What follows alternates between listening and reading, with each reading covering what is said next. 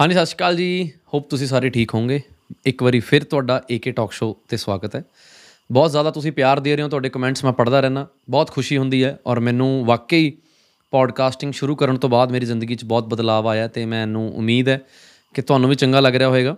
Podcasting ਇੱਕ ਬਹੁਤ ਹੀ interesting topics ਨੂੰ ਲੈ ਕੇ ਅਸੀਂ ਸ਼ੁਰੂ ਕੀਤੀ ਹੈ ਕਿ ਕਿਸੇ ਵੀ ਦਿਮਾਗ ਦੇ ਵਿੱਚ ਤੁਹਾਡੀ ਚੀਜ਼ ਨੂੰ ਲੈ ਕੇ ਸਵਾਲ ਹੈ, ਤਾਂ ਉਹ ਸਵਾਲ ਡਿਸਕਸ ਕਰਕੇ ਮੈਂ ਇੱਥੇ ਉਹ ਤੁਹਾਡੇ ਡਾਊਟਸ ਕਲੀਅਰ ਕਰ ਸਕਾਂ ਤੇ ਆਪ ਜ਼ਿੰਦਗੀ 'ਚ ਕੁਝ ਸਿੱਖ ਸਕਾਂ।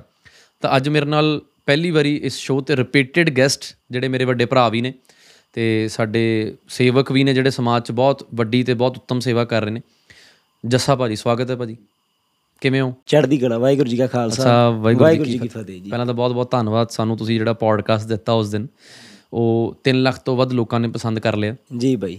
ਦੇਖ ਲਿਆ ਮਤਲਬ ਲੋਕ ਬਹੁਤ ਕਮੈਂਟਸ ਕਰ ਰਹੇ ਨੇ। ਜੀ। ਤੇ ਮੈਂ ਤੁਹਾਨੂੰ ਸੱਚ ਦੱਸਿਆ ਸੀ ਪਹਿਲਾਂ ਕਿ ਮੈਨੂੰ ਉਮੀਦ ਨਹੀਂ ਸੀ ਕਿ ਇਦਾਂ ਦਾ ਟੌਪਿਕ ਲੋਕ ਸੁਣਨਗੇ। ਰੂਹਾਨੀ ਟੌਪਿਕ ਸੀ ਉਹ। ਜੀ ਬਿਲਕੁਲ। ਬਹੁਤ ਆਨੰਦ ਆਇਆ। ਬਹੁਤ ਬਹੁਤ ਸ਼ੁਕਰ ਹੈ ਸਾਰਿਆਂ ਵੱਲੋਂ। ਜੀ।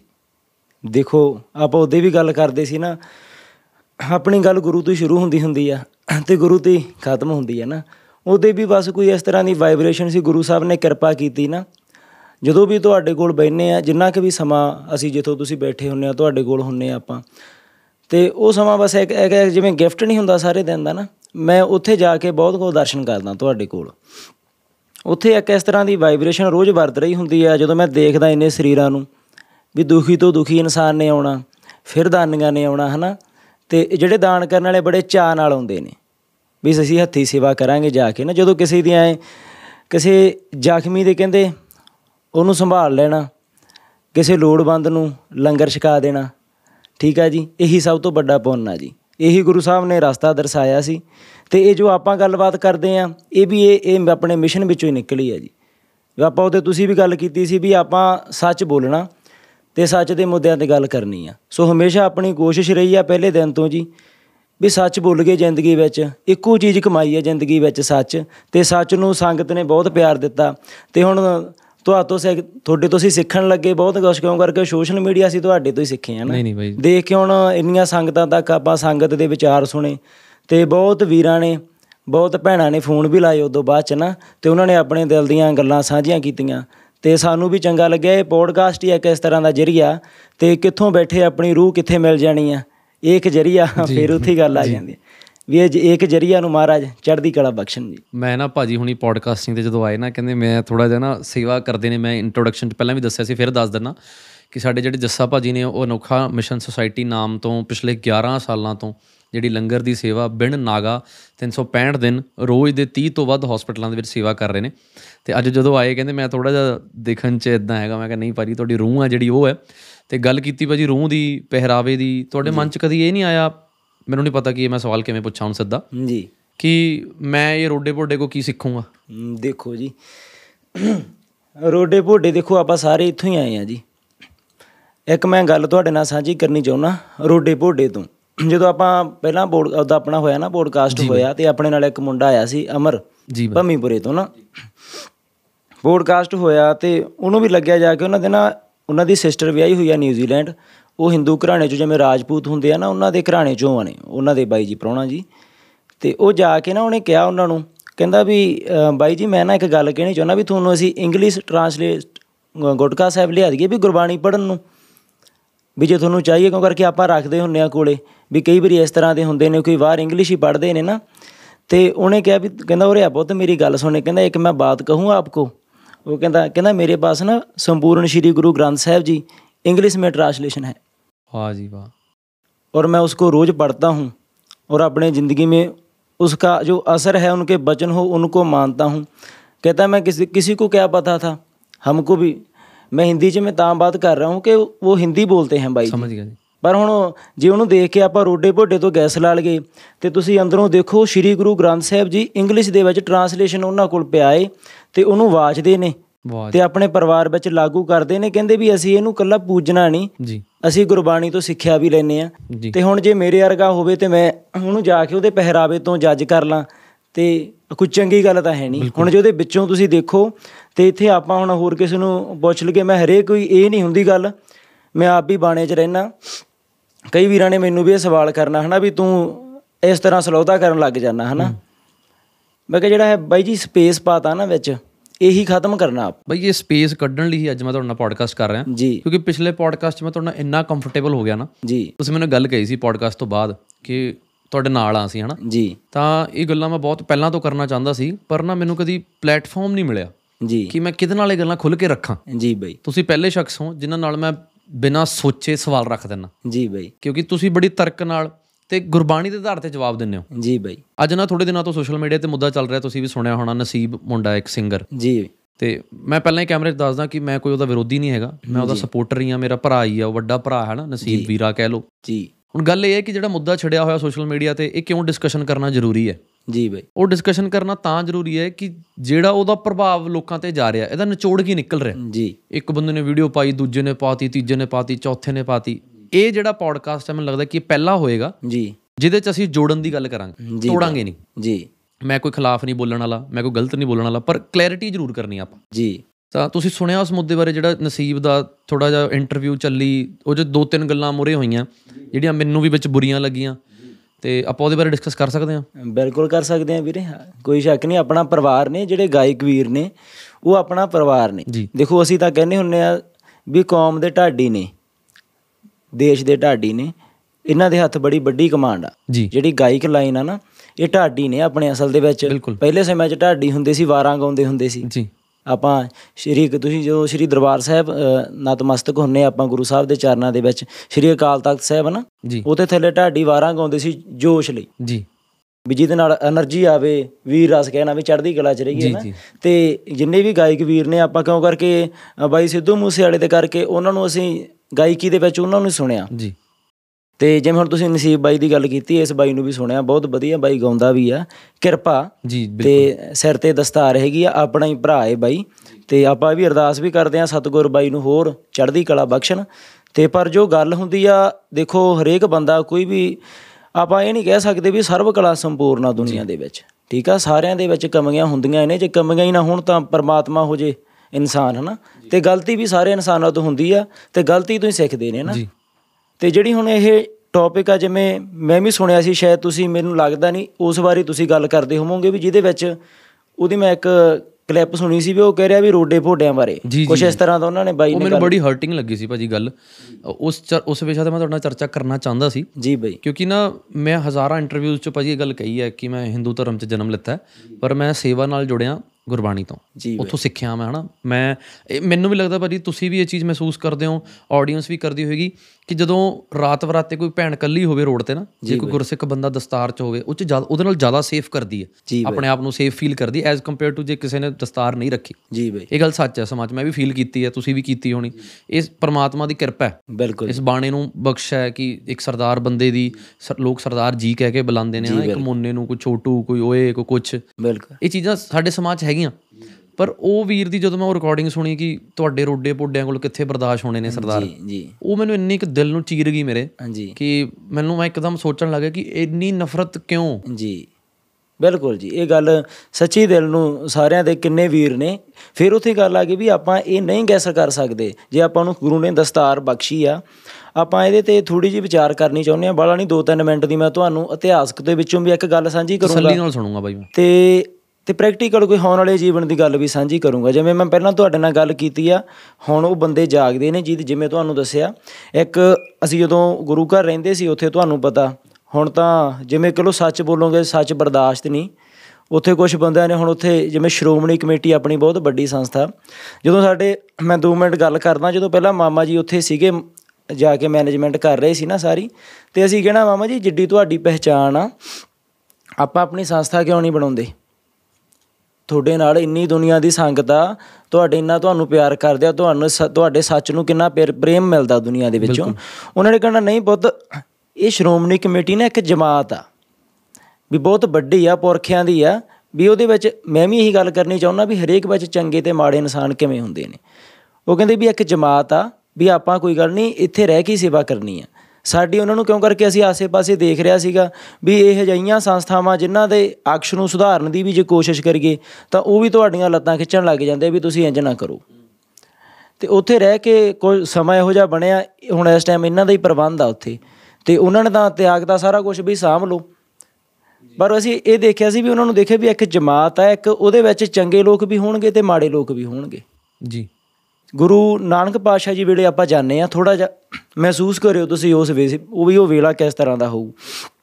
ਸਿਆਲਕੋਟ ਹੁਣ ਪਾਕਿਸਤਾਨ ਦੇ ਵਿੱਚ ਆ ਸ਼ਹਿਰ। ਇਹ ਬਾਈ ਜਿਵੇਂ ਹੁਣ ਬਾਈ ਨਸੀਬ ਵਾਲੀ ਗੱਲ ਚੱਲੀ ਹੈ ਨਾ ਆਪਾਂ ਦੇਖੀਏ ਦਸਤਾਰ ਆਈ ਕਿੱਥੋਂ ਆ? ਆਈ ਤਾਂ ਗੁਰੂ ਨਾਨਕ ਪਾਤਸ਼ਾਹ ਜੀ ਤੋਂ ਆ ਨਾ। ਜੀ। ਵੀ ਜਿਨ੍ਹਾਂ ਤੋਂ ਇਹ ਦਸਤਾਰ ਆਈ ਆ ਆਰੰਭਤਾ ਹੋਈ ਆ ਉਹਨਾਂ ਨੇ ਆਪਾਂ ਨੂੰ ਕੀ ਸੇਧ ਦਿੱਤੀ ਆ? ਵੀ ਆਪਣੀ ਕੀ ਜ਼ਿੰਮੇਵਾਰੀ ਆ? ਸਿਆਲਕੋਟ ਦੇ ਵਿੱਚ ਪੀਰ ਹੋਏ ਨੇ ਹਮਜ਼ਾ ਬੌਸ ਇਸ ਤਰ੍ਹਾਂ ਉਹਨਾਂ ਦਾ ਨਾਮ ਹੋਇਆ ਇਤਿਹਾਸ ਦੇ ਵਿੱਚ। ਫਕੀਰ ਸੀਗੇ ਉਹ ਉਹਨਾਂ ਦਾ ਜਪਤਾ ਬਹੁਤ ਸੀ। ਉਸ ਉਸ ਪਿੰਡ ਦੇ ਕਿਨਾਰੇ ਆ ਕੇ ਬਹਿ ਗਏ। ਜਪ ਤਪ ਸੀ ਪਿੰਡ ਦਾ ਪਰਿਵਾਰ ਗਿਆ ਇੱਕ ਪਰਿਵਾਰ ਸੀ ਆਪਣੇ ਹਿੰਦੂ ਪਰਿਵਾਰ ਕਿਉਂ ਕਰਕੇ ਸਨ? ਪ੍ਰਾਤਨ ਪਰਿਵਾਰ ਨੇ। ਜੀ। ਉਹ ਜਦੋਂ ਗਏ ਤੇ ਉਹਨਾਂ ਦੇ ਘਰੇ ਔਲਾਦ ਨਹੀਂ ਸੀ ਤੇ ਉਹ ਗਏ ਵੀ ਸਾਡੇ ਔਲਾਦ ਨਹੀਂ ਹੁੰਦੀ ਉਹ ਬਹੁਤ ਸੋਨਾ ਲੈ ਗਏ। ਕਿਉਂ ਕਰਕੇ ਜਿਹੜਾ ਸੱਚੀ ਉਹਨੂੰ ਸੋਨੇ ਤੱਕ ਕੋਈ ਮਤਲਬ ਨਹੀਂ ਸੀ ਨਾ? ਉਹ ਕਹਿੰਦਾ ਮੈਨੂੰ ਇਹ ਨਹੀਂ ਚਾਹੀਦੀਆਂ ਤੁਸੀਂ ਦੱਸੋ। ਉਹ ਕਹਿੰਦਾ ਸਾਡੇ ਘਰੇ ਕੋਈ ਪੁੱਤ ਜਿਹਨੀ ਧੀ ਨਹੀਂ ਜਨਮ ਨਹੀਂ ਹੋਇਆ। ਉਹ ਕਹਿੰਦੇ ਕੋਈ ਗੱਲ ਨਹੀਂ ਤੁਹਾਡੇ ਘਰੇ ਮਹਾਰਾਜ ਦੋ ਪੁੱਤ ਬਖਸ਼ਣਗੇ। ਉਹਨਾਂ ਨੂੰ ਦਾਤ ਅਸੀਸ ਬਖਸ਼ਤੀ। ਜੀ। ਤੇ ਉਹਨਾਂ ਦੀ ਹੋਈ ਗੁਰੂ ਸਾਹਿਬ ਦੀ ਕਿਰਪਾ ਦੋ ਹੋਏ ਉਹਨਾਂ ਦੇ ਪੁੱਤ ਨਾ ਜਦੋਂ ਉਹ ਗਏ ਉਹਨਾਂ ਨੇ ਇੱਕ ਸ਼ਰਤ ਰੱਖੀ ਸੀ ਵੀ ਇੱਕ ਪੁੱਤ ਤੁਸੀਂ ਮੈਨੂੰ ਦੇ ਦੇਣਾ ਇੱਕ ਤੁਸੀਂ ਕੋਲੇ ਰੱਖਣਾ। ਜਦੋਂ ਉਹ ਦੁਬਾਰੇ ਗਏ ਪਹਿਲਾਂ ਤਾਂ ਆਏ ਨਹੀਂ ਉਹਨਾਂ ਨੇ ਸਨੇਹ ਪਹੁੰਚਾਏ ਬਹੁਤ। ਤੇ ਜਦੋਂ ਉਹ ਜਾ ਕੇ ਗਏ ਉਹਨਾਂ ਨੇ ਉਹਨਾਂ ਦੀ ਫਿਰ ਗਾਂ ਜਿਹੜੀ ਵਾਈਫ ਸੀਗੀ ਉਹਨਾਂ ਨੇ ਉਹ ਅੱਗੇ ਕਰਤੀ ਤੇ ਉਹਨਾਂ ਨੇ ਮਤਲਬ ਉਹਨੂੰ ਬੋਲਿਆ ਵੀ ਜਾ ਭੱਜ ਜਾ ਇੱਥੋਂ ਅਸੀਂ ਤੈਨੂੰ ਕਿਵੇਂ ਪੁੱਤ ਦੇ ਦਈਏ ਵੀ ਦਾਤ ਲੈ ਕੇ ਵਿਸਰ ਗਏ। ਜੀ। ਉਹਨੂੰ ਲੱਗਿਆ ਵੀ ਯਾਰ ਇੱਥੇ ਤਾਂ ਸਾਰੇ ਲੋਕ ਹੀ ਮਾੜੇ ਆ ਜਿਵੇਂ ਹੁਣ ਬਣਿਆ ਪਿਆ ਨਾ ਵੀ ਸਾਰੇ ਰੋਡੇ ਭੋਡੇ ਹੀ ਆ। ਜੀ। ਉਹਨੇ ਜਾ ਕੇ ਨਾ ਆਪਣੀ ਕੋਈ ਤਪੱਸਿਆ ਸ਼ੁਰੂ ਕਰਤੀ ਵੀ ਮੈਂ ਇਸ ਸਿਆਲਕੋਟ ਸ਼ਹਿਰ ਨੂੰ ਇਹ ਤੇ ਕਰੂਪੀ ਆ ਜਿਵੇਂ ਹੁਣ ਪਾਣੀ ਆ ਗਿਆ। ਜੀ।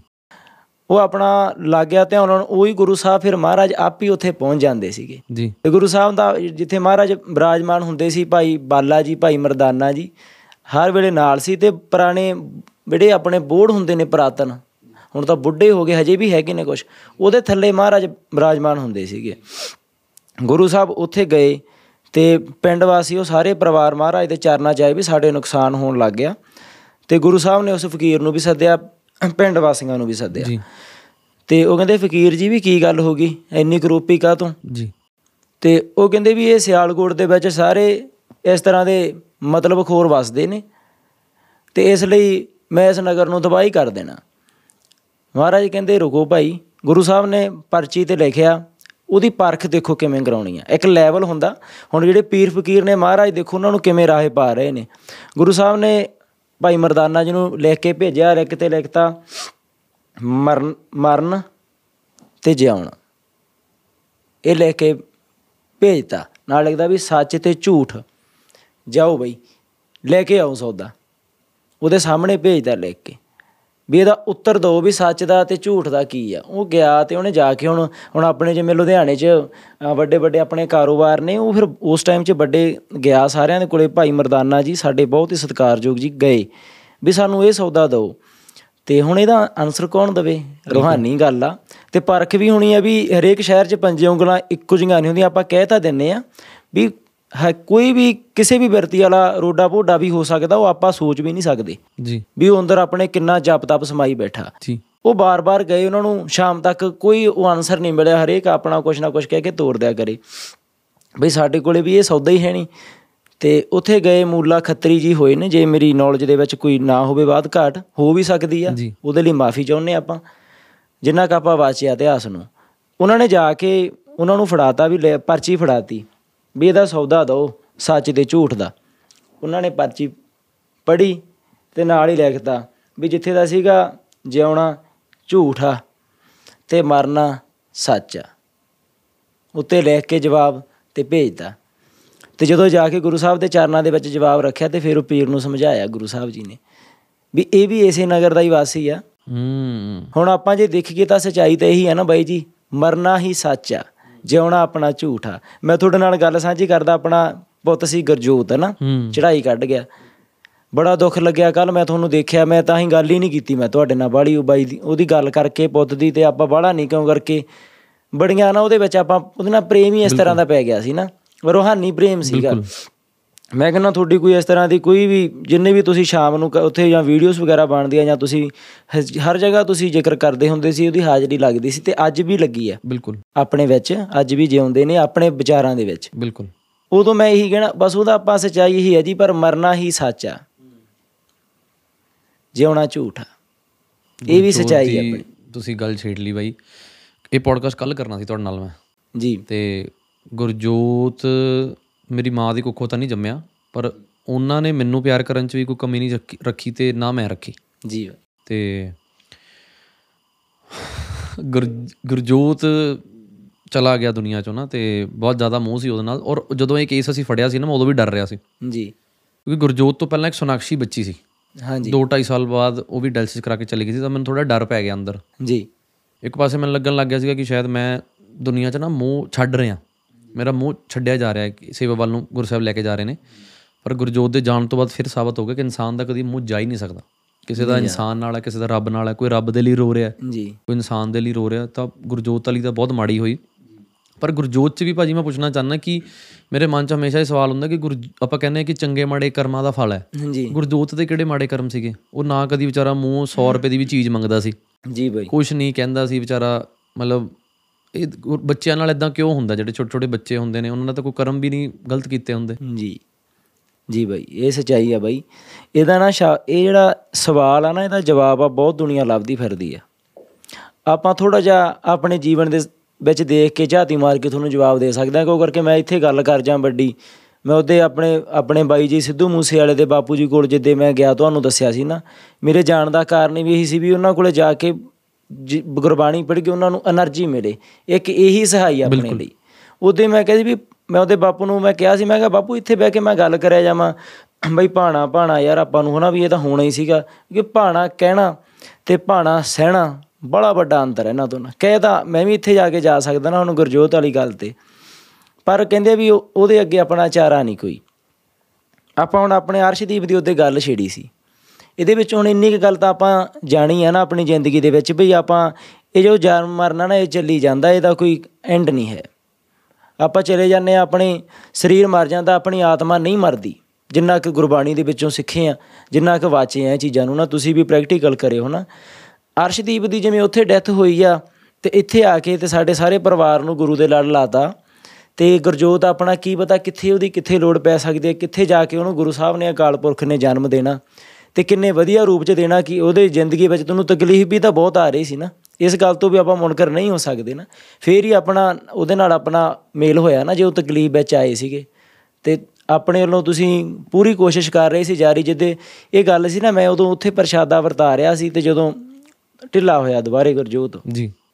ਮੇਰੇ ਕੋਲ ਸਾਗਰ ਖੜਾ ਸੀ ਉਹਨੇ ਜਦੋਂ ਆ ਕੇ ਦੱਸਿਆ ਨਾ ਉਹ ਉਹ- ਉਹਦੇ ਦੱਸਣ 'ਚ ਮੈਨੂੰ ਮਹਿਸੂਸ ਹੋਈ ਇਹ ਗੱਲ। ਮੈਂ ਕਿ ਜਿਵੇਂ ਸਾਗਰ ਨੇ ਗੱਲ ਕੀਤੀ ਆ ਵੀ ਥੋੜਾ ਜਿਹਾ ਕਹਿੰਦੇ ਵੀ ਇੱਕਦਮ ਜ਼ਿਆਦਾ ਉਹਨੂੰ ਤਕਲੀਫ ਹੋਈ ਹੋਣੀ ਆ ਨਾ।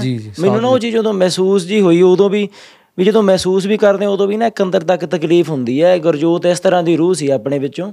ਕੋਈ ਗੱਲ ਨਹੀਂ ਸਮਾਂ ਉਹ ਅਕਾਲ ਪੁਰਖ ਦੇ ਹੱਥ ਆ ਜੀ ਆਪਾਂ ਕੁਝ ਕਹਿ ਨਹੀਂ ਸਕਦੇ। ਪਰ ਇਹੀ ਕਹਿ ਸਕਦੇ ਆ ਵੀ ਆਪਣਾ ਕੋਈ ਐਂਡ ਨਹੀਂ ਇਹ ਜਨਮ ਮਰਨੇ ਤਾਂ ਚੱਲੀ ਜਾਂਦਾ ਆਪਣੇ ਕਰਮਾਂ ਦੇ ਸਿਰ ਤੇ ਆ। ਅੱਜ ਕੱਲ ਕਿਸੇ ਨੂੰ ਪਾਵਰ ਮਿਲੀ ਆ। ਆਪਾਂ ਹੁਣ ਕਿੰਨੇ ਸਰਕਾਰਾਂ ਨੇ।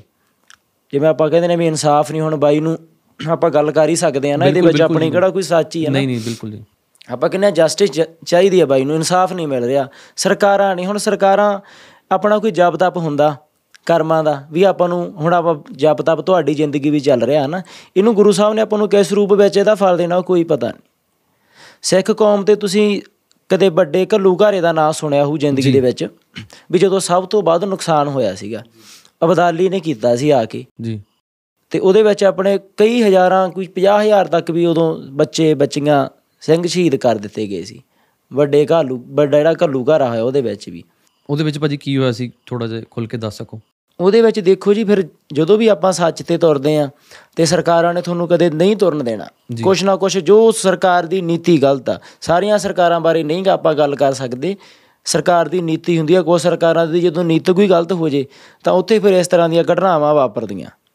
ਜੇ ਆਪਾਂ ਸਰਕਾਰ ਆ ਜਪ ਤਪ ਕਰਮਾਂ ਦਾ ਆਪਾਂ ਨੂੰ ਰਾਜ ਭਾਗ ਮਿਲਿਆ ਜੇ ਆਪਾਂ ਇੱਕੋ ਤਰਾਜੂ 'ਚ ਤੁੱਲ ਗਏ ਨਾ ਸਾਰਿਆਂ ਨੂੰ ਜਿਹੜਾ ਆਪਣੇ ਘਰ ਦਾ ਮੁਖੀ ਹੁੰਦਾ ਇਹ ਹੁਣ ਆਪਣੇ ਪੰਜਾਬ ਦੇ ਮੁਖੀ ਨੇ ਕੋਈ ਆਪਣੇ ਦੇਸ਼ ਦੇ ਮੁਖੀ ਨੇ ਇਹਨਾਂ ਲਈ ਨਾ ਸਾਰੇ ਇੱਕ ਦਿਨਾਂ ਦੀ ਦ੍ਰਿਸ਼ਟੀ 'ਚ ਭੇਦਭਾਵ ਨਹੀਂ ਹੋਣਾ ਚਾਹੀਦਾ। ਵੈਸੇ ਹੁੰਦਾ। ਉਹ ਹੋ ਰਿਹਾ ਤੇ ਉਹਦਾ ਪ੍ਰੈਕਟੀਕਲ ਅੰਜਾਮ ਇਹ ਹੈ ਜੀ ਉਹਦੇ ਆਪਾਂ ਨੂੰ ਨਤੀਜੇ ਬੜੇ ਬੁਰੇ ਭੁਗਤਣੇ ਪੈ ਰਹੇ ਆ। ਆਪਣੇ ਏਡੇ ਏਡੇ ਕਹਿੰਦੇ ਘਾਉਂਦੇ ਸ਼ਖਸੀਅਤਾਂ ਜਾ ਰਹੇ ਨੇ ਸ਼ਰੇਆਮ ਮੈਂ ਲੁਧਿਆਣੇ ਇੱਕ ਵੀਡੀਓ ਵੀ ਪਾਈ ਸੀ ਕੱਲ ਕੋਈ ਆਇਆ ਸੀ ਬਾਈ ਜੀ ਮਹਾਰਾਸ਼ਟਰ ਤੋਂ ਮੁੰਡਾ। ਜੀ। ਉਹ ਸਟੇਸ਼ਨ ਉਤਰਿਆ ਤੇ ਜਗਰਾਉਂ ਪੁਲ ਤੇ ਜਦੋਂ ਆਇਆ ਤਿੰਨ ਜਣੇ ਆਏ ਮੋਬਾਈਲ ਮੂਲ ਉਹਦਾ ਖੋੜਿਆ ਤੇ ਨਾਲ ਉਹਦੇ ਕਿਰਚੇ ਵੀ ਮਾਰੀਆਂ ਇੱਥੇ ਉਹਦਾ ਸਾਰਾ ਹੱਥ ਪਾੜ ਇੰਨੀ ਇੱਥੋਂ ਪਾੜ ਗਏ ਉਹਦਾ। ਉਹਨੂੰ ਕੋਈ ਆਪਣੇ ਕੋਲ ਖੜਾ ਗਿਆ ਉਹ ਰੋਈ ਜਾਵੇ ਆ ਕੇ ਨਾ ਵੀ ਮੇਰੇ ਨਾਲ ਤਾਂ ਐਂ ਵਾਪਰੀ। ਤੇ ਇਸ ਤਰ੍ਹਾਂ ਦੀਆਂ ਘਟਨਾਵਾਂ ਨੂੰ ਆਪਣੇ ਲੁਧਿਆਣੇ 'ਚ ਸ਼ਰੇਆਮ ਹੀ ਹੋਣ ਲੱਗੀਆਂ ਇਹ ਇਹ ਚੰਗੀਆਂ ਗੱਲਾਂ ਨਹੀਂ ਇਹਦੇ ਨਾਲ ਆਪਣੇ ਦੇਖੋ ਪੁੱਤ ਕੋਈ ਸੌਖਾ ਨਹੀਂ ਹੁੰਦਾ। ਪੁੱਤ ਨੂੰ ਪਾਲਣਾ ਪਾਲਣਾ ਪੋਸਣਾ ਵੱਡਾ ਕਰਨਾ, ਸਮ- ਸਮਾਜ ਦੇ ਅੱਗੇ ਲਿਆਉਣਾ ਤੇ ਫਿਰ ਉਹ ਏਡੇ ਏਡੇ ਉਹਨੇ ਕਰਮ ਵੀ ਕਰਨੇ ਨੇ ਤੇ ਇਹ ਪੁੱਤ ਕਿਤੇ ਐਵੇਂ ਹੀ- ਕਹਿੰਦੇ ਇਹ ਪੁੱਤਰ ਹੱਟਾਂ ਤੇ ਨਹੀਂ ਵਿਕਦੇ ਇਹ ਪੁੱਤ ਹੱਟਾਂ ਤੇ ਨਹੀਂ ਵਿਕਦੇ ਹੁੰਦੇ। ਤੇ ਇਸ ਲਈ ਆਪਣੇ ਇਸ ਭਾਵੇਂ ਜਾਤ ਪਾਤ ਤੋਂ ਉੱਪਰ ਉੱਠ ਕੇ ਆਪਾਂ ਗੱਲ ਕਰਨੀ ਆ ਵੀ ਕੋਈ ਵੀ ਆਪਣੇ ਸਾਰੇ ਆਪਾਂ ਨੂੰ ਜੇ ਆਪਾਂ ਨੂੰ ਸੇਫਟੀ ਚਾਹੀਦੀ ਹੈ ਵੀ ਆਪਣੇ ਤਿਆਰ ਬਰ ਤਿਆਰ ਸਭ ਨੂੰ ਰਹਿਣਾ ਚਾਹੀਦਾ ਵੀ ਕੋਈ ਹਾਲਾਤ ਬਾਲੇ ਚੰਗੇ ਨਹੀਂ ਵੈਸੇ ਹੀ ਨਾਰਮਲੀ ਜੇ ਇਹ ਵਾਰਦਾਤਾਂ ਹੋਣ ਲੱਗੀਆਂ ਕੋਈ ਮਰਡਰ ਹੋ ਜਾਂਦਾ ਨਾਰਮਲੀ ਹੋ ਜਾਂਦਾ। ਬਿਲਕੁਲ। ਸੋ ਇਹ ਦੇਖਣਾ ਚਾਹੀਦਾ ਨਾ ਵੀ ਕਿਤੇ ਨਾ ਕਿਤੇ ਆਪਣੀ ਗਲਤੀ ਹੈ ਤੇ ਉਹਨੂੰ ਸੁਧਾਰਨਾ ਚਾਹੀਦਾ ਨਾ ਕਿ ਆਪਾਂ ਉਸ ਚੀਜ਼ ਨੂੰ ਜਸਟਿਸ ਦੇਣ ਦੀ ਬਜਾਏ ਮੈਂ ਮਾਫੀ ਚਾਹੁੰਦਾ ਵੀ ਮੈਂ ਇਸ ਗੱਲ ਬਾਰੇ ਵੈਸੇ ਮੈਂ ਰਾਜਨੀਤੀ ਬਾਰੇ ਨਾ ਤਾਂ ਬੋਲਿਆ ਕਦੇ ਨਾ ਹੀ ਮੇਰੇ ਮਨ ਦਾ ਵਿਚਾਰ ਆ। ਜੋ ਆਪਾਂ ਨੂੰ ਗੁਰੂ ਸਾਹਿਬ ਨੇ ਮਿਸ਼ਨ ਦਿੱਤਾ ਇਹ ਬਹੁਤ ਉੱਚਾ ਉੱਠ ਕੇ ਚੱਲਦੇ ਆਂ ਜੀ। ਇਹ ਸਰਬ ਸਾਂਝਾ ਕਾਰਜ ਆ। ਇਹਦੇ ਵਿੱਚ ਜਾਤਾਂ ਪਾਤਾਂ ਰਾਜਨੀਤੀ ਤੋਂ ਆਪਾਂ ਉੱਪਰ ਆ। ਪਰ ਆਪਾਂ ਤਾਂ ਇੱਕ ਬੇਨਤੀ ਜ਼ਰੂਰ ਕਰਨੀ ਚਾਹੁੰਦੇ ਆ ਵੀ ਇਸ ਮਸਲੇ ਦੇ ਵੱਲ ਧਿਆਨ ਦੇਣਾ ਚਾਹੀਦਾ। ਜਿੰਨੇ ਦਿਨ ਆਪਾਂ ਇਹ ਲੇਟ ਹੁੰਨੇ ਆ ਤੇ ਇਹ ਆਪਣੇ ਲਈ ਭਾਰੂ ਪੈ ਰਹੇ ਨੇ ਹਨਾ? ਇੱਕ ਇੱਕ ਇਸ ਤਰ੍ਹਾਂ ਦੀ ਸ਼ਖਸੀਅਤ ਜਿਹੜੀ ਸਮੁੱਚੇ ਸੰਸਾਰ ਦੀ ਸੀ ਤੇ ਸਮੁੱਚੇ ਸੰਸਾਰ ਦੇ ਵਿੱਚ ਲੋਹਾ ਕਹਿੰਦੇ ਉਹਨੇ ਮਨਵਾਇਆ ਆਪਣਾ। ਬਿਲਕੁਲ। ਤੇ ਉਹਦੀ ਇਸ ਤਰ੍ਹਾਂ ਉਹਨੂੰ ਰੋਲਣਾ ਨਹੀਂ ਚਾਹੀਦਾ ਉਹਨਾਂ ਦੇ ਮਾਪਿਆਂ ਨੂੰ। ਘੱਟੋ ਘੱਟ ਖੁਸ਼ੀ ਦਾ ਪਲ ਦਈਏ ਤਾਂ ਫਿਰ ਪ੍ਰਮਾਤਮਾ ਵੀ ਖੁਸ਼ ਹੋਊਗਾ। ਇਹੀ ਆਪਾਂ ਬੇਨਤੀ ਕਰ ਸਕਦੇ ਹਾਂ ਜੀ। ਬਈ ਇੱਕ ਨਜ਼ਰ ਨਾਲ ਦੇਖਣ ਲਈ ਕਹਿਣਾ ਤੇ ਸਮਾਜ 'ਚ ਦੇਖਣਾ ਇਹ ਦੋਨੋਂ ਚੀਜ਼ਾਂ 'ਚ ਬਹੁਤ ਫ਼ਰਕ ਹੈ। ਜਿੱਦਾਂ ਮੈਂ ਕਹਦਾ ਕਿ ਮੈਂ ਨਿਰਪੱਖਤਾ ਨਾਲ ਦੇਖਦਾ ਮੈਂ ਜਾਤ ਪਾਤ 'ਚ ਵਿਤਕਰਾ ਨਹੀਂ ਕਰਦਾ। ਮੈਂ ਤਾਂ ਜਿੰਨੇ ਵੀ ਸਾਡੇ ਕੋਲ ਮਰੀਜ਼ ਆਉਂਦੇ ਨੇ ਅਸੀਂ ਕੋਈ ਧਰਮ ਨਹੀਂ ਪੁੱਛਦੇ ਕੋਈ ਕੁਝ ਨਹੀਂ ਕਰਦੇ। ਇਹ ਸਿਰਫ ਵੀਡੀਓ 'ਚ ਬੋਲਣਾ ਤੇ ਇਹਨੂੰ ਅਸਲ ਜ਼ਿੰਦਗੀ ਦੇ ਵਿੱਚ ਚਲਾਣਾ ਇਹਦੇ 'ਚ ਕਿੰਨਾ ਕੁ ਅੰਤਰ ਹੈ? ਜਿਵੇਂ ਹੁਣ ਉਹ ਨਸੀਬ ਵਾਲੀ ਗੱਲ ਹੈ ਹਨਾ? ਜੀ ਬਾਈ। ਮੈਨੂੰ ਨਸੀਬ ਦੇ ਜਿਹੜੇ ਪਹਿਲਾਂ ਗਾਣੇ ਆ ਇੱਕ ਦਾ ਕਾਲ ਗਾਣਾ ਆਇਆ ਸੀ। ਜੀ। ਮੈਂ ਪਿਛਲੇ ਪੋਡਕਾਸਟ ਵੀ ਦੱਸਿਆ ਸੀਗਾ ਕਿ ਮੈਨੂੰ ਇੱਕੋਦਮ ਖਿਆਲ ਜਿਹਾ ਆਇਆ ਕਿ ਮੈਂ ਨਸੀਬ ਨੂੰ ਮੈਸੇਜ ਕਰਤਾ ਕਿ ਭਾਜੀ ਤੁਸੀਂ ਬਹੁਤ ਜ਼ਬਰਦਸਤ ਗਾਣਾ ਕੱਢਿਆ। ਹੋ ਸਕਦਾ ਆਉਣ ਵਾਲੇ ਟਾਈਮ ਦੇ ਵਿੱਚ ਤੁਸੀਂ ਵੀ ਮੂਸੇ ਵਾਲੇ ਵਾਲੇ ਦੇ ਲੈਵਲ ਤੱਕ ਜਾਓ ਤੇ ਅਸੀਂ ਵੀ ਤੁਹਾਡੇ ਗਾਣੇ ਅ, ਪਾਈਏ ਸਟੋਰੀਆਂ 'ਚ। ਜੀ। ਤੇ ਉਹ ਮੈਂ ਜਦੋਂ ਜਦੋਂ ਆ ਰਿਕਾਰਡਿੰਗ ਸੁਣੀ ਮੈਂ ਉਹਦੀ ਇੰਟਰਵਿਊ ਸੁਣੀ। ਜੀ। ਜਿਹੜੀ ਸਿੱਧੂ ਮੂਸੇ ਵਾਲੇ ਬਾਰੇ ਵੀ ਹੋਈ ਤੁਸੀਂ ਉਹ ਇੰਟਰਵਿਊ ਤੁਸੀਂ ਸੁਣੀ ਸੀ ਜਿਹੜੀ ਮੈਡਮ ਨਾਲ ਇੱਕ ਇੰਟਰਵਿਊ ਹੋਈ ਸੀ? ਜੀ ਸੁਣੀ ਸੀ ਸੁਣੀ ਸੀ। ਤੇ ਉਹ ਕੁਝ ਸੁਣਨ ਤੋਂ ਬਾਅਦ ਨਾ ਮੇਰਾ ਮਨ ਜਾ ਥੋੜਾ ਜਿਹਾ ਹੋ ਗਿਆ ਕਿ ਇਹ ਕੀ ਹੋ ਗਿਆ? ਜੇ ਉਹ ਇਸ ਤੋਂ ਵਧੀਆ ਇੰਟਰਵਿਊ ਨਾ ਹੀ ਕਰਦਾ ਉਹਦੇ ਖਿਆਲ ਜਿਹੜੇ ਸੀਗੇ ਜੋ ਉਹਦੀ ਸੋਚ ਸੀ ਉਹ ਅੰਦਰ ਹੀ ਰਹਿ ਜਾਂਦੀ ਉਹ ਜ਼ਿਆਦਾ ਵਧੀਆ ਸੀ। ਉਹ ਜਿੱਦਾਂ ਸੋਚ ਬਾਹਰ ਆ ਗਈ ਉਹ ਕਿਤੇ ਨਾ ਕਿਤੇ ਗਲਤ ਨਹੀਂ ਹੋ ਗਿਆ। ਦੇਖੋ ਵੀਰੇ ਬਹੁਤ ਇਹਦੇ ਤੇ ਆਪਾਂ ਨਾ ਅਸਲ ਦੇ ਵਿੱਚ ਆਪਣੇ ਨਾ ਆਪਾਂ ਜਦੋਂ ਇਹ ਦ੍ਰਿਸ਼ਟੀ ਬਣ ਜਾਂਦੀ ਹੈ ਨਾ ਤੁਸੀਂ ਵੀ ਆਪਣੀ ਜ਼ਿੰਦਗੀ 'ਚ ਪ੍ਰੈਕਟੀਕਲ ਕੀਤਾ ਉਹ ਤੁਹਾਡੇ ਬਹੁਤ ਯਾਰ ਬਣੇ ਨੇ ਦੂਰ ਗਏ ਨੇ ਨੇੜੇ ਆਏ ਨੇ ਆਉਣਗੇ ਜਾਣਗੇ ਹਨਾ ਤੁਹਾਡੀ ਜ਼ਿੰਦਗੀ 'ਚ ਇਹ ਚੱਲੂ। ਤੁਸੀਂ ਇਹ ਗੱਲ ਨੋਟ ਕਰਿਓ ਵੀ ਵੈਰ ਸਭ ਤੋਂ ਵੱਧ ਉੱਥੇ ਹੀ ਪੈਂਦਾ ਜਿੱਥੇ ਸਭ ਤੋਂ ਵੱਧ ਨੇੜੇ ਰਹਿੰਦੇ ਹੋਣਗੇ। ਬਿਲਕੁਲ। ਮੈਂ ਕਹਿੰਦਾ 80 90% ਲੜਾਈ ਵੈਰ ਸਿਰਫ ਉਹਨਾਂ 'ਚ ਹੁੰਦਾ ਜਿਹੜੇ ਪਹਿਲਾਂ ਇਕੱਠੇ ਰਹਿੰਦੇ ਹਨ ਬਿਲਕੁਲ ਸਹੀ ਗੱਲ ਹੈ। ਉਹ ਪਹਿਲਾਂ ਇਕੱਠੇ ਹੁੰਦੇ ਨੇ ਬਾਅਦ ਚੋਂ ਉਹਨਾਂ ਦਾ ਆਪਣਾ ਨਜ਼ਰੀਆ ਬਦਲ ਜਾਂਦਾ ਕਿਉਂ ਕਰਕੇ ਇਕੱਠੇ ਹੁੰਦੇ ਨੇ 100 ਤਰ੍ਹਾਂ ਦੀ ਗੱਲਬਾਤ ਹੁੰਦੀ ਹੈ ਨਾ ਸਭ ਦੀ ਲਾਈਫ ਆ। ਪਰ ਉਦੋਂ ਬਾਅਦ ਚੋਂ ਨਜ਼ਰੀਆ ਸਾਰਿਆਂ ਲਈ ਇਹ ਬਣਾ ਲੈਂਦੇ ਨੇ। ਬਿਲਕੁਲ। ਤੁਸੀਂ ਦੇਖੋ ਵੈਰ ਉੱਥੇ ਹੀ ਜ਼ਿਆਦਾ ਹੋਣਗੇ ਮੈਂ ਜਿੰਨਾ ਕਿ ਮੈਂ ਜ਼ਿੰਦਗੀ 'ਚ ਦੇਖਿਆ ਜਾਂ ਮੁੰਡਿਆਂ 'ਚ ਦੇਖਿਆ ਯਾਰਾਂ ਵੇਡੀਆਂ 'ਚ ਦੇਖਿਆ ਵੀ ਉਹ ਆਪਸ ਦੇ ਵਿੱਚ ਇਕੱਠੇ ਰਹਿੰਦੇ ਰਹਿੰਦੇ ਹੌਲੀ ਹੌਲੀ ਉਹਨਾਂ 'ਚ ਹੀ ਵੈਰ ਪੈ ਜਾਂਦੇ ਨੇ। ਕੋਈ ਹੋਰ ਵੈਰ ਨਹੀਂ ਹੁੰਦੇ ਹਨਾ। ਉਹ ਹੁੰਦੇ ਤਾਂ ਆਪਣਾ ਸਰਕਲ ਹੀ ਆ ਸਾਰਾ ਪਰ ਉਹ ਆਪਣੇ ਸਰਕਲ ਦੇ ਜਿਵੇਂ ਘਰ ਦੇ ਕਲੇਸ਼ ਨੂੰ ਸਮਾਜ 'ਚ ਵਾੜ ਦਿੰਦੇ ਆ। ਜੀ। ਹੁੰਦਾ ਘਰ ਦਾ ਕਲੇਸ਼ ਆਪਣਾ। ਇਹ ਹੈ ਤਾਂ ਕੋਈ ਘਰ ਦਾ ਕਲੇਸ਼ ਹੀ ਹੁੰਦਾ ਵਾ ਨਾ। ਤੇ ਬਾਕੀ ਹੁਣ ਜੇ ਆਪਾਂ ਗੱਲ ਕਰਕੇ ਬਾਈ ਸਿੱਧੂ ਦੀ ਜਾਨ ਨਸੀਬ ਬਾਈ ਦੀ ਨਾ ਦੇਖੋ ਆਪਾਂ ਉਹਦੇ ਵੀ ਗੱਲ ਕਹਿੰਦੇ ਵੀ ਸ਼ਖਸੀਅਤਾਂ ਅਕਾਲ ਪੁਰਖ ਵੱਲੋਂ ਬਖਸ਼ਿਸ਼ ਹੁੰਦੀ ਆ ਕੁਝ ਜੇ ਇਕੱਲੇ ਆਪਾਂ ਹੁਣ ਆਪਾਂ ਕਹੀਏ ਵੀ ਇਸ ਤਾਂ ਫਰਾਨੀ ਮਿਹਨਤ ਹੀ ਕਰਦੇ ਆ ਵੀ ਆਪਣੀ ਮਿਹਨਤ ਨਾਲ ਹੀ ਕਰਦੇ ਆ ਸਾਰਾ ਕੁਝ ਪਰ ਤੁਸੀਂ ਇਹ ਗੱਲ ਕਰਮ ਬੜੀ ਵੱਡੀ ਚੀਜ਼ ਆ। ਮਿਹਨਤ ਆਪਣੇ ਨਾਲੋਂ ਜਿਹੜਾ ਬਾਈ ਜੀ ਕੋਈ ਦਿਹਾੜੀ ਕਰਦਾ ਕੋਈ ਇਸ ਤਰ੍ਹਾਂ ਦੀ ਕੋਈ ਵੀ ਕਰਦਾ ਵਾ ਮਜ਼ਦੂਰੀ ਕਰਦਾ ਮਿਹਨਤ ਆਪਣੇ ਕੁਝ ਬੰਦਿਆਂ ਨਾਲ ਉਹ ਹਜ਼ਾਰ ਗੁਣਾ ਵੱਧ ਕਰਦਾ ਹੋਊ ਸਵੇਰ ਤੋਂ ਲੈ ਕੇ ਰਾਤ ਤੱਕ। ਬਿਲਕੁਲ। ਪਰ ਕੁਝ ਬੰਦੇ ਇੱਕ ਜਗ੍ਹਾ ਤੇ ਬੈਠੇ ਨੇ ਉਹਨਾਂ ਨੂੰ ਬੈਠਿਆਂ ਨੂੰ ਮਾਇਆ ਦਾ ਭੰਡਾਰ ਮਿਲ ਜਾਣਾ ਤੇ ਉਹਨੇ ਸਾਰਾ ਦਿਨ ਸਰੀਰ ਵਾਹੁਣਾ ਤੇ ਉਹਨੂੰ ਫਿਰ ਕਿੰਨੀ ਮਿਹਨਤ ਮਿਲ ਰਹੀ ਹੈ ਨਾ। ਤੇ ਕੁਝ ਕਰਮ ਵੀ ਨਾਲ ਕੰਮ ਕਰਦੇ ਨੇ ਨਾ। ਚੰਗੇ ਕਰਮ ਕਰਦੇ ਰਹਿਣਾ ਚਾਹੀਦਾ ਆਪੀ। ਗੁਰੂ ਸਾਹਿਬ ਬਲ ਬਖਸ਼ਦੇ ਨੇ ਸਾਰੇ ਜ਼ੀਰੋ ਤੋਂ ਹੀ ਉੱਠਦੇ ਨੇ। ਤੇ ਜਿਹੜੀ ਉਹਦੇ ਵਿੱਚ ਬਾਈ ਸਿੱਧੂ ਦੀ ਉਹ ਤਾਂ ਉਹੀ ਸੀਗੇ। ਉਹ ਤਾਂ ਇੱਕ ਹੀ ਸੀ ਬਾਈ। ਤੁਹਾਡਾ ਕੀ ਵਿਚਾਰ ਆ ਬਈ ਇਸ ਚੀਜ਼ ਦੇ ਉੱਤੇ? ਤੁਹਾਡਾ ਆਪ ਦਾ ਕੀ ਓਪੀਨੀਅਨ ਹੈ ਇਹਦੇ ਵਿੱਚ ਇਹ ਓਪੀਨੀਅਨ ਹੈ ਬਾਈ ਜੀ ਆਪਾਂ ਨੂੰ ਹੁਣ ਉਹਨਾਂ ਦੇ ਜਾਣ ਤੋਂ ਬਾਅਦ ਪਹਿਲਾਂ ਤਾਂ ਉਹਨਾਂ ਦੀ ਇਸ ਤਰ੍ਹਾਂ ਦੀ ਕੋਈ ਤੁਹਾਡੀ ਭਾਵੇਂ ਆਪਸੀ ਗੱਲਬਾਤ ਹੈ ਵੈਸੇ ਨਹੀਂ ਕਰਨੀ ਚਾਹੀਦੀ। ਉਹਦੇ ਮੈਂ ਵੀ ਜਿਵੇਂ ਆਪਾਂ ਵੀ ਬਾਈ ਦਾ ਜ਼ਿਕਰ ਕੀਤਾ ਸੀ ਸਿਰਫ ਕੋਈ ਵਿਧ ਬਣ ਗਈ। ਮੈਂ ਹੁਣ ਵੀ ਕਹਿੰਦਾ ਨਾ ਵੀ ਮੈਨੂੰ ਕੋਈ ਇਸ ਤਰ੍ਹਾਂ ਦੀ ਨਹੀਂ ਜਾਂ ਬਾਈ ਦਾ ਕਰਕੇ ਕੋਈ ਸਾਨੂੰ ਜਾਣਨ ਲੱਗੇ ਹਨਾ? ਹਾਂ ਇਹ ਵੀ ਮੈਂ ਗੱਲ ਵਿੱਚ ਕਹਿਣੀ ਸੀ ਜੀ। ਕਿ ਕਈਆਂ ਨੂੰ ਤਾਂ ਇਹੀ ਵਹਿਮ ਹੈ ਕਿ ਸਿੱਧੂ ਦਾ ਨਾਮ ਤਾਂ ਲੈਂਦੇ ਨੇ ਕਿ ਉਹਨਾਂ ਦੇ ਇੰਟਰਵਿਊਆਂ ਪੋਡਕਾਸਟ ਚੱਲ ਜਾਣ। ਜੀ। ਔਰ ਦੂਜੇ ਪਾਸੋਂ ਜੇ ਨਹੀਂ ਲੈਂਦੇ ਫਿਰ ਕਹਿੰਦੇ ਨੇ ਇਹਨਾਂ ਦੀ ਜ਼ਰੂਰਤ ਨਹੀਂ ਸਿੱਧੂ ਦਾ ਨਾਮ ਲੈਣ ਦੀ ਕਿ ਇਨਸਾਫ ਦੀ ਗੱਲ ਕਰਨ ਦੀ। ਦੋਨਾਂ ਪਾਸੋਂ ਨੇ ਲੋਕ ਜੀਣ ਦਿੰਦੇ। ਜੀ ਦੇ ਦੋ ਨਹੀਂ ਆ। ਦੋ ਨਹੀਂ ਆ ਜੀ ਇਹ ਦੋਨੇ ਪਾਸੇ ਕਹਿੰਦੇ ਦੋ ਪਾਸੇ ਦੰਦੇ ਆ ਵੀ ਦੋਨੇ ਪਾਸੇ ਹੀ ਚੱਲਦੇ ਨੇ। ਇੱਧਰ ਵੀ ਇਹਨੂੰ ਕਹਿੰਦਾ ਹੁੰਦਾ ਸੀ ਵੀ ਦੁਨੀਆ ਬੜੀ ਹਿਸਾਬੀ ਹੈ ਨਾਲੇ ਇੱਧਰ ਵੀ ਤੇ ਨਾਲੇ ਉੱਧਰ ਵੀ। ਬਾਈ ਨੇ ਗੱਲ ਵੀ ਕਹੀ ਸੀ। ਬਿਲਕੁਲ।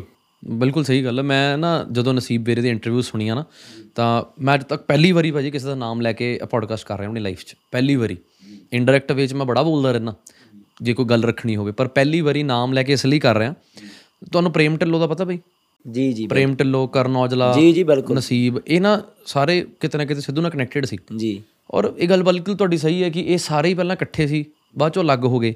ਪਰ ਨਾ ਹੁਣ ਥੋੜੇ ਦਿਨ ਪਹਿਲਾਂ ਪ੍ਰੇਮ ਢਿੱਲੋਂ ਦਾ ਗਾਣਾ ਆਇਆ ਸੀ। ਮੇਰੀ ਸਨੈਪਚੈਟ ਤੇ ਐਡ ਨੇ ਗੱਲ ਵੀ ਹੋ ਜਾਂਦੀ ਕਦੀ ਕਦੀ ਜੀ। ਤੇ ਉਹ ਗੱਲ ਗਾਣੇ ਦੇ ਵਿੱਚ ਬੜਾ ਦਰਦ ਸੀ। ਤੁਸੀਂ ਸੁਣਿਆ ਸੀ ਉਹ ਗਾਣਾ? ਨਹੀਂ ਮੈਂ ਹਜੇ ਸੁਣਿਆ ਉਹ ਨਾ ਗਾਣਾ ਲਿਖਿਆ ਜਿੱਦਾਂ ਹੁਣ ਸਿੱਧੂ ਬਾਈ ਦੇ ਹੁੰਦੇ ਹੁੰਦੇ ਹੋਏ ਇਹਨਾਂ ਦੇ ਰੌਲੇ ਪੈ ਗਏ। ਕਿਸੇ ਵੀ ਏ ਬੀ ਸੀ ਕਿਉਂਕਿ ਨਾ ਮੈਂ ਵੀ ਕਦੀ ਵੀ ਨਾ ਭਾਜੀ ਕਿਸੇ ਦਾ ਕੱਟੜ ਫੈਨ ਨਹੀਂ ਬਣਿਆ। ਜੇ ਸਿੱਧੂ ਦੀ ਕੋਈ ਗੱਲ ਗਲਤ ਹੋਊਗੀ ਨਾ ਉਹਨੂੰ ਗਲਤੀ ਕਹੂੰਗਾ। ਗਲਤ ਹੀ ਕਹਿਣਾ ਹਨਾ? ਇਹ ਨਹੀਂ ਕਿ ਜੇ ਆਪਾਂ ਕਹੀਏ ਨਹੀਂ ਜੀ ਇਹ ਤਾਂ ਭਰਾ ਹੈ ਜਿਹਦੀ ਸਾਰੀਆਂ ਗੱਲਾਂ ਹੀ ਠੀਕ ਨੇ। ਸੱਚਾ ਯਾਰ ਹੀ ਇਹ ਹਾਂ ਗਲਤ ਤੇ ਗਲਤ ਕਹੋ। ਪਰ ਥੋੜਾ ਜਿਹਾ ਉਹਦੀ ਗੱਲ ਤੇ ਤਾਂ ਦੁੱਖ ਲੱਗਦਾ ਕਿ ਤਾਂ ਉਹ ਚਲਾ ਗਿਆ। ਜੀ। ਆਪਾਂ ਉਹਦੇ ਬਾਰੇ ਨਾ ਬੋਲੀਏ। ਦੂਜਾ ਜਦੋਂ ਬਾਈ ਉਹ ਸੀਗਾ ਉਹਦੇ ਰੌਲੇ ਸੀ ਕਰਨ ਨਾਲ ਵੀ ਰੌਲਾ ਸੀ ਉਹਦਾ ਪ੍ਰੇਮ ਢਿੱਲੋਂ ਨਾਲ ਵੀ ਰੌਲਾ ਸੀ ਬੱਬੂ ਮਾਨ ਬਾਈ ਨਾਲ ਵੀ ਰੌਲਾ ਸੀ। ਪਰ ਕਿਤੇ ਨਾ ਕਿਤੇ ਨਾ ਜਿਹੜੇ ਹੁਣ ਅੱਜ ਪ੍ਰੇਮ ਢਿੱਲੋਂ ਦਾ ਉਹ ਗਾਣਾ ਆਇਆ ਉਹ ਗਾਣਾ ਸੁਣ ਕੇ ਨਾ ਮੇਰੇ ਮਨ ਦੇ ਵਿੱਚ ਵੀ ਇਹ ਗੱਲ ਆਈ ਕਿ ਇਹ ਸਿਲਸਿਲਾ ਕਦੋਂ ਮੁੱਕੂਗਾ? ਜੀ। ਸਿੱਧੂ ਤਾਂ ਚਲਾ ਗਿਆ। ਜਿਹੜੇ ਸਿੱਧੂ ਦੇ ਹੁੰਦੇ ਹੋਏ ਸਿੱਧੂ ਨੂੰ ਗਾਲਾਂ ਕੱਢਦੇ ਸੀ ਜਾਂ ਸਿੱਧੂ ਦੇ ਗਾਣਿਆਂ 'ਚ ਰਿਪਲਾਈ ਕਰਦੇ ਸੀ ਜਾਂ ਸਿੱਧੂ ਦੇ ਸਿਰ ਤੋਂ ਬਣੇ। ਜੀ। ਮੈਂ ਕਹਿੰਦਾ ਸਭ ਕੁਝ ਹੋ ਗਿਆ। ਹੁਣ ਇਹ ਸਿਲਸਿਲਾ ਰੁਕੂਗਾ ਕਿੱਥੋਂ? ਅੱਜ ਵੀ ਕਮੈਂਟਾਂ 'ਚ ਗਾਲਾਂ ਚੱਲ ਰਹੀਆਂ ਨੇ। ਮੈਂ ਕਹਿੰਦਾ ਨਸੀਬ ਵੀਰੇ ਨੂੰ ਵੀ ਜਿੰਨਾ ਕ੍ਰਿਟਿਸਾਈਜ਼ ਕੀਤਾ ਜਾ ਰਿਹਾ ਹੁਣ ਰੋਕ ਦੇਣਾ ਚਾਹੀਦਾ। ਜੀ। ਕਿਉਂਕਿ ਉਹ ਵੀ ਮਾਂ ਦਾ ਪੁੱਤ ਹੈ। ਬਿਲਕੁਲ ਪਰ ਆਪਣਾ ਉਹ ਚੀਜ਼ ਮੰਨੇ। ਜਿੱਦਾਂ ਹੁਣ ਉਹਨੇ ਇੱਕ ਲਾਈਵ ਕੀਤਾ ਸੀ ਉਹਨੇ ਫੇਰ ਇਹ ਗੱਲ ਕਹਿਤੀ ਕਿ ਮੈਨੂੰ ਤੁਸੀਂ ਕੀ ਸਲਾਹ ਦੋਗੇ? ਜਾਂ ਤਾਂ ਮੈਂ ਗੁਰੂ ਦੀ ਮੰਨੂਗਾ ਜਾਂ ਜਿਹੜਾ ਬੰਦਾ ਪੱਗ ਬੰਦਾ ਮੈਂ ਉਹਦੀ ਉਹਦੀ ਸੁਣੂਗਾ। ਉਹ ਫੇਰ ਇਲੌਜੀਕਲ ਜੀ ਗੱਲ ਕਰ ਗਏ ਕਿ ਤੁਸੀਂ ਵਿਚਾਰ ਤੁਸੀਂ ਇਹ ਸੋਚੋ ਕਿ ਮੈਨੂੰ ਕੋਈ ਮਤ ਜਿੱਦਾਂ ਹੁਣ ਮਤ ਦੀ ਗੱਲ ਮੈਨੂੰ ਕੋਈ ਬੱਚਾ ਵੀ ਸਿਖਾ ਜਾਵੇ ਜੀ। ਤਾਂ ਮੈਂ ਪਹਿਲਾਂ ਇਹ ਥੋੜੀ ਦੇਖੂੰਗਾ ਇਹਦੀ ਉਮਰ ਕਿੰਨੀ ਆ। ਜੀ। ਇਹਨੇ ਪੱਗ ਪਾਈ ਹੈ ਕਿ ਨਹੀਂ ਪਾਈ? ਜਾਂ ਇਹਨੇ ਹਿੰਦੂ ਹੈ ਇਹਨੇ ਟਿੱਕਾ ਲਾਇਆ ਕਿ ਨਹੀਂ ਲਾਇਆ? ਇਹ ਗੱਲਾਂ ਬਾਰੇ ਤੁਸੀਂ ਕੀ ਵਿਚਾਰ ਰੱਖਦੇ ਹੋ? ਦੇਖੋ ਨਸੀਬ ਪਹਿਲਾਂ ਵੀ ਗਿਆ ਵੀ ਗੁਰੂ ਸਾਹਿਬ ਨੇ ਬੜੀ ਕਿਰਪਾ ਉਹਦੇ ਤੇ। ਗੁਰੂ ਸਾਹਿਬ ਨੇ ਦਸਤਾਰ ਵੀ ਬਖਸ਼ੀ ਆ ਬੜੇ ਧੰਨ ਭਾਗ ਆ। ਵੀ ਤੂੰ ਦਸਤਾਰ ਧਾਰੀਆਂ ਰੱਬ ਤੈਨੂੰ ਤਰੱਕੀ ਦੇਵੇ ਹੋਰ ਚੜ੍ਹਦੀ ਕਲਾ ਚ ਹੋਵੇਂ ਤੂੰ ਨਾ। ਪਰ ਜਿਹੜੀ ਉਹ ਮੈਂ ਵੀ ਸੁਣੀ ਸੀ ਉਹ ਸਾਰੀ ਹੈ ਨਾ ਉਹ ਗੱਲਾਂ ਨਹੀਂ ਕਰਨੀਆਂ ਚਾਹੀਦੀਆਂ। ਜਿਹੜੀ ਹੁਣ ਰੀਸੈਂਟ ਲਾਈਵ ਹੋਈ ਬਾਈ ਜਿਹੜੀਆਂ ਦੋ ਤੁਹਾਨੂੰ ਭੇਜੀਆਂ ਸੀ ਅੱਜ ਜੀ। ਉਹਦੇ ਵਿੱਚ ਕੀ ਤੁਸੀਂ ਨੋਟਿਸ ਕਰ ਕਿਉਂਕਿ ਉਹਦੇ ਵਿੱਚ ਫਿਰ ਮੈਂ ਕਿਤੇ ਨਾ ਕਿਤੇ ਚਲੋ ਮੈਂ ਪਤਾ ਨਹੀਂ ਕਿਉਂ ਬੋਲ ਰਿਹਾ। ਜੀ ਨਹੀਂ ਵੀ ਬੋਲਣਾ ਨਾ ਚਾਹੀਦਾ ਪਰ ਮੈਨੂੰ ਹਰਟ ਹੋ ਰਿਹਾ। ਹਰਟ ਹੋਇਆ ਤਾਂ ਬੋਲ ਰਹੇ ਹੋ ਤੁਹਾਡੇ ਦਿਲ ਤੇ ਨਾ ਉਹ ਕੁਝ ਗੱਲਾਂ ਰੂਹ ਨੂੰ ਟੱਚ ਇਹ ਰੂਹ ਨੂੰ ਦੁੱਖ ਲੱਗਦਾ ਜਦੋਂ ਇਹ ਨਾ ਬਿਆਨ ਦਸਤਾਰ ਵਾਲੇ ਨੂੰ ਤਾਂ ਵੈਸੇ ਹੀ ਇਹ ਬਿਆਨ ਦੇਣਾ ਸੋਭਦਾ ਨਹੀਂ। ਕਿਉਂਕਿ ਨਾ ਮੈਂ ਦਸਤਾਰ ਦੀ ਬਹੁਤ ਇੱਜ਼ਤ ਕਰਦਾ ਭਾਜੀ। ਮੈਂ ਹੁਣ ਸਾਬਤ ਕਿਵੇਂ ਕਰਾਂ? ਜੀ। ਮੇਰੇ ਕੋਲ ਕੋਈ ਬੰਦਾ ਆ ਜਾਵੇ ਨਾ ਕੋਈ ਬੱਚਾ ਆ ਜਾਵੇ ਮੇਰੇ ਕੋਲ ਉਹਨੇ ਵਾਲ ਰੱਖੇ ਹੁਣ ਮੈਨੂੰ ਕਹਿੰਦਾ ਪੱਗ ਨਹੀਂ ਲਾਣੀ ਕਦੀ ਪੱਗ ਲਾ ਕੇ ਰੱਖਣੀ ਆ ਤੂੰ। ਇਹਦਾ ਮਤਲਬ ਮੈਂ ਪਹਿਲਾਂ ਉਹ ਕਹਿੰਦਾ ਕਿ ਜੀ ਇਹ ਦੱਸਣਗੇ ਮੈਨੂੰ ਪੱਗ ਬਾਰੇ। ਮਤਲਬ ਯਾਰ ਮਤਲਬ ਮੇਰੇ ਵਰਗਾ ਬੰਦਾ ਜੇ ਗੁਰੂ ਤੋਂ ਪਿਆਰ ਕਰਦਾ ਹੈ ਹੁਣ ਭਾਜੀ ਸਪੋਜ਼ ਚਲੋ ਇਹ ਵੀ ਗੱਲ ਖੋਲ ਲੈਂਦੇ ਅੱਜ। ਜੀ। ਮੈਂ ਖੋਲਣੀ ਨਹੀਂ ਸੀ ਕਦੀ ਪਰ ਮੈਨੂੰ ਵੀ ਲੋਕਾਂ ਨੇ ਸ਼ੁਰੂ ਚ ਬੜਾ ਕਮੈਂਟਸ ਕੀਤੇ ਕਿ ਤੂੰ ਪੱਗ ਕਿਉਂ ਨਹੀਂ ਰੱਖਦਾ? ਜੀ। ਤੂੰ ਦਸਤਾਰ ਬੰਨ ਲੈ। ਫਿਰ ਮੈਂ ਮੈਂ ਸੋਚਦਾ ਸੀਗਾ ਕਿ ਸਾਡੇ ਗੁਰੂਆਂ ਨੇ ਤਾਂ ਧਰਮ ਪਰਿਵਰਤਨ ਪਿੱਛੇ ਆਪਣਾ ਸਿਰ ਲਵਾਤਾ। ਜੀ। ਤੇ ਮੈਨੂੰ ਜੇ ਰੱਬ ਨੇ ਗੁਰਸਿੱਖ ਬਣਾਉਣਾ ਹੁੰਦਾ ਫਿਰ ਮੈਨੂੰ ਹਿੰਦੂ ਧਰਮ 'ਚ ਕਿਉਂ ਪੈਦਾ ਕਰਦਾ? ਜੀ। ਮੈਂ ਆਪਣੇ ਧਰਮ ਪਤੀ ਪ੍ਰਤੀ ਕਿਉਂ ਨਾ ਵਫਾਦਾਰ ਰਵਾਂ? ਜੀ ਬਿਲਕੁਲ। ਮੈਂ ਗਲਤ ਸੋਚਦਾ ਕਿ ਠੀਕ ਸੋਚਦਾ? ਇਹ ਦੇਖੋ ਇਹ ਉਹਦੇ ਵੀ ਆਪਾਂ ਵੈਸੇ ਵਿਸ਼ੇ ਤੇ ਗੱਲ ਹੋਈ ਸੀ ਨਾ ਬਾਈ ਜੀ ਆਪਣੀ ਵੀ ਇਹਦਾ ਤਾਂ ਆਪਣੀ ਆਜ਼ਾਦੀ ਆ ਗੁਰੂ ਸਾਹਿਬ ਨੇ ਦੇਖੋ ਆਪਾਂ ਜਿਹੜੇ ਨੂੰ ਜਨਮ ਦਿੱਤਾ ਤੁਹਾਨੂੰ ਸਿੰਘਾਂ ਦੇ ਘਰਾਂ 'ਚ ਜਨਮ ਦਿੱਤਾ ਆਪਾਂ ਤਾਂ ਕਹਿੰਦੇ ਵੀ ਆਪਾਂ ਹੀ ਮੁੜ ਆਈਏ। ਆਪਾਂ ਆਪਣੇ ਪਰਿਵਾਰ ਨਹੀਂ ਝਾਤੀ ਮਾਰੀਏ ਆਪਾਂ ਕਿਸੇ ਦੇ ਇੰਨੇ ਦੂਰ ਜਾਣ ਦੀ ਆਪਾਂ ਨੂੰ ਲੋੜ ਨਹੀਂ। ਉਹ ਬਾਈ ਹੈ ਉਹੀ ਗੱਲ ਉਹ ਆਪਣੇ 'ਚ ਖੁਸ਼ ਆ।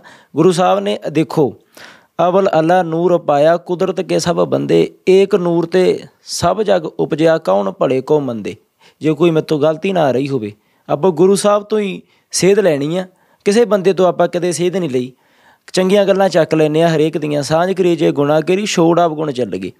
ਚੰਗੇ ਬੰਦੇ ਦੀਆਂ ਗੱਲਾਂ ਚੱਕੋ ਜਿਹੜੇ ਉਹਦੇ ਚ ਤੁਹਾਨੂੰ ਮਾੜੇ ਪੁਆਇੰਟ ਦਿੰਦੇ ਆ ਛੋੜ ਚੱਲ ਉਹਨਾਂ ਨੂੰ ਤੂੰ ਛੱਡ ਪਰੇ। ਮਹਾਰਾਜ ਕਹਿੰਦੇ ਤੂੰ ਕੀ ਲੈਣਾ ਉਹਨਾਂ ਤੋਂ? ਉਹਦੇ ਮਾੜੇ ਆ, ਉਹਨੂੰ ਰਹਿਣ ਦੇ ਤੂੰ ਆਪਦੇ ਸਿਰ ਤੇ ਕਾਹ ਤੋਂ ਭਾਰ ਚੱਕੀ ਜਾਣਾ ਉਹਦਾ? ਬਿਲਕੁਲ। ਵੀ ਚੰਗੇ ਚੰਗੇ ਗੁਣਾਂ ਦੀ ਸਾਂਝ ਪਾਉਣੀ ਚਾਹੀਦੀ ਹੈ ਜੀ। ਬਈ ਜਿਵੇਂ ਉਹਨਾਂ ਨੇ ਜ਼ੋਰ ਲਾਇਆ ਵੀਡੀਓ ਦੇ ਵਿੱਚ ਕਿ ਉਹ ਸਾਰੀ ਇੰਟਰਵਿਊਜ਼ ਦੇ ਵਿੱਚ ਮੇਰੇ ਦਿਮਾਗ ਦੇ ਵਿੱਚ ਉਹਨਾਂ ਘੁੰਮਣ ਲੱਗ ਗਈ ਨਾ ਕਿਉਂਕਿ ਮੈਂ ਸੁਣ ਰਿਹਾ ਬੜੇ ਧਿਆਨ ਨਾਲ। ਮੈਂ ਉਹਨਾਂ ਨਾਲ ਗੱਲ ਵੀ ਕਰਨਾ ਚਾਹੁੰਦਾ ਸੀਗਾ ਪਰ ਪੋਡਕਾਸਟ ਦੇ ਜ਼ਰੀਏ ਨਾ ਮੈਂ ਜਿੱਦਾਂ ਹੁਣ ਮੇਰਾ ਮੈਂ ਪਹਿਲਾਂ ਵੀ ਦੱਸਿਆ ਕਿ ਸਾਡੀ ਐਨਜੀਓ ਦਾ ਜਿਹੜਾ ਟੀਮ ਮੈਂਬਰ ਇਸ਼ਪ੍ਰੀਤ ਉਹਨੂੰ ਗੁਰਸਿੱਖ ਹੈ। ਜੀ। ਬਹੁਤ ਜ਼ਿਆਦਾ ਗੁਰਸਿੱਖ ਪਰਮਾਤਮਾ ਦੀ ਪਰਿਵਾਰ ਨਾਲ ਉਹਨਾਂ ਦਾ ਪਰਿਵਾਰ ਹੈ ਬਹੁਤ ਜ਼ਿਆਦਾ ਨਾਮ ਜਪ ਤਪ ਕਰਦਾ ਸਵੇਰੇ ਉੱਠਦਾ ਹੈ।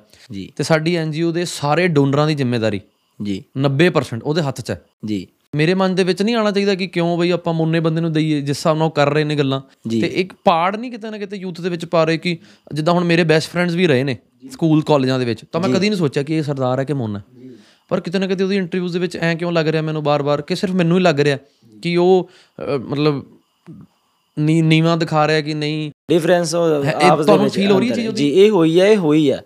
ਇਹ ਸੱਚ ਵੀ ਹੈ ਇਹ ਗੱਲਾਂ ਦੇ ਵਿੱਚ ਇਹ ਚੀਜ਼ ਝਾਕੀ ਵੀ ਹੈ। ਉਹ ਆਪਾਂ ਪਹਿਲਾਂ ਆਪਾਂ ਪੰਜੇ ਉਂਗਲੀਆਂ ਇੱਕੋ ਜਿਹੀਆਂ ਨਹੀਂ ਹੁੰਦੀਆਂ ਉਹ ਬਾਈ ਨੂੰ ਵੈਸੇ ਵੀ ਇਸ ਗੱਲ ਤੇ ਵਿਚਾਰ ਕਰਨੀ ਚਾਹੀਦੀ ਹੈ ਕੋਈ ਜੇ ਸੱਚੀ ਗੱਲ ਕੋਈ ਮੰਨ ਲਓਗੇ ਆਪਾਂ ਨੀਵੇਂ ਨਹੀਂ ਹੁੰਦੇ। ਮਹਾਰਾਜ ਵੀ ਕਹਿੰਦੇ ਵੀ ਸੱਚ ਸਭਨਾ ਕਾ ਖਾਸਮ ਹੈ। ਜੇ ਆਪਾਂ ਮਹਾਰਾਜ ਕਹਿੰਦੇ ਨਾਨਕ ਨੀਵਾ ਜੋ ਚੱਲੇ ਲੱਗੇ ਨਾ ਤਤੀ ਵਾਓ। ਜੇ ਆਪਾਂ ਸੱਚ ਨੂੰ ਮੰਨਾਂਗੇ ਆਪਾਂ ਨੀਵੇਂ ਹੋਣਾ ਨੀਵੇਂ ਨਹੀਂ ਹੁੰਦੇ। ਬਿਲਕੁਲ। ਉੱਚੇ ਹੀ ਹੋਵਾਂਗੇ। ਠੀਕ ਆ ਜੀ ਇਹ ਗੱਲਾਂ ਕਰਨ ਦਾ ਕੋਈ ਮਤਲਬ ਨਹੀਂ ਹੈ। ਦਸਤਾਰਧਾਰੀ ਜੇ ਤੁਹਾਨੂੰ ਗੁਰੂ ਸਾਹਿਬ ਨੇ ਬਖਸ਼ੀ ਆ ਦਸਤਾਰ ਜਿੱਥੋਂ ਆਈ ਆ ਆਪਾਂ ਉੱਥੋਂ ਸੇਧ ਲਈਏ। ਵੀ ਗੁਰੂ ਸਾਹਿਬ ਨੇ ਆਪਾਂ ਨੂੰ ਅਸਲ ਦੇ ਵਿੱਚ ਬਾਈ ਜੀ ਦਸਤਾਰ ਇਹ ਆ ਕਫਨ ਹੁੰਦਾ। ਵੀ ਅਸੀਂ ਆਪਦੇ ਸਿਰ ਤੇ ਕਫਨ ਬੰਨ ਲਿਆ ਤੇ ਫੇਰ ਤੁਰੇ ਆਏ ਰਾਹ ਤੇ। ਕਫਨ ਤੁਸੀਂ ਸਮਝਦੇ ਹੋ ਹਨਾ? ਜੀ ਜੀ ਜੀ ਜੀ। ਤੇ ਬਾਕੀ ਕਈ ਵਾਰੀ ਅਸੀਂ ਜ਼ਿੰਦਗੀ ਦੇ ਵਿੱਚ ਬਹੁਤ ਜਗ੍ਹਾ ਦੇਖਿਆ ਕਈ ਵਾਰੀ ਨਾ ਕੋਈ ਇਸ ਤਰ੍ਹਾਂ ਦੀ ਕੋਈ ਬੰਦਾ ਡੁੱਬ ਰਿਹਾ ਹੋਵੇ ਕਿਤੇ ਕਿਸੇ ਆਪਣੇ ਧੀ ਭੈਣ ਦੀ ਬੇਪਤੀ ਹੋ ਗਈ ਕਿਤੇ ਅੰਗ ਅੰਗ ਢਕਣ ਦੀ ਲੋੜ ਹੋਵੇ ਨਾ ਅਸੀਂ ਕਈ ਵਾਰ ਆਪਣੇ ਸਿਰ ਤੋਂ ਲਾ ਕੇ ਇਸ ਤਰ੍ਹਾਂ ਦਸਤਾਰ ਨੂੰ ਯੂਜ਼ ਕੀਤਾ। ਵੀ ਦਸਤਾਰ ਦੀ ਈਟੀ ਮਹਾਨਤਾ ਇਹ ਤਾਂ ਸਾਰਿਆਂ ਨੂੰ ਇਹਨੇ ਤਾਂ ਵਿੱਚ ਢਕਣਾ ਹੈ ਆਪਣੇ। ਇਹ ਦਸਤਾਰ ਬੰਨ ਕੇ ਆਪਾਂ ਇਹ ਗੱਲ ਨਹੀਂ ਕਹਿ ਸਕਦੇ ਵੀ ਰੋਡਾ ਭੋਡਾ ਮੈਂ ਅੱਗੇ ਵੀ ਗੱਲ ਤੁਸੀਂ ਆਓ ਪ੍ਰੈਕਟੀਕਲ ਦੇਖੋ ਆਪਣੀ ਜੀਵਨ ਵਿੱਚ। ਅੱਜ ਤੁਹਾਨੂੰ ਦਿਖਾਉਂਦੇ ਆ ਵੀ ਸਾਡੇ ਕੋਲੇ ਨਾ ਬਾਈਕਰ ਨਹੀਂ ਹੁੰਦੇ ਬਾਈ ਜੀ। ਹਾਂਜੀ ਹਾਂਜੀ ਹਾਂਜੀ ਹਾਂਜੀ ਬਾਈ। ਢੀਂਡਸਾ ਸਾਹਿਬ ਜੀ ਅਸੀਂ ਢੀਂਡਸਾ ਸਾਹਿਬ ਕਹਿੰਦੇ ਹਾਂ, ਜਿਹੜੇ ਬਾਈ ਜੀ ਉਹ ਪਹਿਲਾਂ ਨੇਵੀ ਦੇ ਵਿੱਚ ਕੈਪਟਨ ਹੁੰਦੇ ਸੀਗੇ। ਜੀ। ਰਿਟਾਇਰ ਹੋਏ ਉਹ ਉਹਨਾਂ ਦਾ ਨਾ ਗਰੁੱਪ ਆ ਚੰਡੀਗੜ੍ਹ ਤੋਂ ਨੇ ਉਹ। ਜੀ। ਤੇ ਉਹ ਗਰੁੱਪ ਵਿੱਚ ਜਾਂਦੇ ਨੇ ਉਹਨਾਂ ਕੋਲੇ ਹਾਰਲੇ ਡੇਵਿਡਸਨ ਜਾਂ ਜੇ। 30 30 35 35 ਲੱਖ ਵਾਲੇ ਉਹਨਾਂ ਕੋਲੇ ਬਾਈਕਾਂ ਨੇ ਹਨਾ? ਤੇ ਉਹਨਾਂ ਦਾ ਸਰਕਲ ਉਹਨੇ ਸਾਰੀ ਉਮਰ ਉਹ ਕਹਿੰਦੇ ਕਮਾਇਆ ਹੁਣ ਅਸੀਂ ਜਿਉਂਨੇ ਆ ਉਹਨਾਂ ਜਾਂਦੇ ਜਾਂਦੇ ਤੇ ਸਾਡੇ ਕੋਲੇ ਉੱਥੇ ਉਹਨਾਂ ਦਾ ਮੋਟਰਸਾਈਕਲ ਖਰਾਬ ਹੋ ਗਿਆ। ਕੋਈ ਪ੍ਰੋਬਲਮ ਆ ਗਈ ਉਹਦੇ ਚੋਂ ਲੋਡ ਤਾਂ ਕਿਤੇ ਹੁੰਦਾ ਨਹੀਂ। ਨੀਰੀ ਵਾਲੀ ਚੱਲਦੀ ਸੀ ਤੇ ਉਹਨੂੰ ਕਿ ਉਹੀ ਗੱਲ ਵੀ ਇਹ ਪਹਿਚਾਣ ਸੀ। ਉਹ ਕਹਿੰਦੇ ਵੀ ਉਹ ਨਿੰਗਾ ਕੋਲੇ ਜਾ ਵੜਾ ਉਹ ਬੈਠੇ ਹੋਣਗੇ ਉੱਥੇ। ਉਹਨੂੰ ਕਿਸੇ ਨੇ ਰਾਹ 'ਚ ਕਹਿੰਦਾ ਮੈਨੂੰ ਐਂ ਕਿਹਾ ਵੀ ਉਹ ਗੁਰੂ ਘਰ ਜਾ ਉੱਥੇ ਨਿਹੰਗ ਬੈਠੇ ਉਹਨਾਂ ਕੋਲੇ ਅੱਛਾ ਜੀ। ਜਿਵੇਂ ਪੁਰਾਣੇ ਸਮੇਂ 'ਚ ਕਹਿੰਦੇ ਵੀ ਆ ਗਏ ਨਿਹੰਗ ਬੂਹੇ ਖੋਲ ਦੋ ਨਿਸ਼ੰਗ। ਜੀ। ਤੁਸੀਂ ਜਾਇਓ ਰੇਲਵੇ ਦੇ ਵਿੱਚ ਨਿਹੰਗ ਸਿੰਘਾਂ ਦੀ ਟਿਕਟ ਨਹੀਂ ਲੱਗਦੀ। ਜੀ। ਉਹ ਐਕਟ ਬਣਿਆ ਸੀਗਾ ਸਰਕਾਰ ਵੱਲੋਂ। ਵੀ ਜਿੱਥੇ ਕੋਈ ਨਿਹੰਗ ਸਿੰਘ ਜਾਂ ਦਸਤਾਰਧਾਰੀ ਜਿਵੇਂ ਆਪਾਂ ਸਿੰਘ ਕਹ ਲਈਏ ਖੜਾ ਕਿਸੇ ਟ੍ਰੇਨ ਦੇ ਡੱਬੇ ਵਿੱਚ ਤਾਂ ਉੱਥੇ ਸਿਕਿਉਰਿਟੀ ਦੀ ਲੋੜ ਨਹੀਂ। ਅੱਛਾ ਜੀ। ਵੀ ਉੱਥੇ ਇੰਨੀ ਸੇਫਟੀ ਆ ਫਿਰ ਉਦੋਂ ਕੇਂਦਰ ਸਰਕਾਰ ਨੇ ਬਤੌਰ ਲਾਇਸੈਂਸ ਬਣਦੇ ਆ ਹੁਣ ਵੀ ਨਿਹੰਗ ਸਿੰਘਾਂ ਦੇ ਵੀ ਟ੍ਰੇਨ ਦੀ ਟਿਕਟ ਨਹੀਂ ਲੱਗਣੀ। ਅੱਛਾ ਜੀ। ਵੀ ਇਹ ਦਸਤਾਰ ਦੀ ਏਡੀ ਮਹਾਨਤਾ ਤੇ ਆਪਾਂ ਇਹਨੂੰ ਕੀ ਆਪਾਂ ਕੱਚ ਕੂੜ ਨਾਲ ਤੋਲੀ ਜਾਂਦੇ ਆ ਨਾ ਇਹ ਗੱਲਾਂ ਕੋਈ ਆਪਣੇ ਦਸਤਾਰ ਦੇ ਹਿਸਾਬ ਨਾਲ ਦਸਤਾਰ ਦੀ ਮਹਾਨਤਾ ਵਾ ਇਹਦੇ ਵਿੱਚ ਸਾਰਿਆਂ ਨੂੰ ਇੱਕ ਗੁਲਾਮੇ ਚ ਲੈਣਾ ਆਪਾਂ। ਇਹ ਆਪਾਂ ਹੁਣ ਜਿਹੜਾ ਡਿਫਰੈਂਸ ਆ ਨਾ ਬਈ ਭਾਵੇਂ ਸਾਰੀ ਉਮਰ ਲੱਗ ਜੇ ਰੱਬ ਜਿੰਨੇ ਵੀ ਜਨਮ ਦਵੇ ਇਹ ਜਿਹੜਾ ਸਪੇਸ ਆ ਨਾ ਮੁੰਡਿਆਂ ਤੇ ਜਾਂ ਦਸਤਾਰਧਾਰੀ ਜਾਂ ਇਹ ਜਿਹੜੇ ਜਿਹਨੂੰ ਰੋਡੇ ਭੋਡੇ ਕਹਿੰਦੇ ਆ ਸਾਰੇ ਇੱਕੋ ਹੀ ਨੇ ਡੀਐਨਏ ਤਾਂ ਸਾਰਿਆਂ ਦਾ ਇੱਕ ਹੀ ਆ। ਬਈ ਸਮਝ ਕਿਉਂ ਨਹੀਂ ਆ ਰਹੀ? ਤੁਸੀਂ ਵੀ ਨਸੀਬ ਦੀਆਂ ਇੰਟਰਵਿਊ ਸੁਣੀਆਂ ਉਹ ਸੁਣੀਆਂ ਤੁਹਾਨੂੰ ਕੀ ਲੱਗਦਾ ਕਿ ਉਹਨੂੰ ਕੀ ਹਜੇ ਮਤਲਬ ਤਜਰਬੇ ਦੀ ਲੋੜ ਹੈ? ਹਰੇ ਜ਼ਿੰਦਗੀ ਦਾ ਤਜਰਬਾ ਘੱਟ ਹੈ? ਜੀ ਬਿਲਕੁਲ। ਕਿਉਂਕਿ ਮੈਂ ਜਦੋਂ ਉਹਨਾਂ ਦੀ ਇੰਟਰਵਿਊ ਸੁਣੀ ਮੇਰੇ ਦਿਮਾਗ 'ਚ ਇੱਕੋ ਗੱਲ ਹੈ ਮੈਨੂੰ ਨਹੀਂ ਪਤਾ ਉਹ ਮੇਰੇ ਤੋਂ ਉਮਰ 'ਚ ਵੱਡੇ ਨੇ ਕਿ ਛੋਟੇ ਨੇ ਪਰ ਤਜਰਬਾ ਬਹੁਤ ਘੱਟ ਹੈ। ਵਾਹ ਬਹੁਤ ਘੱਟ ਪਿਆ ਉਹਨਾਂ ਦਾ। ਜੀ। ਉਹਨਾਂ ਨੇ ਗੱਲ ਕੀਤੀ ਕਿ ਰੇਸਿਜ਼ਮ ਹੁੰਦਾ ਹੈ ਕੈਨੇਡਾ ਦੇ ਵਿੱਚ ਗੋਰਿਆਂ ਨਾਲ ਬਿਲਕੁਲ ਹੁੰਦਾ ਹਰ ਕਿਸੇ ਨਾਲ ਹੁੰਦਾ। ਜੀ। ਹੁਣ 1% ਤਾਂ ਲੋਕ ਉਹ ਵੀ ਹੋਣਗੇ ਜਿਹੜੇ ਗੁਰਬਾਣੀ ਦੇ ਪ੍ਰਚਾਰ ਥੱਲੇ ਵੀ ਗਾਲ ਲਿਖ ਦਿੰਦੇ ਨੇ ਜੀ। ਭਗਵਦ ਗੀਤਾ ਦੇ ਪ੍ਰਚਾਰ ਥੱਲੇ ਵੀ ਗਾਲ ਲਿਖ ਦਿੰਦੇ ਨੇ ਉਹਨਾਂ ਨੂੰ ਤਾਂ ਇਗਨੋਰ ਕਰੋ। ਜੀ। ਪਰ ਜਿਹੜੀ ਉਹ 1% ਨੂੰ ਛੱਡ ਕੇ ਬਾਕੀ ਜਨਤਾ ਹੈ ਜੀ। ਜਿਹੜੀ ਸੁਣਨ ਦੇ ਨਾਲ ਚੇਂਜ ਹੁੰਦੀ ਹੈ ਜੀ। ਜਿਵੇਂ ਮੇਰਾ ਅੱਜ ਤੋਂ ਸਾਲ ਪਹਿਲਾਂ ਕੁਝ ਹੋਰ ਸੀ ਦਿਮਾਗ ਸਾਲ ਪਹਿਲਾਂ ਹੋਰ ਵਧੀਆ ਹੋਇਆ ਸਾਲ ਬਾਅਦ ਹੋਰ ਵਧੀਆ ਹੋਇਆ। ਤਾਂ ਇਸ ਪੋਡਕਾਸਟ ਜ਼ਰੀਏ ਵੀ ਮੈਂ ਚਾਹਨਾ ਕਿ ਜਿੰਨੇ ਵੀ ਇਸ ਕੰਟਰੋਵਰਸੀ ਤੋਂ ਕੰਟਰੋਵਰਸੀ ਤੋਂ ਅਫੈਕਟ ਹੋਏ ਨੇ ਜੀ। ਮੈਂ ਤਾਂ ਖੁੱਲ ਕੇ ਗੱਲ ਕਰ ਰਿਹਾ ਕਈਆਂ ਨੇ ਅੰਦਰ ਹੀ ਰੱਖ ਲਈ ਜੀ। ਕਿ ਅੱਛਾ ਇੰਨੀ ਨਫ਼ਰਤ ਹੈ ਯਾਰ ਇਹਨਾਂ ਕੋਲ। ਜਿਵੇਂ ਆਪਾਂ ਅਕਸਰ ਸੋਸ਼ਲ ਮੀਡੀਆ ਤੇ ਵੀਡੀਓ ਸੁਣਦੇ ਹੀ ਰਹਿੰਦੇ ਆ ਜੀ, ਬਿਲਕੁਲ, ਮੈਂ ਨਾਮ ਨਹੀਂ ਲੈਣਾ ਚਾਹੁੰਦਾ ਉਹਨਾਂ ਦਾ। ਜੀ। ਉਹ ਪਾੜ ਚੱਲਦਾ ਹੀ ਰਹਿੰਦਾ ਉਹਨਾਂ ਦਾ। ਜੀ। ਪਰ ਮੇਰਾ ਹਮੇਸ਼ਾ ਗੱਲ ਹੁੰਦੀ ਹੈ ਕਿ ਆਪਾਂ ਪਰਿਵਾਰ ਜੋੜ ਕੇ ਰੱਖੀਏ। ਜੀ ਹੁਣ ਵੀ ਇਹ ਪੋਡਕਾਸਟ ਵੀ ਮੈਂ ਕਰਨਾ ਨਹੀਂ ਸੀ ਨਸੀਬ ਦੇ ਨਾਮ ਤੋਂ ਪਰ ਮੈਨੂੰ ਸੀਗਾ ਕਿ ਮੇਰੇ ਵਰਗੇ ਹੋਰ ਮੁੰਡਿਆਂ ਦੇ ਗੱਲ 'ਚ ਜੇ ਦਿਲ 'ਚ ਇਹ ਗੱਲ ਆਈ ਹੈ ਤਾਂ ਕਲੀਅਰ ਹੋਵੇ ਕਿ ਉਹ ਠੀਕ ਹੈ ਉਹ ਭਰਾ ਨੇ ਗਲਤੀ ਨਾਲ ਬੋਲਤੀ ਜਾਂ ਪਤਾ ਨਹੀਂ ਉਹਨਾਂ ਦਾ ਮਾਈਂਡਸੈਟ ਕੀ ਹੈ ਕਿਸ ਮਾਈਂਡਸੈਟ ਨਾਲ ਉਹਨਾਂ ਨੇ ਇਹ ਗੱਲ ਬੋਲੀ। ਤਾਂ ਮੈਂ ਇੱਕ ਗੱਲ ਭਾਜੀ ਹੋਰ ਤੁਹਾਡੇ ਨਾਲ ਪੁੱਛਣਾ ਚਾਹਨਾ ਜੀ ਬਈ। ਇੱਕ ਨਾ ਮੁੰਡਾ ਹੈ ਖੁੱਲੜ ਪੀਜ਼ੇ ਵਾਲਾ। ਹਾਂਜੀ। ਖੁੱਲੜ ਪੀਜ਼ੇ ਵਾਲੇ ਜਿਹੜੇ ਦੋ ਕਪਲ ਨੇ ਉਹਨਾਂ ਦਾ ਨਾਮ ਮੈਂ ਭੁੱਲ ਗਿਆ। ਕੀ ਨਾਮ ਹੈ ਮੁੰਡੇ ਦਾ? ਖੁੱਲੜ ਪੀਜ਼ੇ ਵਾਲੇ ਦਾ? ਸਹਿਜ। ਉਹ ਨਾ ਸਹਿਜ ਅਰੋੜਾ ਨਾਮ ਹੈ। ਅੱਛਾ ਜੀ। ਤੇ ਸਿੱਖ ਹਿੰਦੂ ਪਰਿਵਾਰ ਤੋਂ ਹੈ ਤੇ ਉਹਨੇ ਦਸਤਾਰ ਰੱਖ ਲਈ। ਤੇ ਗੁਰਸਿੱਖ ਪਰਿਵਾਰ ਚ ਚਲੇ ਗਏ ਉਹ। ਜੀ। ਮੈਨੂੰ ਨਹੀਂ ਇਹ ਗੱਲ ਦਾ ਪਤਾ ਸੀ। ਉਹ ਪਤਾ ਕਿਵੇਂ ਲੱਗਿਆ ਕਿ ਜਦੋਂ ਇੱਕ ਵਾਰੀ ਸਾਡੇ ਕੋਲ ਸੇਵਾ ਕਰਨ ਆਏ ਗੱਲਬਾਤ ਹੋਈ। ਹਾਂਜੀ। ਤੇ ਜਦੋਂ ਮੈਂ ਪ੍ਰੇਮਾਨੰਦ ਮਹਾਰਾਜ ਜੀ ਕੋਲ ਗਿਆ ਨਾ ਤੇ ਮੈਂ ਵੀਡੀਓਜ਼ ਦੇਖ ਰਿਹਾ ਸੀਗਾ ਵਿੱਚ ਉਹਦੀ ਵੀ ਵੀਡੀਓ ਆ ਗਈ ਉਹ ਵੀ ਗਿਆ ਸੀ। ਜੀ ਗਿਆ ਸੀ ਫਿਰ। ਤੇ ਉਹਦੇ ਨਾਲ ਮੈਂ ਕਮੈਂਟ ਖੋਲ ਲੇ ਹਾਂਜੀ। 90 ਅੱਜ ਵੀ ਉਹ ਵੀਡੀਓ ਪਈ ਹੈ ਰੀਲ ਇੰਸਟਾਗ੍ਰam ਤੇ। ਤੇ 90 ਕੁ ਕਮੈਂਟ ਹੋਣਗੇ ਉਸ ਤੋਂ ਬਾਅਦ ਉਹਨੇ ਨਾ ਕਮੈਂਟ ਬੰਦ ਕਰਤੇ। 90 ਦੇ ਵਿੱਚੋਂ 80 ਕਮੈਂਟ ਚ ਉਹਨੂੰ ਗਾਲਾਂ ਕੱਢੀਆਂ ਲੋਕਾਂ ਨੇ ਕਿ ਤੂੰ ਗੁਰਸਿੱਖ ਹੋ ਕੇ ਕਿੱਥੇ ਮੱਥੇ ਟੇਕ ਰਿਹਾ। ਉਹ ਵੀ ਗੱਲ ਮੇਰੀ ਬੜੀ ਦਿਲ ਤੇ ਲੱਗੀ ਕਿ ਯਾਰ ਜਦੋਂ ਕੋਈ ਹਿੰਦੂ ਬੰਦਾ ਜਾਂਦਾ ਜਾਂ ਹਿੰਦੂ ਬੰਦਾ ਦਸਤਾਰ ਸਜਾਉਂਦਾ ਉਦੋਂ ਉਹਨੂੰ ਬਹੁਤ ਸ਼ਾਬਾਸ਼ੀ ਮਿਲਦੀ ਹੈ। ਪਰ ਜੇ ਕੋਈ ਦਸਤਾਰ ਸਜਾਏ ਵਾਲਾ ਬੰਦਾ ਉਹ ਜੇ ਕਿਸੇ ਮੰਦਿਰ 'ਚ ਜਾ ਕੇ ਮੱਥਾ ਟੇਕ ਲੈਂਦਾ ਫਿਰ ਉਹਨੂੰ ਗਾਲਾਂ ਕਿਉਂ ਪੈਂਦੀਆਂ? ਦੇਖੋ ਨਾ ਉਹੀ ਗੱਲ ਹੈ ਦ੍ਰਿਸ਼ਟੀ ਹੁਣ ਗੁਰੂ ਸਾਹਿਬ ਗੁਰੂ ਨਾਨਕ ਪਾਤਸ਼ਾਹ ਜੀ ਇਹੋ ਜਿਹਾ ਕਿਹੜਾ ਪ੍ਰਾਤਨ ਅਸਥਾਨ ਆ ਜਾਂ ਕਿਹੜਾ ਮੰਦਿਰ ਆ ਜਿੱਥੇ ਮਹਾਰਾਜ ਨੇ ਜਾ ਕੇ ਗੋਸ਼ਟ ਨਹੀਂ ਕੀਤੀ? ਗੁਰੂ ਸਾਹਿਬ ਮੱਕੇ ਤੱਕ ਵੀ ਗਏ ਨੇ। ਅੱਜ ਤੱਕ ਦਾ ਇਤਿਹਾਸ ਆ ਗੁਰੂ ਨਾਨਕ ਪਾਤਸ਼ਾਹ ਜੀ ਨੇ ਜਿੰਨਾ ਕਹਿੰਦੇ ਪੈਦਲ ਜਾ ਕੇ ਨਾ ਜਿਵੇਂ ਪੈਦਲ ਹੀ ਦੁਨੀਆ ਦੇ ਵਿੱਚ ਉਹਨਾਂ ਨੇ ਪ੍ਰਚਾਰ ਕੀਤਾ ਤੇ ਉਹਨਾਂ ਨੇ ਪ੍ਰਾਤਨ ਤੋਂ ਪ੍ਰਾਤਨ ਮੰਦਿਰਾਂ ਦੇ ਵਿੱਚ ਜਾ ਕੇ ਮਸਜਿਦਾਂ ਦੇ ਵਿੱਚ ਜਾ ਕੇ ਨਾ ਜਾ ਕੇ ਅ, ਸ਼੍ਰੀ ਲੰਕਾ ਵਿੱਚ ਵੀ ਉਹਨਾਂ ਦੇ ਹੁਣ ਦੇਖੋ ਤੁਸੀਂ ਇੱਕ ਪਿੱਛੇ ਜੇ ਇਤਿਹਾਸ ਕਿਸੇ ਨੇ ਛਾਪਿਆ ਸੀ ਉਹਨਾਂ ਦੇ ਕਈ ਤਰ੍ਹਾਂ ਦੇ ਨਾਮ ਨੇ ਸ਼੍ਰੀ ਲੰਕਾ 'ਚ ਉਹਨਾਂ ਨੂੰ ਕਿਸੇ ਨਾਮ ਨਾਲ ਜਾਣਦੇ ਨੇ ਨਾ ਕਈ ਇਸ ਤਰ੍ਹਾਂ ਦੀਆਂ ਕੰਟਰੀਆਂ ਦੇ ਵਿੱਚ। ਤੇ ਸਾਨੂੰ ਤਾਂ ਆਪਾਂ ਆਪਾਂ ਸਾਰੇ ਦਰਸ਼ਨ ਕਰ ਸਕਦੇ ਆ ਕਿਸੇ ਆਪਾਂ ਦਰਸ਼ਨ ਕਰਨ ਦੇ ਵਿੱਚ ਕੀ ਆ। ਫਿਰ ਜਿਹੜੀਆਂ ਉਹਨੂੰ ਗਾਲਾਂ ਪੈ ਰਹੀਆਂ ਉਹਦੇ ਨਾਲ ਮੋਰਲ ਨਹੀਂ ਟੁੱਟੂਗਾ ਉਹਦਾ ਮੈਨੂੰ ਬੜਾ ਫੀਲ ਹੋਇਆ ਕਿ ਐਵੇਂ ਕਿਉਂ ਇਹ ਚੀਜ਼ਾਂ ਸਮਾਜ 'ਚ ਕਦੋਂ ਖਤਮ ਹੋਣਗੀਆਂ। ਇਹ ਦੇਖੋ ਜੀ ਇਹ ਸੰਸਾਰ ਦੇ ਆਪਣੇ ਪਰਿਵਾਰ ਦੀ ਗੱਲ ਆ।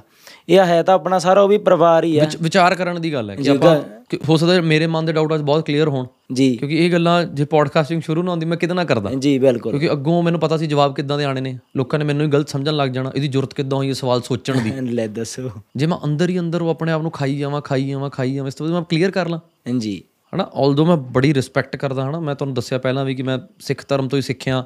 ਔਰ ਪੂਰੀ ਦੁਨੀਆ 'ਚ ਹੀ ਨਾਮ ਇਤਨਾ ਦਾ ਮਤਲਬ ਚੱਲਦਾ ਹੈ ਕਿ ਜਿੱਥੇ ਸੇਵਾ ਦੀ ਲੋੜ ਹੈ ਕੁਰਬਾਨੀ ਦੀ ਲੋੜ ਹੈ ਸਭ ਤੋਂ ਪਹਿਲਾਂ ਸਿੱਖ ਜਾਂਦੇ ਨੇ ਹਨਾ? ਇੱਕ ਚੀਜ਼ ਦੀ ਬਹੁਤ ਮੇਰੇ ਮੇਰੇ ਬੋਲਣ ਨਾਲ ਕੋਈ ਮਿਲ ਨਹੀਂ ਜਾਣਾ। ਜਿਵੇਂ ਉਹ ਕਹਿੰਦਾ ਰੇਸਿਜ਼ਮ ਹੁੰਦਾ। ਉਹਨੇ ਆਪਣੇ ਮੂੰਹ ਹੀ ਦੱਸਿਆ ਕਿ ਵਰਲਡ ਬੈਂਕ ਦਾ ਸੀਈਓ ਗੁਰਸਿੱਖ ਹੈ।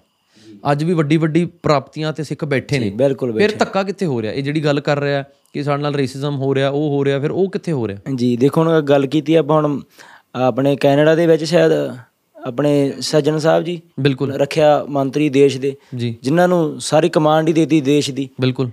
ਦਸਤਾਰਧਾਰੀ ਸਿੱਖ। ਬਿਲਕੁਲ ਬਿਲਕੁਲ ਆਪਣੀ ਦਸਤਾਰ ਆਪਣੇ ਸ਼ਹੀਦ ਭਾਈ ਸੰਦੀਪ ਸਿੰਘ ਜੀ ਢਾਲੀਵਾਲ ਡਿਪਟੀ ਚੀਫ ਹੋਏ ਅਮਰੀਕਾ ਪੁਲਿਸ ਜਿਨ੍ਹਾਂ ਨੂੰ ਤੁਸੀਂ ਪਿੱਛੇ ਜੇ ਬਹੁਤ ਬਾਈ ਦੀ ਚਰਚਾ ਹੋਈ ਸੀ ਕਾਫੀ ਫਿੱਟ ਸੀਗੇ ਤੇ ਉਹਨਾਂ ਦੀ ਅਮਰੀਕਾ ਦੇ ਵਿੱਚ ਉਹਨਾਂ ਨੂੰ ਸ਼ਹੀਦ ਕਰਤਾ ਸੀਗਾ ਠੀਕ ਆ? ਉਹਨਾਂ ਨੂੰ ਵੀ ਕਿ ਜਵਾਨ ਪੁੱਤ। ਅਸੀਂ ਮਾਛੀ ਕੇ ਪਿੰਡ ਵਿੱਚ ਹਰੇਕ ਮਹੀਨੇ ਦੀ 9 ਤਰੀਕ ਨੂੰ ਉਹਨਾਂ ਦੀ ਯਾਦ 'ਚ ਪਿੰਡ ਵੱਲੋਂ ਸੇਵਾ ਭੇਜੀ ਜਾਂਦੀ ਆ। ਤਾਂ ਕਰਕੇ ਮੈਂ ਥੋੜਾ ਜਿਹਾ ਉਹਨਾਂ ਬਾਰੇ ਵੀ ਜਾਣਦਾ ਨਾ ਉਹ ਆਏ ਵੀ ਸੀਗੇ। ਤੇ ਜਿਵੇਂ ਉਹੀ ਆ ਜਿਵੇਂ ਹੁਣ ਬਾਈ ਮੂਸੇ ਵਾਲੋ ਸਾਡਾ ਮਿਲਣਾ ਰਹਿ ਗਿਆ ਉਹ ਕਹਿੰਦੇ ਸੀ ਅਗਲੇ ਸਾਲ ਮੈਂ ਸਿੰਘਾਂ ਨਾਲ ਜਾ ਕੇ ਸੇਵਾ ਕਰਕੇ ਆਉਣੀ ਹੈ। ਤੇ ਪਰ ਉਹ ਸਮਾਂ ਨਹੀਂ ਬਣਿਆ। ਜੀ। ਉਹ ਅਕਾਲ ਪੁਰਖ ਨੂੰ ਜੋ ਮਨਜ਼ੂਰ ਹੋਇਆ ਨਾ ਉਹ ਬਾਈ ਨੂੰ ਥੋੜਾ ਜਿਹਾ ਵਿਚਾਰਨਾ ਚਾਹੀਦਾ। ਜ਼ਿੰਦਗੀ ਵਿੱਚ ਬੜਾ ਤਜਰਬਾ ਹੋਣਾ ਹਜੇ ਤਾਂ ਰੋਜ਼ ਸਿੱਖਣਾ। ਸਿੱਖ ਦਾ ਮਤਲਬ ਹੀ ਇਹ ਆ ਆ ਪਤਾ ਛੋਟੇ ਤੋਂ ਵੀ ਸਿੱਖਣਾ ਜੀ। ਤੇ ਵੱਡੇ ਤੋਂ ਵੀ ਸਿੱਖਣਾ। ਦਸਤਾਰ ਸਜਾ ਕੇ ਆਪਣੀ ਇੱਕ ਜ਼ਿੰਮੇਵਾਰੀ ਬਣ ਜਾਂਦੀ ਆ। ਦਸਤਾਰ ਦੇ ਨਾਲ ਆਪਣਾ ਕਿਰਦਾਰ ਬਹੁਤ ਮੈਟਰ ਕਰਦਾ ਨਾ ਜੀ। ਜੀ। ਮੇਰੇ ਵਿੱਚ ਵੀ ਕਮੀਆਂ ਹੋਣਗੀਆਂ ਇੱਥੇ ਮੈਂ ਕੋਈ ਐਂ, ਅਹ, ਕੋਈ ਮਹਾਨ ਵਿਅਕਤੀ ਨਹੀਂ ਨਾ ਜਾਂ ਕੋਈ ਮੈਂ ਬੜਾ ਵਿਦਿਆ ਵਾਲਾ ਨਹੀਂ ਵੀ ਮੇਰੀ ਪੀ ਡੀ ਕੀਤੀ ਹੋਈ ਆ ਆਪਾਂ ਪਹਿਲਾਂ ਵੀ ਗੱਲ ਕਰਦੇ ਆ ਨਾ ਆਪਾਂ ਜ਼ਿੰਦਗੀ ਦਾ ਤਜਰਬਾ ਸਾਂਝਾ ਕਰਨ ਦੀ ਕੋਸ਼ਿਸ਼ ਕਰਦੇ ਆ ਸੱਚ। ਤੇ ਜੋ ਗੱਲਾਂ ਦੇ ਵਿੱਚ ਪਾੜ ਤੁਸੀਂ ਪਾਉਣਾ ਨੌਜਵਾਨੀ ਦੇ ਵਿੱਚ ਮੈਂ ਉਹਨੂੰ ਬਾਈ ਨੂੰ ਕਿ ਨਾਲ ਚੱਲ ਮੇਰੇ। ਮੈਂ ਤੈਨੂੰ ਮਿਲਾਉਣਾ ਇਹੋ ਜਿਹੇ ਰੋਡੇ ਭੋਡਿਆਂ ਨਾਲ। ਤੇ ਮੈਨੂੰ ਤਾਂ ਉਹਨਾਂ ਦੇ ਬਰਾਬਰ ਬਾਣੀ ਉਹਨਾਂ ਭਾਈ ਮਟੀਨ ਸੇ ਬਾਈ ਦੀ ਗੱਲ ਕਰ ਰਹੇ ਸੀ ਮਾੜੀ ਜੀ ਆਪਾਂ ਗੱਲ ਕਰ ਜੀ ਲਈਏ। ਜੀ ਜੀ ਜੀ। ਉਹ ਬਾਈ ਜੀ ਜਦੋਂ ਆਪਣੇ ਕੋਲ ਰੁਕੇ ਰਾਤ ਨੂੰ ਹਨਾ ਉਹ ਬਾਈ ਜੀ ਸਿਰ ਤੇ ਉਹਨਾਂ ਦੇ ਛੋਟੇ ਛੋਟੇ ਕੇਸ ਸੀਗੇ। ਤੇ ਦੇਖਣ ਤੇ ਲੱਗਦਾ ਉਹ ਵੀ ਮਾਡਰਨ ਆ ਜਿਵੇਂ ਹੁਣ ਤੁਹਾਨੂੰ ਤੇ ਕਈ ਵਾਰੀ ਦੇਖ ਕੇ ਜੱਜ ਕਰਦੇ ਆ ਬਹੁਤ ਬੰਦੇ। ਜੀ ਜੀ ਜੀ। ਤੇ ਅਸੀਂ ਵੀ ਐਂ ਕੀਤਾ ਹੋਊਗਾ। ਉਹ ਸਾਡੇ ਕੋਲੇ ਇੱਕ ਰਾਤ ਰਹੇ ਅਸੀਂ ਉਹਨਾਂ ਨਾਲ ਵਧੀਆ ਮਿਲੇ ਵਰਤੇ ਤੇ ਉਹ ਕਹਿੰਦੇ ਤੁਸੀਂ ਆਇਓ ਫਿਰ ਅਸੀਂ ਚੰਡੀਗੜ੍ਹ ਗਏ ਪੰਜੇ ਸਿੰਘ ਤੇ ਉਹਨਾਂ ਦੇ ਘਰੇ। ਤੇ ਬੜੀ ਕਿਰਪਾ ਉਹਨਾਂ ਦਾ ਉਹਨਾਂ ਦਾ ਗਾਂ ਪੁੱਤਰ ਵੀ ਕੈਪਟਨ ਆ ਹੁਣ ਨਾ ਤੇ ਜਦੋਂ ਉਹਨਾਂ ਦੇ ਘਰੇ ਗਏ ਤਾਂ ਉਹਨਾਂ ਨੇ ਦੱਸਿਆ ਉਹ ਕਹਿੰਦੇ ਵੀ ਮੈਂ ਸ੍ਰੀ ਗੁਰੂ ਗ੍ਰੰਥ ਸਾਹਿਬ ਜੀ ਸੰਪੂਰਨ ਇੱਕ ਚੌਂਕੜੇ ਵਿੱਚ ਪਾਠ ਕਰ ਲੈਣਾ ਉਹ ਵਾਹ ਜੀ ਵਾਹ। ਤੇ ਉਹ ਕੇਸਤਾਰੀ ਨਹੀਂ ਸੀ? ਇੰਨੇ ਇੰਨੇ ਵੀ ਕੇਸ ਨੇ ਬਾਈ ਨੇ ਜਦੋਂ ਲਾ ਕੇ ਦਿਖਾਏ ਨਾ ਜਾਂ ਇਹ ਗੋਲ ਜੀ ਕੈਪ ਵਾਂਗੂ ਜਿਵੇਂ ਜੀ ਜੀ। ਪੱਛਮੀ ਜੀ ਹੁੰਦੀਆਂ ਨਾ ਰੇਸ਼ਮੀ ਜੀ ਉਸ ਤਰ੍ਹਾਂ ਦੀ ਲਈ ਸੀ ਉਹਨਾਂ ਨੇ ਐ ਲਾਈ ਉੱਪਰੋਂ। ਤਾਂ ਦੱਸਿਆ ਕਹਿੰਦੇ ਕੇਸ ਤਾਂ ਹੈ ਨਹੀਂਗੇ ਤੇ ਪਰ ਮਹਾਰਾਜ ਦੀ ਇੰਨੀ ਕਿਰਪਾ ਵੀ ਇੰਨੀ ਬੰਦਗੀ ਆ ਮੇਰੀ। ਲੂੰ ਕੰਡੇ ਖੜੇ ਹੋ। ਹੁਣ ਬਾਈ ਨੂੰ ਕਹੇ ਤੂੰ ਦੇਖੋ ਬਾਈਆਂ ਨੂੰ ਮਿਲੇਗਾ ਹੁਣ ਉਹਨਾਂ ਦੇ ਦਿਲ 'ਚ ਵਿੱਚ ਕੀ ਇੱਜ਼ਤ ਬਣਾਈ ਤੂੰ? ਹੂੰ ਇਹ ਗੱਲ ਕਹਿ ਕੇ। ਇਹ ਬੜੀ ਮੈਨੂੰ ਇਹ ਉਹ ਉਹ ਦੇਖ ਤੂੰ ਸਾਡਾ ਭਰਾ।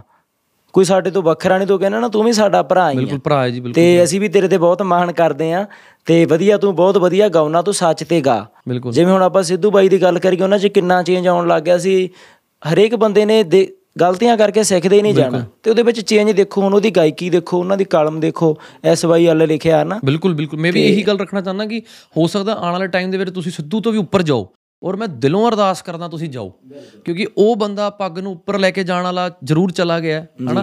ਹੁਣ ਉਹਨਾਂ ਦਾ ਗਾਣਾ ਮੈਂ ਸੁਣਿਆ ਸੀ ਕਿ ਰਣਵੀਰ ਸਿੰਘ ਨੇ ਇਹਨਾਂ ਦਾ ਗਾਣਾ ਕੀਤਾ। ਰਣਵੀਰ ਸਿੰਘ ਬਾਲੀਵੁੱਡ ਇੰਡਸਟਰੀ ਦਾ ਬਾਦਸ਼ਾਹ ਹੈ। ਉਹਨੇ ਗਾਣਾ ਕੀਤਾ ਉਹਨੂੰ ਦੇਖ ਕੇ ਰੂਹ ਖੁਸ਼ ਹੋ ਰਹੀ ਸੀ। ਪਰ ਇੱਕ ਪਾਸੋਂ ਮੈਂ ਸੋਚ ਰਿਹਾ ਸੀਗਾ ਕਿ ਇਹਦੇ ਮਨ ਦੇ ਵਿੱਚ ਇੰਨੀ ਹੇਟ ਕਿਉਂ ਹੈ ਲੈ ਕੇ? ਮਤਲਬ ਮੈਂ ਵੀ ਇਹ ਗੱਲ ਦੱਸ ਦੇਣਾ ਚਾਹੁੰਦਾ ਕਿ ਰੇਸਿਜ਼ਮ ਦਾ ਮੈਂ ਵੀ ਸ਼ਿਕਾਰ ਹੋਇਆ। ਪਰ ਮੈਂ ਸਭ ਨੂੰ ਮੈਂ ਤੁਹਾਨੂੰ ਦੱਸਦਾ ਹੁੰਦਾ ਨਾ ਬਾਈ ਕਿ ਮੇਰੇ ਨਾਲ ਆਦਾਂ ਹੋਇਆ ਬਿਲਕੁਲ ਜੋ ਕੁਝ ਹੈ ਤਾਂ ਦੱਸ ਤੇ ਕੁਝ ਗੱਲਾਂ ਤਾਂ ਜੇ ਤੁਸੀਂ ਇੱਥੇ ਦੱਸਣੀ ਨਹੀਂ ਦੱਸਣੀਆਂ ਚਾਹੁੰਦਾ ਮੈਂ ਕਿਉਂਕਿ ਉਹ ਲੋਕਾਂ ਕੋ ਸੁਣੀਆਂ ਨਹੀਂ ਜਾਣੀਆਂ। ਹਾਂ ਜੀ ਬਿਲਕੁਲ। ਮੇਰੇ ਨਾਲ ਖੁਦ ਰੇਸਿਜ਼ਮ ਹੋਇਆ ਮੇਰੇ ਨਾਲ ਖੁਦ ਵਿਤਕਰਾ ਹੋਇਆ ਪਰ ਇਹਦਾ ਮਤਲਬ ਇਹ ਨਹੀਂ ਨਾ ਕਿ ਮੈਂ ਸਭ ਨੂੰ ਇੱਕ ਤਰਾਜੂ 'ਚ ਹੀ ਤੋਲਦਾ। ਜੀ ਬਿਲਕੁਲ। ਪਰ ਉਹ ਮੈਨੂੰ ਬੜਾ ਹਰਟਿੰਗ ਲੱਗਿਆ ਪਰ ਚਲੋ ਫਿਰ ਵੀ ਤੁਸੀਂ ਇੰਨਾ ਕੁਝ ਹੋਣ ਦੇ ਬਾਵਜੂਦ ਵੀ ਜਿਹੜੀ ਸਾਨੂੰ ਤੁਹਾਡੀ ਰੂਹ ਦੀ ਚੰਗੀ ਗੱਲ ਲੱਗਦੀ ਸੀ ਨਾ। ਨਾਲੇ ਪਤਾ ਜੇ ਤੁਹਾਨੂੰ ਕੁਝ ਕੋਈ ਮੇਰੇ ਵਰਗਾ ਬਾਣੇ 'ਚ ਵੀ ਕੁਝ ਨਾ ਕੁਝ ਕਹਿ ਕੇ ਆਊਗਾ ਨਾ ਉੱਤੇ ਵੀ ਆਪਾਂ ਬਾਣੇ ਦਾ ਇੱਕ ਆਪਣੀ ਰਿਸਪੌਂਸਿਬਿਲਟੀ ਆ। ਬਾਣੇ ਦੀ ਆਪਾਂ ਨੂੰ ਪੂਰੀ ਪਤਾ ਹੋਣਾ ਚਾਹੀਦਾ ਬਾਣੇ ਦਾ ਇਤਿਹਾਸ ਕੀ ਹੈ। ਜਦੋਂ ਆਪਣੇ ਸਰੀਰ ਤੇ ਗੁਰੂ ਸਾਹਿਬ ਦਾ ਬਾਣਾ ਆ ਗਿਆ ਸ਼ਾਸਤਰ ਆਪਣੇ ਪੀਰ ਨੇ ਅਤੀ ਜ਼ਰੂਰੀ ਨੇ। ਇਹਦੀ ਮੈਂ ਜਿਵੇਂ ਆਪਾਂ ਆਨੰਦਪੁਰ ਸਾਹਿਬ ਦਰਸ਼ਨ ਕਰਨ ਜਾਂਦੇ ਆ ਤੁਸੀਂ ਵੀ ਗਏ ਹੋਵੋਗੇ ਮੱਥਾ ਟੇਕਿਆ ਹੋ ਆਨੰਦਪੁਰ ਸਾਹਿਬ। ਤੁਸੀਂ ਇੱਕ ਗੱਲ ਨੋਟ ਕਰਿਓ ਵੀ ਉੱਥੇ ਸਾਹਮਣੇ ਉੱਚੀ ਜਗ੍ਹਾ ਤੇ ਨਾ ਸ਼ਾਸਤਰ ਪਏ ਨੇ। ਜੀ। ਤੇ ਜਿਵੇਂ ਨਾਗਨੀ ਪਈ ਆ ਗੁਰੂ ਸਾਹਿਬਾਨ ਵੇਲੇ ਦੇ। ਜੀ। ਤੇ ਮਹਾਰਾਜ ਨੇ ਉਹਨਾਂ ਨੂੰ ਉੱਚਾ ਦਰਜਾ ਦਿੱਤਾ ਵੀ ਸ਼ਾਸਤਰ ਇੰਨੇ ਜ਼ਰੂਰੀ ਨੇ ਜੇ ਆਪਣੇ ਦੇਸ਼ ਵਿੱਚ ਸ਼ਾਸਤਰ ਨਾ ਹੋਵੇ ਤਾਂ ਸ਼ਾਇਦ 2 ਮਿੰਟਾਂ ਦੇ ਵਿੱਚ ਆਪਣਾ ਕਬਜ਼ਾ ਹੋ ਜਾਏ ਕਿਸੇ ਨਾ ਕਿਸੇ ਦੇਸ਼ ਦਾ ਹਨਾ? ਸ਼ਾਸਤਰ ਆਪਣੇ ਲਈ ਬਹੁਤ ਜ਼ਰੂਰੀ ਨੇ ਅਤੀ ਜ਼ਰੂਰੀ ਨੇ ਤੇ ਅਸੀਂ ਬੇਨਤੀ ਵੀ ਕਰਦੇ ਹਾਂ ਵੀ ਸ਼ਾਸਤਰ ਰੱਖਣੇ ਕੋਈ ਮਾੜੇ ਨਹੀਂ ਹੁੰਦੇ ਪਰ ਸ਼ਾਸਤਰਾਂ ਦੀ ਵਰਤੋਂ ਬੜੀ ਜ਼ਰੂਰੀ ਹੈ। ਠੀਕ ਆ? ਹੁਣ ਆਪਾਂ ਸ਼ਾਸਤਰ ਦੀ ਇਹ ਨਹੀਂ ਆਪਾਂ ਬਾਣੇ 'ਚ ਹੈਗੇ ਤੇ ਆਪਾਂ ਕਿਸੇ ਯਾਰ ਰੇੜੀ ਵਾਲਿਆਂ ਨੂੰ ਡਰਾਤਾ ਜਾਂ ਕਿਸੇ ਵੈਸੇ ਡਰਾਤਾ ਗੁਰੂ ਸਾਹਿਬ ਕਹਿੰਦੇ ਸੀ ਮੇਰਾ ਹੱਥ ਸ਼ਾਸਤਰ ਤੇ ਉਦੋਂ ਜਾਂਦਾ ਜਦੋਂ ਕੋਈ ਚਾਰਾ ਨਹੀਂ ਰਹਿੰਦਾ। ਜਦੋਂ ਤੁਹਾਡੇ ਕੋਲੇ ਕੋਈ ਆਪਸ਼ਨ ਰਹੀ ਹੋਈ ਨਹੀਂ ਵੀ ਹੁਣ ਮੇਰੇ ਕੋਲੇ ਕੋਈ ਆਪਸ਼ਨ ਨਹੀਂ ਹੁਣ ਮੈਨੂੰ ਸ਼ਾਸਤਰ ਚੱਕਣਾ ਹੀ ਪੈਣਾ। ਇਹ ਸ਼ਾਸਤਰ ਉਦੋਂ ਨਹੀਂ ਪਹਿਲਾਂ ਤਾਂ ਭਾਈ ਦਇਆ ਸਿੰਘ ਆਉਂਦੇ ਨੇ। ਪੰਜ ਪਿਆਰਿਆਂ ਤੁਸੀਂ ਨਾਮ ਸੁਣੇ ਹੋਣਗੇ। ਭਾਈ ਦਇਆ ਸਿੰਘ ਜੀ ਭਾਈ ਧਰਮ ਸਿੰਘ ਜੀ ਭਾਈ ਹਿੰਮਤ ਸਿੰਘ ਜੀ ਭਾਈ ਮੋਹਕਮ ਸਿੰਘ ਜੀ ਭਾਈ ਸਾਹਿਬ ਸਿੰਘ ਜੀ। ਸਾਨੂੰ ਸਾਡੇ ਬਜ਼ੁਰਗਾਂ ਇਹਨਾਂ ਦੇ ਅਰਥ ਦੱਸੇ। ਕਹਿੰਦੇ ਵੀ ਸਭ ਤੋਂ ਪਹਿਲਾਂ ਧਰਮ ਨਹੀਂ ਪਹਿਲਾਂ ਜਿਵੇਂ ਹੁਣ ਗੁਰੂ ਸਾਹਿਬ ਨੇ ਪੰਜਾਂ ਪਿਆਰਿਆਂ 'ਚ ਬੜੀ ਡੂੰਘੀ ਗੱਲ ਸਮਝਾਈ ਆ। ਜੀ। ਜੇ ਆਪਾਂ ਦੇਖੀਏ ਇਨਸਾਨ ਨੇ ਸਭ ਤੋਂ ਪਹਿਲਾਂ ਦਇਆ ਦੇਖਣੀ ਵੀ ਬੰਦੇ 'ਚ ਦਇਆ ਹੈਗੀ ਆ। ਕਿਸੇ ਵੀ ਧਰਮ ਦਾ ਹੋਵੇ ਹੁਣ ਤੁਹਾਨੂੰ ਦਇਆ ਹੀ ਹੁੰਦੀ ਹੈ ਨਾ ਦਇਆ ਕਰਕੇ ਤੁਹਾਡੇ ਤੋਂ ਗੁਰੂ ਸਾਹਿਬ ਨੇ ਨਾ ਪਰਉਪਕਾਰ ਕਰਾਇਆ ਨਾ ਕਹਿੰਦੇ ਦਇਆ ਸਿੰਘ ਤੋਂ ਬਾਅਦ 'ਚ ਫਿਰ ਆਉਂਦੇ ਨੇ ਧਰਮ ਸਿੰਘ ਫਿਰ ਦੇਖਦੇ ਵੀ ਬੰਦਾ ਕਿਹੜੇ ਧਰਮ ਦਾ। ਬਿਲਕੁਲ। ਕਹਿੰਦੇ ਦਇਆ ਵੀ ਹੋਵੇ ਧਰਮ 'ਚ ਹੀ ਆ ਗਿਆ ਫਿਰ ਬੰਦੇ ਨੂੰ ਹਿੰਮਤ ਚਾਹੀਦੀ। ਜੀ। ਉਹਦੇ ਤੇ ਨਿਭਣ ਲਈ ਬਿਲਕੁਲ। ਹਿੰਮਤ ਸਿੰਘ ਆ ਗਏ। ਫਿਰ ਕਹਿੰਦੇ ਵੀ ਤਿੰਨੇ ਚੀਜ਼ਾਂ ਆ ਗਈਆਂ ਇਹਨਾਂ ਨੂੰ ਕਹਿੰਦੇ ਮੋਹਕਮ ਸਿੰਘ ਮੋਹ ਚਾਹੀਦਾ ਪਰ ਕੰਮ ਚਾਹੀਦਾ। ਬਿਲਕੁਲ। ਮੋਹਕਮ ਸਿੰਘ ਆ ਗਏ। ਤੇ ਫਿਰ ਕਹਿੰਦੇ ਜਿੱਥੇ ਚਾਰੇ ਗਏ ਉੱਥੇ ਸਾਹਿਬ ਸਿੰਘ ਉੱਥੇ ਗੁਰੂ ਸਾਹਿਬ ਵਾਹਿਗੁਰੂ ਅੱਲਾ ਅੱਲਾ ਰਾਮ ਆਪਾਂ ਕਿਸੇ ਵੀ ਰੂਪ 'ਚ ਯਾਦ ਕਰਦੇ ਆ ਉੱਥੇ ਉਹ ਆਪ ਹੀ ਆ ਜਾਂਦੇ ਨੇ। ਬਿਲਕੁਲ। ਸੋ ਉਹ ਆਪਾਂ ਨੂੰ ਇਹ ਦੇਖਣਾ ਚਾਹੀਦਾ ਵੀ ਦਇਆ ਇੱਥੋਂ ਆਉਂਦੀ ਆ ਤੇ ਸ਼ਾਸਤਰਾਂ ਦੀ ਆਪਣੇ ਬਹੁਤ ਮਹਾਨਤਾ ਸ਼ਾਸਤਰਾਂ ਦੀ ਵਰਤੋਂ ਮਾੜੀ ਹੋ ਸਕਦੀ ਆ। ਬਾਈ ਸਿੱਧੂ ਨੂੰ ਸੁਣਨ ਦਾ ਵੀ ਸਾਨੂੰ ਤਾਂ ਇਸ ਦਾ ਢਾਡੀਆਂ ਵਾਂਗੂ ਸੁਣਦੇ ਹੁੰਦੇ ਸੀ ਵੀ ਵੀਰ ਰਸ ਨਾ ਕੋਈ ਸ਼ਾਸਤਰਾਂ ਦਾ ਹੋਵੇ ਸਾਨੂੰ ਵੀ ਸ਼ੌਂਕ ਹੈ ਇਹ ਗੱਲਾਂ ਦਾ ਨਾ। ਕੋਈ ਮਾੜਾ ਨਹੀਂ ਸਾਨੂੰ ਸਾਡੇ ਗੁਰੂ ਸਾਹਿਬਾਨ ਨੇ ਸ਼ਿਕਾਇਆ ਹੁਣ ਮਹਾਰਾਜ ਵੇਲੇ ਦੇਖੋ ਦੇਖੋ ਜੀ ਗੁਰੂ ਸਾਹਿਬ ਆਪ ਸ਼ੇਰ ਦਾ ਸ਼ਿਕਾਰ ਕੀਤਾ ਹੋਇਆ। ਜੀ। ਆਪ ਜਾ ਕੇ ਗੁਰੂ ਸਾਹਿਬ ਨੇ ਸ਼ੇਰ ਨੂੰ ਮਾਰਿਆ ਹੋਇਆ। ਜੀ। ਤੇ ਤੇ ਫਿਰ ਉਹਨਾਂ ਦੇ ਸਿੰਘ ਵੀ ਤਾਂ ਉਹੀ ਜਿਹੇ ਹੋਣਗੇ ਬਿਲਕੁਲ। ਔਰ ਮੈਨੂੰ ਲੱਗਦਾ ਬਾਈ ਕਿਤੇ ਨਾ ਕਿਤੇ ਸ਼ਾਇਦ ਜਿਹੜਾ ਇਹ ਰੂਪ ਹੈ ਤੁਹਾਡਾ ਇਹ ਦੁਨੀਆ ਦੇ ਵਿੱਚ ਸਿਰਫ ਇਕਲੌਤਾ ਰੂਪ ਰਹਿ ਗਿਆ ਜਿਹਦੇ ਚ ਬਹੁਤ ਜ਼ਿਆਦਾ ਕੋਈ ਵੀ ਬੰਦਾ ਸੇਫ ਮਹਿਸੂਸ ਕਰਦਾ ਜੋ ਮੈਨੂੰ ਲੱਗਦਾ ਹੈ, ਹੋ ਸਕਦਾ ਮੈਂ ਗਲਤੀ ਹੋ ਸਕਦਾ। ਹਾਂਜੀ। ਕਿਉਂਕਿ ਜਦੋਂ ਇਸ ਬਾਣੇ ਦੇ ਵਿੱਚ ਨਿਹੰਗ ਬਾਣੇ ਦੇ ਵਿੱਚ ਅਸੀਂ ਕਿਸੇ ਇਨਸਾਨ ਨੂੰ ਦੇਖਦੇ ਹਾਂ ਤਾਂ ਬੰਦਾ ਸਿਕਿਉਰ ਫੀਲ ਕਰਦਾ। ਹੈ। ਜੀ ਪਰ ਅੱਜ ਕੱਲ ਕਿਤੇ ਨਾ ਕਿਤੇ ਲੋਕਾਂ ਨੂੰ ਵੀ ਸ਼ਾਇਦ ਪਤਾ ਲੱਗ ਗਿਆ ਹੈ ਕਿ ਜੇ ਦਾੜੀ ਸਜਾ ਲਓ ਜਾਂ ਦਾੜੀ ਰੱਖ ਲਓ, ਪੱਗ ਬੰਨ ਲਓ ਤਾਂ ਇੱਜ਼ਤ ਹੋਣ ਲੱਗ ਜਾਂਦੀ ਹੈ। ਲੋਕ ਉਹਦੇ ਨਾਲ ਗਲਤ ਕੰਮ ਵੀ ਕਰ ਰਹੇ ਨੇ, ਤੁਸੀਂ ਇਸ ਚੀਜ਼ ਨਾਲ ਮੰਨਦੇ ਹੋ? ਜੀ, ਬਿਲਕੁਲ ਜੀ। ਲੋਕ ਗੁਰੂ ਨੂੰ ਵਰਤੀ ਜਾਂਦੇ ਆ। ਲੋਕ ਗੁਰੂ ਦੀ ਬਾਣੀ ਨੂੰ ਵਰਤੀ ਜਾਂਦੇ ਆ। ਆਪਾਂ, ਤੁਸੀਂ ਦੇਖੋ ਵੀ ਆਪਾਂ ਪਹਿਲਾਂ ਵੀ ਹੁਣ ਸੱਚ ਤਾਂ ਸੱਚ ਸਭਨਾ ਦਾ ਖਾਸਮ ਹੈ, ਠੀਕ ਆ? ਗੱਲ ਉੱਥੇ ਹੀ ਨਿਬੜਦੀ ਆ। ਵੀ ਅੱਜ ਕੱਲ ਤੁਸੀਂ ਦੇਖੋ ਵੀ ਸ੍ਰੀ ਗੁਰੂ ਗ੍ਰੰਥ ਸਾਹਿਬ ਜੀ ਮਹਾਰਾਜ, ਤੁਸੀਂ ਵੈਸੇ ਵੀ ਇਹ ਸਾਰੀ ਦੁਨੀਆ ਦੀ ਸੰਗਤ ਆਪਣੀ ਬੈਠੀ ਆ ਹਰੇਕ ਦੇਸ਼ ਦੇ ਕੋਨੇ ਦੇ ਵਿੱਚ ਆਪਾਂ ਨੂੰ ਇਹ ਗੱਲ ਜ਼ਰੂਰ ਜਾਣਨੀ ਚਾਹੀਦੀ ਵੀ ਆਪਾਂ ਸ੍ਰੀ ਗੁਰੂ ਗ੍ਰੰਥ ਸਾਹਿਬ ਜੀ ਦੇ ਪ੍ਰਕਾਸ਼ ਕਰਵਾ ਦਿੰਨੇ ਆ। ਜੀ ਸਾਡੇ ਵੱਲੋਂ ਪਾਠ ਕਰਾ ਦਿਓ ਆਪ ਆਪਾਂ ਹਾਜ਼ਰ ਨਹੀਂ ਹੁੰਦੇ। ਪਾਠ ਹੋਈ ਜਾਂਦੇ ਆ। ਪਾਠ ਆਪਾਂ ਭਾਵੇਂ ਇੱਕ ਕਰਾਤੇ ਆਪਾਂ ਹਜ਼ਾਰਾਂ ਪਾਠ ਕਰਾਤੇ ਪਰ ਜੇ ਤੁਸੀਂ ਸੁਣਿਆ ਹੀ ਨਹੀਂ ਬੈਠ ਕੇ ਤੁਹਾਡੇ ਪਰਿਵਾਰ ਨੇ ਪਾਠ ਹੀ ਨਹੀਂ ਸੁਣਿਆ ਤਾਂ ਫਿਰ ਇਸ ਪਾਠ ਪੜ੍ਹੇ ਦਾ ਤੁਹਾਨੂੰ ਕਿਵੇਂ ਲਾਭ ਹੋਊਗਾ ਜੀ? ਹੂੰ। ਅੱਜ ਕੱਲ ਗੁਰਬਾਣੀ ਦੇ ਨਾਮ ਤੇ ਗੁਰੂ ਨੂੰ ਹੀ ਕੈਸ਼ ਕਰੀ ਜਾਂਦੇ ਆ ਜੀ ਇੱਥੋਂ ਤੱਕ ਸਮਾਂ ਆ ਗਿਆ। ਤੇ ਤਾਂ ਹੀ ਇਹ ਨਤੀਜੇ ਵੀ ਭੁਗਤ ਰਹੇ ਨੇ ਸਾਰੇ। ਸਾਰੇ ਨਹੀਂ ਪੰਜੇ ਉਂਗਲਾਂ ਫੇਰ ਉਹੀ ਗੁਰੂ ਸਾਹਿਬਾਨ ਵੇਲੇ ਦੀ ਗੱਲ। ਨਸੀਬ ਨੂੰ ਵੀ ਇਹ ਗੱਲ ਆਪਣੇ ਦਿਮਾਗ ਦੇ ਵਿੱਚ ਬਿਠਾ ਲੈਣੀ ਚਾਹੀਦੀ ਆ। ਹਜੇ ਉਹਨੇ ਬਹੁਤ ਤਰੱਕੀ ਕਰਨੀ ਆ। ਬਿਲਕੁਲ। ਮੈਂ ਹਜੇ ਗੁੱਡ ਵਿਸ਼ੇਸ ਹੈ ਮੈਂ ਦਿਲੋਂ ਚਾਹਨਾ ਮੇਰੀਆਂ ਅਰਦਾਸਾਂ ਨੇ ਕਿ ਉਹ ਬਹੁਤ ਉੱਪਰ ਜਾਵੇ ਬਿਲਕੁਲ। ਕਿਉਂ ਕਰਕੇ ਤੂੰ ਉੱਪਰ ਜਾਏਗਾ ਅਸੀਂ ਸਾਨੂੰ ਵੀ ਮਾਣ ਮਹਿਸੂਸ ਹੋਊਗਾ। ਪਰ ਆਪਣੇ ਇੱਕ ਜਹਿਨ 'ਚ ਗੱਲ ਭਰਾ ਵਾਂਗੂ ਅਸੀਂ ਉਹ ਇਹੋ ਜਿਹੇ ਜਦੋਂ ਮਰਜ਼ੀ ਬਾਈ ਸਾਡੇ ਕੋਲੇ ਆ ਜੇ ਕੋਈ ਇਹੋ ਜੀ ਗੱਲ ਨਹੀਂ। ਬਿਲਕੁਲ। ਮੈਂ ਤਾਂ ਖੁਦ ਭਾਜੀ ਇਹ ਵਾਲਾ ਪੋਡਕਾਸਟ ਮੈਂ ਇਕੱਲੇ ਵੀ ਕਰ ਸਕਦਾ ਸੀ। ਪਰ ਮੈਨੂੰ ਸੀਗਾ ਕਿ ਸ਼ਾਇਦ ਮੈਂ ਕੋਈ ਨਾ ਕੋਈ ਗੱਲ ਮੈਂ ਉਲ ਜ਼ਿਆਦਾ ਨਾ ਕਹਿ ਦਾਂ ਜਾਂ ਮੈਂ ਆਪਣੇ ਭਾਵ ਸਹੀ ਤਰੀਕੇ ਨਾਲ ਨਾ ਰੱਖ ਸਕਾਂ। ਇਸ ਲਈ ਮੈਂ ਤੁਹਾਨੂੰ ਨਾਲ ਲਿੱਤਾ ਭਰਾ ਨਾਤੇ। ਕਿਉਂਕਿ ਮੈਂ ਚਾਹੁੰਦਾ ਕਿ ਜਿਹੜਾ ਪਾੜ ਉਹ ਮਤਲਬ ਉਹ ਆਫ ਕੋਰਸ ਉਹ ਵੀ ਨਹੀਂ ਪਾੜ ਪਾਣਾ ਚਾਹੁੰਦਾ ਹੋਏਗਾ ਜੋ ਮੈਨੂੰ ਲੱਗਦਾ ਹੈ। ਹਨਾ? ਕਿਉਂਕਿ ਗੁਰੂ ਦਾ ਸਿੱਖ ਹੈ ਔਰ ਜਿਹੜਾ ਗੁਰੂ ਦਾ ਅਸਲੀ ਸਿੱਖ ਹੈ ਉਹ ਹਮੇਸ਼ਾ ਇਕੱਠਿਆਂ ਦੀ ਗੱਲ ਕਰਦਾ। ਉਹ ਕਦੀ ਨਹੀਂ ਪਾੜ ਪਵਾ ਸਕਦਾ। ਕੋਈ ਮਿਸਅੰਡਰਸਟੈਂਡਿੰਗ ਹੋ ਗਈ ਹੋਊਗੀ ਕਾ ਜਾਂ ਉਹਨੇ ਕੋਈ ਸੁਣ ਇਦਾਂ ਦਾ ਲਿਆ ਹੋਊਗਾ। ਜੀ ਕਿਸੇ ਪਰਸਨ ਨਾਲ ਹੋਈ ਆ। ਹੋਈ ਹੋਣੀ ਆ ਅੱਗੇ ਵੀ ਜ਼ਿੰਦਗੀ 'ਚ ਵੀ ਹੋਣੀ ਆ। ਪਰ ਤੁਸੀਂ ਇਹ ਤੁਹਾਨੂੰ ਬਹੁਤ ਦੁਨੀਆ ਸੁਣਦੀ ਆ। ਤੁਸੀਂ ਇਹੋ ਜੀ ਕੋਈ ਸਟੇਟਮੈਂਟ ਨਹੀਂ ਦੇਣੀ ਹੈ ਨਾ ਵੀ ਤੁਹਾਡੇ ਇੱਕ ਸਟੇਟਮੈਂਟ ਨਾਲ ਤੁਹਾਨੂੰ ਦੇਖਦੇ ਆ ਬੱਚੇ ਸੁਣਦੇ ਆ।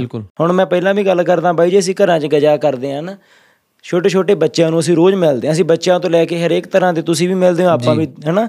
ਉਹ ਬੱਚਿਆਂ ਦੇ ਵਿੱਚ ਬੱਚੇ ਤੁਹਾਨੂੰ ਸੁਣਦੇ ਆ। ਹੁਣ ਸਿੱਧੂ ਨੂੰ ਤਾਂ ਸਾਰੇ ਬੱਚੇ ਸੁਣਦੇ ਆ ਮੈਂ ਤਾਂ ਅੱਜ ਤੱਕ ਕੋਈ ਇਹੋ ਜਿਹਾ ਬੱਚਾ ਨਹੀਂ। ਜਿਵੇਂ ਅੱਜ ਛੋਟਾ ਆਪਣੇ ਕੋਲੇ ਭਚੰਗੀ ਆਇਆ ਸੀ ਉਹ ਤੇ ਸਾਡੇ ਘਰੇ ਖੁਦ ਸਾਡੀ ਬੇਟੀ ਆ ਪਵਿੱਤਰ ਕੌਰ ਹੈ ਤਾਂ 5 ਸਾਲ ਦੀ ਆ। ਤੇ ਉਹ ਮਤਲਬ ਬਹੁਤ ਜ਼ਿਆਦਾ ਕਰਦੀ ਆ। ਨਾ ਮੈਨੂੰ ਸਵੇਰੇ ਉੱਠ ਕੇ ਉਹਨੇ ਥਾਪੀ ਮਾਰ ਕੇ ਤੇ ਮੈਂ ਸਿੱਧੂ ਮੂਸੇ ਵਾਲਾ ਨਾ। ਹੂੰ। ਤੇ ਇਹੋ ਜੀ ਗੱਲ ਨਹੀਂ ਆਏ ਨਾ ਕੋਈ ਗੁਰੂ ਨਾਲ ਵੀ ਪੂਰੀ ਜੁੜੀ ਆ ਉਹ ਤਾਂ ਜੁੜ ਗਈ ਆ। ਬਿਲਕੁਲ। ਤੇ ਇਹਦੇ ਵਿੱਚ ਤਾਂ ਕੋਈ ਸ਼ੱਕ ਨਹੀਂ ਤੇ ਪਰ ਉਹ ਉਹਨੂੰ ਵੀ ਇੰਨਾ ਪਿਆਰ ਕਰਦੇ ਵੀ ਤੁਸੀਂ ਇਹੋ ਜੀ ਸਟੇਜ ਤੇ ਆ ਵੀ ਤੁਹਾਨੂੰ ਬੱਚਾ ਬੱਚਾ ਵੀ ਸੁਣਦਾ। ਵੀ ਤੁਹਾਡੇ ਕਿਸੇ ਇੱਕ ਤੁਹਾਡੇ ਬਚਨ ਨਾਲ ਇਹੋ ਜਿਹਾ ਕਰਮ ਨਾ ਕਰ ਬੈਠੇ ਹੋ। ਬਿਲਕੁਲ। ਵੀ ਕੱਲ ਨੂੰ ਤੁਹਾਡੇ ਬਚਨ ਨਾਲ ਤੁਸੀਂ ਇੱਥੋਂ ਸਟੇਟਮੈਂਟ ਦੇ ਦਿੰਦੇ ਉਹਨੂੰ ਗਾਂ ਤੁਹਾਡੇ ਫੈਨ ਆਪਸ 'ਚ ਲੜਨ ਲੱਗ ਜਾਂਦੇ ਆ। ਇਹ ਨਾ ਇਹਦੇ ਇਹ ਚੀਜ਼ ਤੋਂ ਉੱਪਰ ਉੱਠਣ ਦੀ ਲੋੜ ਆ ਜਿਹੜੇ ਆਪਾਂ ਫੈਨ ਆ ਕਿਸੇ ਦੇ ਗਾਇਕ ਦੇ ਵੀ ਇਹ ਨਹੀਂ। ਬੜਾ ਡੂੰਘਾ ਟੌਪਿਕ ਆ ਬਾਈ। ਇਹ ਮੈਂ ਕਰਨਾ ਚਾਹੁੰਦਾ ਸੀ ਤੁਹਾਡੇ ਨਾਲ ਕਿ ਬੱਬੂ ਮਾਨ ਵੀ ਸਾਡੇ ਭਰਾ ਨੇ। ਬਿਲਕੁਲ। ਠੀਕ ਹੈ ਜਿੰਦੇ ਜੀ ਜੋ ਵੀ ਚੱਲਿਆ ਕੰਟਰੋਵਰਸੀਆਂ ਹੋਈਆਂ ਪਰ ਇਹ ਮੁੱਕਣਗੀਆਂ ਕਿਵੇਂ? ਹੁਣ ਅੱਜ ਵੀ ਕਿਸੇ ਦਾ ਕੋਈ ਗਾਣਾ ਆਂਦਾ ਹੁਣ ਉਹ ਪ੍ਰੇਮ ਢਿੱਲੋਂ ਦੀ ਗੱਲ ਵਿੱਚ ਰਹਿ ਗਈ ਉਹਦਾ ਗਾਣਾ ਆਇਆ। ਉਹਦਾ ਇੰਨਾ ਦਰਦ ਸੀ ਗਾਣੇ ਦੇ ਵਿੱਚ ਕਿ ਠੀਕ ਹੈ ਸਿੱਧੂ ਨੇ ਉਹਦਾ ਕੰਮ ਚਲਾਇਆ ਜਾਂ ਉਹਦੇ ਕਰਮਾਂ 'ਚ ਸੀ ਕੰਮ ਚੱਲਣਾ ਉਹਦਾ। ਸਿੱਧੂ ਇੱਕ ਜਰੀਆ ਬਣ ਗਿਆ। ਪਰ ਕੀ ਅੱਜ ਵੀ ਡੇਢ ਸਾਲਾਂ ਬਾਅਦ ਵੀ ਇਹਨਾਂ ਨੂੰ ਐਂ ਹੀ ਗਾਲਾਂ ਪੈਣੀਆਂ ਚਾਹੀਦੀਆਂ ਜਿਨ੍ਹਾਂ ਨੂੰ ਪੈ ਰਹੀਆਂ? ਜਿਹੜੇ ਵੀ ਅੱਜ ਕੱਲ ਸਿੱਧੂ ਦੇ ਫੈਨਸ ਨੇ ਉਹ ਥੱਲੇ ਮਾਂ ਭੈਣ ਦੀਆਂ ਗਾਣਾ ਗਾਲਾਂ ਗਾ ਰਹੇ ਨੇ ਜਾਂ ਧਮਕੀਆਂ ਦੇ ਰਹੇ ਨੇ। ਇਹ ਚੀਜ਼ਾਂ ਰੁਕਣੀਆਂ ਚਾਹੀਦੀਆਂ ਤੁਹਾਡੇ ਹਿਸਾਬ ਨਾਲ ਕਿ ਐਦਾਂ ਹੀ ਲੋਕਾਂ ਨੂੰ ਇਹਨਾਂ ਨੂੰ ਜਿਹੜਾ ਗਾਲਾਂ ਕੱਢਦੇ ਰਹਿਣਾ ਚਾਹੀਦਾ? ਨਹੀਂ ਦੇਖੋ ਤੁਸੀਂ ਇਸ ਤਰ੍ਹਾਂ ਸਿੱਧੂ ਦੇ ਫੈਨ ਨਹੀਂ ਹੋ ਸਕਦੇ। ਜੇ ਤੁਸੀਂ ਕਿਸੇ ਵੀ ਗਾਇਕ ਦੇ ਬਾਈ ਸਿੱਧੂ ਦੀ ਗੱਲ ਨਹੀਂ ਕਰਦੇ, ਬਾਈ ਦੀ ਤਾਂ ਗੱਲ ਹੈਗੀ ਹੈਗੀ ਆ, ਬਾਕੀ ਵੀ ਆਪਾਂ ਕਿਸੇ ਵੀ ਗਾਇਕ ਨੂੰ ਸੁਣਦੇ ਆ ਹੁਣ ਬ- ਬਾਈ ਬੱਬੂ ਮਾਨ ਹੈ, ਉਹ ਬਹੁਤ ਪੁਰਾ- ਪੁਰਾਣੇ ਆਪਣੇ ਗਾਇਕ ਨੇ, ਬੜੇ ਸਤਿਕਾਰਯੋਗ ਨੇ, ਠੀਕ ਆ?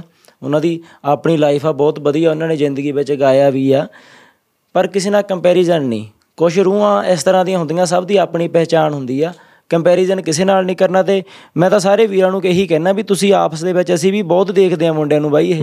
ਰਹਿੰਦੇ ਤਾਂ ਅਸੀਂ ਵੀ ਦੁਨੀਆ 'ਚ ਹੀ ਆ ਹੁਣ ਅਸੀਂ ਭਲਾ ਬਾਣੇ 'ਚ ਰਹਿੰਦੇ ਅਸੀਂ ਇਸੇ ਦੁਨੀਆ 'ਚ ਵਿਚਰਦੇ ਆ ਉਹਨਾਂ ਮੁੰਡਿਆਂ 'ਚ ਵੀ ਵਿਚਰਦੇ ਆ ਨਾ। ਵੀ ਮੁੰਡੇ ਜਦੋਂ ਅਸੀਂ ਆਪ ਅਸੀਂ ਕਿਹਾ ਵੀ ਤੁਸੀਂ ਕੀ ਕਰੀ ਜਾਂਦੇ ਯਾਰ? ਤੁਸੀਂ ਇੱਕ ਪਿੰਡ ਦੇ ਆ ਤੁਸੀਂ ਘਰਾਂ ਦੇ ਵਿੱਚ ਜੰਮੇ ਪਲੇ ਹੋ ਤੁਸੀਂ ਬਚਪਨ ਦੇ ਵਿੱਚ ਇਕੱਠੇ ਰਹੇ ਹੋ। ਅੱਜ ਤੁਸੀਂ ਕਿਸੇ ਗਾਇਕ ਕਰਕੇ ਕਿਸੇ ਪਾਰਟੀ ਕਰਕੇ ਆਪਸ ਦੇ ਵਿੱਚ ਲੋਕ ਬਈ ਮਰਨ ਮਰਾਉਣ ਤੱਕ ਗਏ ਆ। ਗੋਲੀ ਚੱਲ ਗਈ ਗੋਲੀ ਵੀ ਚੱਲ ਗਈ ਕਈ ਮੈਂ ਕਹਿੰਦਾ ਕਤਲ ਵੀ ਹੋ ਗਏ ਹੋਣੇ ਆ। ਬਾਈ ਇਲੈਕਸ਼ਨਾਂ ਦੇ ਵਿੱਚ ਦੇਖਿਆ ਨਹੀਂ ਅਸੀਂ ਕਿ 10-10 ਸਾਲ ਅਸਲ ਦੇ ਵਿੱਚ ਜਿਹੜਾ ਵੱਡਾ ਲੀਡਰ ਹੁੰਦਾ ਸੀਐਮ ਲੈਵਲ ਦਾ ਸੀਐਮ ਸੀਐਮ ਦੀ ਲੜਾਈ ਹੋ ਗਈ। ਆਬਵੀਅਸਲੀ ਜਿਹੜੀ ਉਹਦੇ ਥੱਲੇ ਪਾਰਟੀਆਂ ਨੇ ਉਹਦੇ ਥੱਲੇ ਜਿਹੜੇ ਉਹਦੇ ਬੰਦੇ ਹੁੰਦੇ ਨੇ ਅੱਗੇ ਪਾਰਟੀ ਦੇ ਉਹ ਆਪਸ 'ਚ ਲੜ ਪਏ। 10-10 ਸਾਲ ਇੱਕ ਦੂਜੇ ਨੂੰ ਉਹਨਾਂ ਨੇ ਬੁਲਾਇਆ ਨਹੀਂ ਤੇ 10 ਸਾਲ ਬਾਅਦ ਪਤਾ ਲੱਗਦਾ ਕਿ ਉਹ ਆਪਸ 'ਚ ਦੋਨਾਂ ਨੇ ਜੱਫੀ ਪਾ ਲਈ ਉੱਪਰੋਂ ਤੇ ਥੱਲੇ ਲੜਾਈ ਲੜਾਈ ਲੈ ਬਈ ਜਿਹੜੀ ਗਾਇਕੀ ਤੇ ਰਾਜਨੀਤੀ ਇਹਦੇ ਵਿੱਚ ਇਸ ਤਰ੍ਹਾਂ ਦਾ ਹੁੰਦਾ ਵੀ ਇਹ ਕਦੋਂ ਵੀ ਵੈਰੀ ਬਣ ਸਕਦੇ ਆ। ਤੇ ਕਦੋਂ ਵੀ ਮਿੱਤਰ ਬਣ ਸਕਦੇ ਆ। ਹੁਣ ਜਿਵੇਂ ਉਹ ਨਸੀਬਤ ਦੇ ਕਹੀ ਜਾਂਦਾ ਸੀ ਵੀ ਅਸੀਂ ਬਹੁਤ ਵਾਰੀ ਯਾਰ ਅਸੀਂ ਲੜ ਪੈਂਦੇ ਸੀਗੇ ਬਹੁਤ ਵਾਰੀ ਅਸੀਂ ਬੋਲ ਪੈਂਦੇ ਸੀਗੇ ਨਾ ਫਿਰ ਜੇ ਤੁਸੀਂ ਅਸੀਂ ਹੁਣ ਤੁਸੀਂ ਬਸ ਆਪਦੇ ਦਿਲ ਦੇ ਅੰਦਰ ਰੱਖੋ ਤੁਹਾਡੇ ਉਹੀ ਗੱਲ ਆ ਵੀ ਤੁਹਾਡਾ ਚਿੱਤਰਗੁਪਤ ਤੁਹਾਡੇ ਅੰਦਰ ਸਾਰੇ ਸੀਨ ਹੈਗੇ ਨੇ ਨਾ ਐਵੇਂ ਚਲਾ ਹੀ ਗਿਆ। ਉਹਨੂੰ ਛੱਡੋ ਤੁਸੀਂ ਬਾਈ ਨੂੰ ਉਹਦਾ ਹੁਣ ਚਮਕਦਾ ਸਤਾਰਾ ਉਹਦਾ ਤਾਂ ਪ੍ਰਤਾਪ ਵਧੀ ਜਾਣਾ ਦਿਨੋਂ ਦਿਨ। ਮੈਂ ਤਾਂ ਕਹਿੰਦਾ ਉਹਦੇ ਮੈਂ ਤਾਂ ਬਾਪੂ ਹੋਰਾਂ ਨੂੰ ਵੀ ਮਾਤਾ ਨੂੰ ਵੀ ਕਹਿੰਦਾ ਵੀ ਤੁਸੀਂ ਚੜ੍ਹਦੀ ਕਲਾ 'ਚ ਰਹਿਣਾ ਕਿਉਂ ਕਰਕੇ ਉਹ ਕੋਈ ਬਦਨਾਮੀ ਖੱਟ ਕੇ ਨਹੀਂ ਗਿਆ। ਉਹ ਦੁਨੀਆ ਤੇ ਨਾਮ ਰੋਸ਼ਨ ਕਰਕੇ ਗਿਆ। ਆਪਣੇ ਸਾਰੇ ਜਿਹੜੇ ਹੁਣ ਆਪਣੇ ਆਪ ਨੂੰ ਆਪਾਂ ਸਿੱਖਾਉਂਦੇ ਆ ਨਾਲ ਉਹਨੇ ਕਮਿਊਨਿਟੀ ਦਾ ਵੀ ਬਹੁਤ ਦਸਤਾਰ ਦਾ ਵੀ ਉਹਨੇ ਆਪਣੇ ਲੈਵਲ ਤੇ ਬਹੁਤ ਪ੍ਰਚਾਰ ਕੀਤਾ। ਬਹੁਤ ਦੂਰ ਤੱਕ ਲੈ ਗਿਆ। ਦੇਖੋ ਬਾਈ ਦਾ ਜਿਹੜਾ ਐਂਡ ਵਾਲਾ ਸੀਨ ਆ ਵੀ ਮਾਂ ਸੀ ਜਿਹੜੀ ਮਾਂ ਨਾ ਮਾਤਾ ਚਾਰਨ ਕੌਰ ਜਿਵੇਂ ਹੁਣ ਅਸੀਂ ਤਾਂ ਸਾਡੇ ਤਾਂ ਜੂੜੇ ਰੱਖੇ ਆ ਨਾ ਜਿਹੜੇ ਜਿਨ੍ਹਾਂ ਦੇ ਜੂੜੇ ਹੋਣਗੇ ਤੇ ਆਪ ਮਿੱਡੀ ਕਰਦੇ ਹੁੰਦੇ ਸੀ। ਜੀ ਆਪ ਬੰਦੇ ਸੀ। ਮਿੱਡੀ ਉਹਦੇ ਜਿੱਦੇ ਬਾਈ ਦੀ ਦੇਹ ਪਈ ਆ ਵਿੱਚੋਂ ਰੂਹ ਤਾਂ ਨਿਕਲ ਗਈ ਨਾ ਸੰਸਕਾਰ ਤੋਂ ਪਹਿਲਾਂ ਤੇ ਉਹ ਮਾਤਾ ਨਾ ਉਵੇਂ ਜੂੜਾ ਕਰੀ ਜਾਂਦੇ ਆ। ਬਾਈ ਦਾ ਉਹ ਜੀ ਵੀ ਉਹ ਸੰਦੇਸ਼ ਆ ਬਹੁਤ ਵੱਡਾ ਆਪਣੀ ਪੀੜ੍ਹੀ ਨੂੰ ਵੀ ਹਨਾ? ਜਿਹੜੇ ਆਪਾਂ ਜਿਨ੍ਹਾਂ ਦੇ ਨਾਮ ਨਾਲ ਸਿੰਘ ਕੌਰ ਲੱਗਦਾ ਵੀ ਆਪਾਂ ਜ਼ਰੂਰ ਇਸ ਗੱਲ ਨਹੀਂ ਸਿੱਖ ਗਏ ਵੀ ਉਹ ਕਿੰਨਾ ਕੁਝ ਕਮਾ ਕੇ ਚਲਿਆ ਗਿਆ। ਕੀ ਨਹੀਂ ਕੀਤਾ ਉਹਨੇ? ਬਿਲਕੁਲ। ਇੰਨਾ ਡਾਊਨ ਟੂ ਅਰਥ ਮੈਂ ਤਾਂ ਉੱਤੇ ਵੀ ਕਿਹਾ ਸੀ ਮੈਂ ਕਿਹਾ ਸਾਧਾਰ ਦਾ ਪੁੱਤ ਸੀ ਬਾਬੂ ਤੁਹਾਡਾ। ਸਾਧ ਜੱਟ। ਮੈਂ ਕਿਹਾ ਵੀ ਜੱਟ ਸਾਨੂੰ ਕਹਿੰਦੇ ਵੀ ਜੱਟ ਸਾਧ ਹੋ ਜਾਂਦੇ ਆ ਜ਼ਰੂਰੀ ਨਹੀਂ ਹੁੰਦਾ ਫਿਰ ਵੀ ਤੁਸੀਂ ਭੇਖ ਵਿੱਚੋਂ ਦੇਖ ਸਕਦੇ ਹੋ। ਉਹੀ ਗੱਲ ਹੈ ਮਹਾਰਾਜ ਦਸਵੇਂ ਪਾਤਸ਼ਾਹ ਕਹਿੰਦੇ ਵੀ ਭੇਖ ਦਿਖਾਏ ਜਗਤ ਕੋ, ਲੋਗਨ ਕੋ ਬਸ ਕੀਨ, ਅੰਤਕਾਲ ਕਾਤੀ ਕਟਿਓ ਬਾਸ ਨਰਕ ਮੋਲੀਨ ਮਹਾਰਾਜ ਕਹਿੰਦੇ, ਭੇਖ ਦਿਖਾਏ ਵੀ ਜਗਤ ਨੂੰ ਭੇਖ ਦਿਖਾ ਕੇ ਨਾ ਲੁੱਟੋ, ਵੀ ਮੇਰੇ ਸਿਰ ਤੇ ਭੇਖ ਆ ਜਾਂ ਮੇਰੇ ਸ- ਸਰੀਰ ਤੇ ਭੇਖ ਆ। ਜਿਹੜਾ ਤੁਹਾਡੇ ਅੰਦਰ ਵੀ ਤੁਹਾਡੇ ਸ੍ਰੀ ਸਾਹਿਬ, ਜਿਹੜਾ ਤੁਹਾਡੇ ਰੂਹ ਤੇ ਆ, ਉਹ ਹੋਣਾ ਵੀ ਜ਼ਰੂਰੀ ਆ ਉਨਾ ਹੀ। ਜਿਹੜਾ ਤੁਹਾਡੇ ਸਰੀਰ ਤੇ ਬਣਾ ਹੈ ਤੁਹਾਡੀ ਰੂਹ ਤੇ ਵੀ ਹੋਣਾ ਚਾਹੀਦਾ। ਇਹ ਵੀ ਉਨਾ ਹੀ ਜ਼ਰੂਰੀ ਆ। ਤੇ ਉਹ ਬਾਈ ਨੂੰ ਸਾਡੇ ਵੱਲੋਂ ਖੁੱਲਾ ਸੱਦਾ, ਬਾਈ ਆਵੇ ਜੀ ਆਇਆਂ ਨੂੰ। ਹਮੇਸ਼ਾ ਤੇ ਸਾਡਾ ਸਤਿਕਾਰਯੋਗ ਆ, ਪਰ ਉਹਨੂੰ ਇਹ ਗੱਲਾਂ ਸੋਚਣੀਆਂ ਚਾਹੀਦੀਆਂ ਵੀ ਬਹੁਤ ਵੱਡੀ ਸਟੇਜ ਤੇ ਆ, ਕੋਈ ਵੀ ਇਸ ਤਰ੍ਹਾਂ ਦੀ ਬਾਈ ਦੀ ਗੱਲ ਨਹੀਂ ਕਰਨੀ ਚਾਹੀਦੀ। ਤੇ ਜਿਹੜੀ ਆ ਆ ਉਹਨਾਂ ਨੇ ਰੋਡੇ ਭੋਡੇ ਵਾਲੀ ਗੱਲ ਕਹੀ ਆ ਇਹ ਤਾਂ ਉਹਨੂੰ ਜ਼ਿੰਦਗੀ 'ਚ ਬਿਲਕੁਲ ਨਹੀਂ ਕਰਨੀ ਚਾਹੀਦੀ ਇਸ ਗੱਲ ਲਈ। ਉਹਨੂੰ ਲੱਗਦਾ ਤਾਂ ਉਹਨੂੰ ਜ਼ਰੂਰ ਸੰਗਤ ਅੱਗੇ ਦੱਸਣਾ ਚਾਹੀਦਾ ਵੀ ਮੈਂ ਕਿਉਂ ਕਹੀ ਆ ਕਿਹਨੂੰ ਕਹੀ ਆ। ਇਹ ਤਾਂ ਥਾਟ ਵੀ ਨਹੀਂ ਆਣਾ ਚਾਹੀਦਾ ਦਿਮਾਗ ਦੇ ਬਿਲਕੁਲ ਵਿੱਚ। ਬਿਲਕੁਲ ਵੀ ਜਿਹਨੂੰ ਕਹੀ ਆ ਤੂੰ ਨਾਂ ਲੈ ਕੇ ਕਹਿ ਦੇ ਯਾਰ ਕੋਈ ਗੱਲ ਨਹੀਂ। ਬਿਲਕੁਲ। ਹਾਂ ਇਹ ਇਹ ਇੱਕ ਬੰਦੇ ਨੂੰ ਕਰ ਦੋ ਕਿ ਹਾਂ ਬਈ ਤੂੰ ਬੰਦਾ ਗਲਤ ਹੈ ਹਨਾ? ਪਰ ਆਪਾਂ ਸਿੱਧਾ ਇੱਕ ਮਤਲਬ ਮੈਨੂੰ ਵੀ ਹਰਟ ਹੋਈ ਕਿ ਇਦਾਂ ਲੱਗਿਆ ਮੈਨੂੰ ਕਿ ਯਾਰ ਇਹ ਡਿਫਰੈਂਸ ਕਿਉਂ ਹੈ? ਜੀ। ਜਿੱਦਾਂ ਮੈਨੂੰ ਕਈ ਵਾਰ ਲੱਗਦਾ ਕਿ ਯਾਰ ਮੈਂ ਆਪਣੀ ਮਰਜ਼ੀ ਨਾਲ ਹਿੰਦੂ ਧਰਮ ਦੇ ਵਿੱਚ ਆਇਆ। ਹਾਂਜੀ ਬਿਲਕੁਲ। ਹਨਾ? ਉਹ ਆਪਣੀ ਮਰਜ਼ੀ ਨਾਲ ਗੁਰਸਿੱਖ ਨੇ ਹਨਾ? ਜਦ ਪ੍ਰਮਾਤਮਾ ਆਪਾਂ ਇੱਕ ਪਾਸੋਂ ਕਹਿੰਦੇ ਪ੍ਰਮਾਤਮਾ ਸਭ ਕੁਝ ਕਰ ਰਿਹਾ। ਜੀ। ਫਿਰ ਆਪਾਂ ਉਹਦੇ ਭਾਣੇ ਨੂੰ ਮੰਨਣ ਲਈ ਵੀ ਤਿਆਰ ਨਹੀਂ ਹੁੰਦੇ ਹਨਾ? ਕਿ ਜੋ ਹੋਇਆ। ਪਰ ਚਲੋ ਮੈਨੂੰ ਉਮੀਦ ਹੈ ਕਿ ਜੇ ਨਸੀਬ ਬਾਈ ਤੱਕ ਇਹ ਵੀਡੀਓ ਪਹੁੰਚੇਗੀ ਜੀ। ਤਾਂ ਮੈਂ ਇਹੀ ਕਹਿਣਾ ਚਾਹੁੰਦਾ ਕਿ ਪਹਿਲੀ ਵਾਰੀ ਜ਼ਿੰਦਗੀ ਦੇ ਵਿੱਚ ਮੈਂ ਨਾਮ ਲੈ ਕੇ ਆਇਆ ਕੀਤਾ ਪੋਡਕਾਸਟ ਉਹਦਾ ਇੱਕ ਕਾਰਨ ਮੈਂ ਦੱਸਤਾ ਕਿ ਨਾ ਮੈਨੂੰ ਹਰਟ ਹੋਈ ਗੱਲ ਤੇ ਇਦਾਂ ਨਹੀਂ ਹੋਣੀ ਚਾਹੀਦੀ ਔਰ ਇੱਥੇ ਮੈਂ ਕਦੀ ਜ਼ਿੰਦਗੀ 'ਚ ਵਿਤ- ਵਿਤਕਰਾ ਨਹੀਂ ਕੀਤਾ। ਔਰ ਮੈਨੂੰ ਪਤਾ ਹੈ ਕਈ ਹੋਣਗੇ। ਕਈ ਟਿੱਕੇ ਲਾ ਕੇ ਵੀ ਹਿੰਦੂ ਧਰਮ ਵਾਲੇ ਬਾਣੇ 'ਚ ਵੀ ਗਲਤ ਕੰਮ ਕਰਦੇ ਹੋਣਗੇ ਮੈਂ ਆਪਣੇ ਮੂੰਹੋਂ ਕਹਿਣਾ ਪਰ ਗੱਲ ਉਹੀ ਫਿਰ ਬਾਬਾ ਜੀ ਦੀ ਹੱਥ ਦੀਆਂ ਪੰਜੋਂ ਉਂਗਲੀਆਂ ਬਰਾਬਰ ਨਹੀਂ। ਕੋਈ ਡਾਕਟਰ ਆ ਕੇ ਸਾਰੇ ਡਾਕਟਰਾਂ ਦੀ ਗਰੰਟੀ ਚੱਕ ਸਕਦਾ?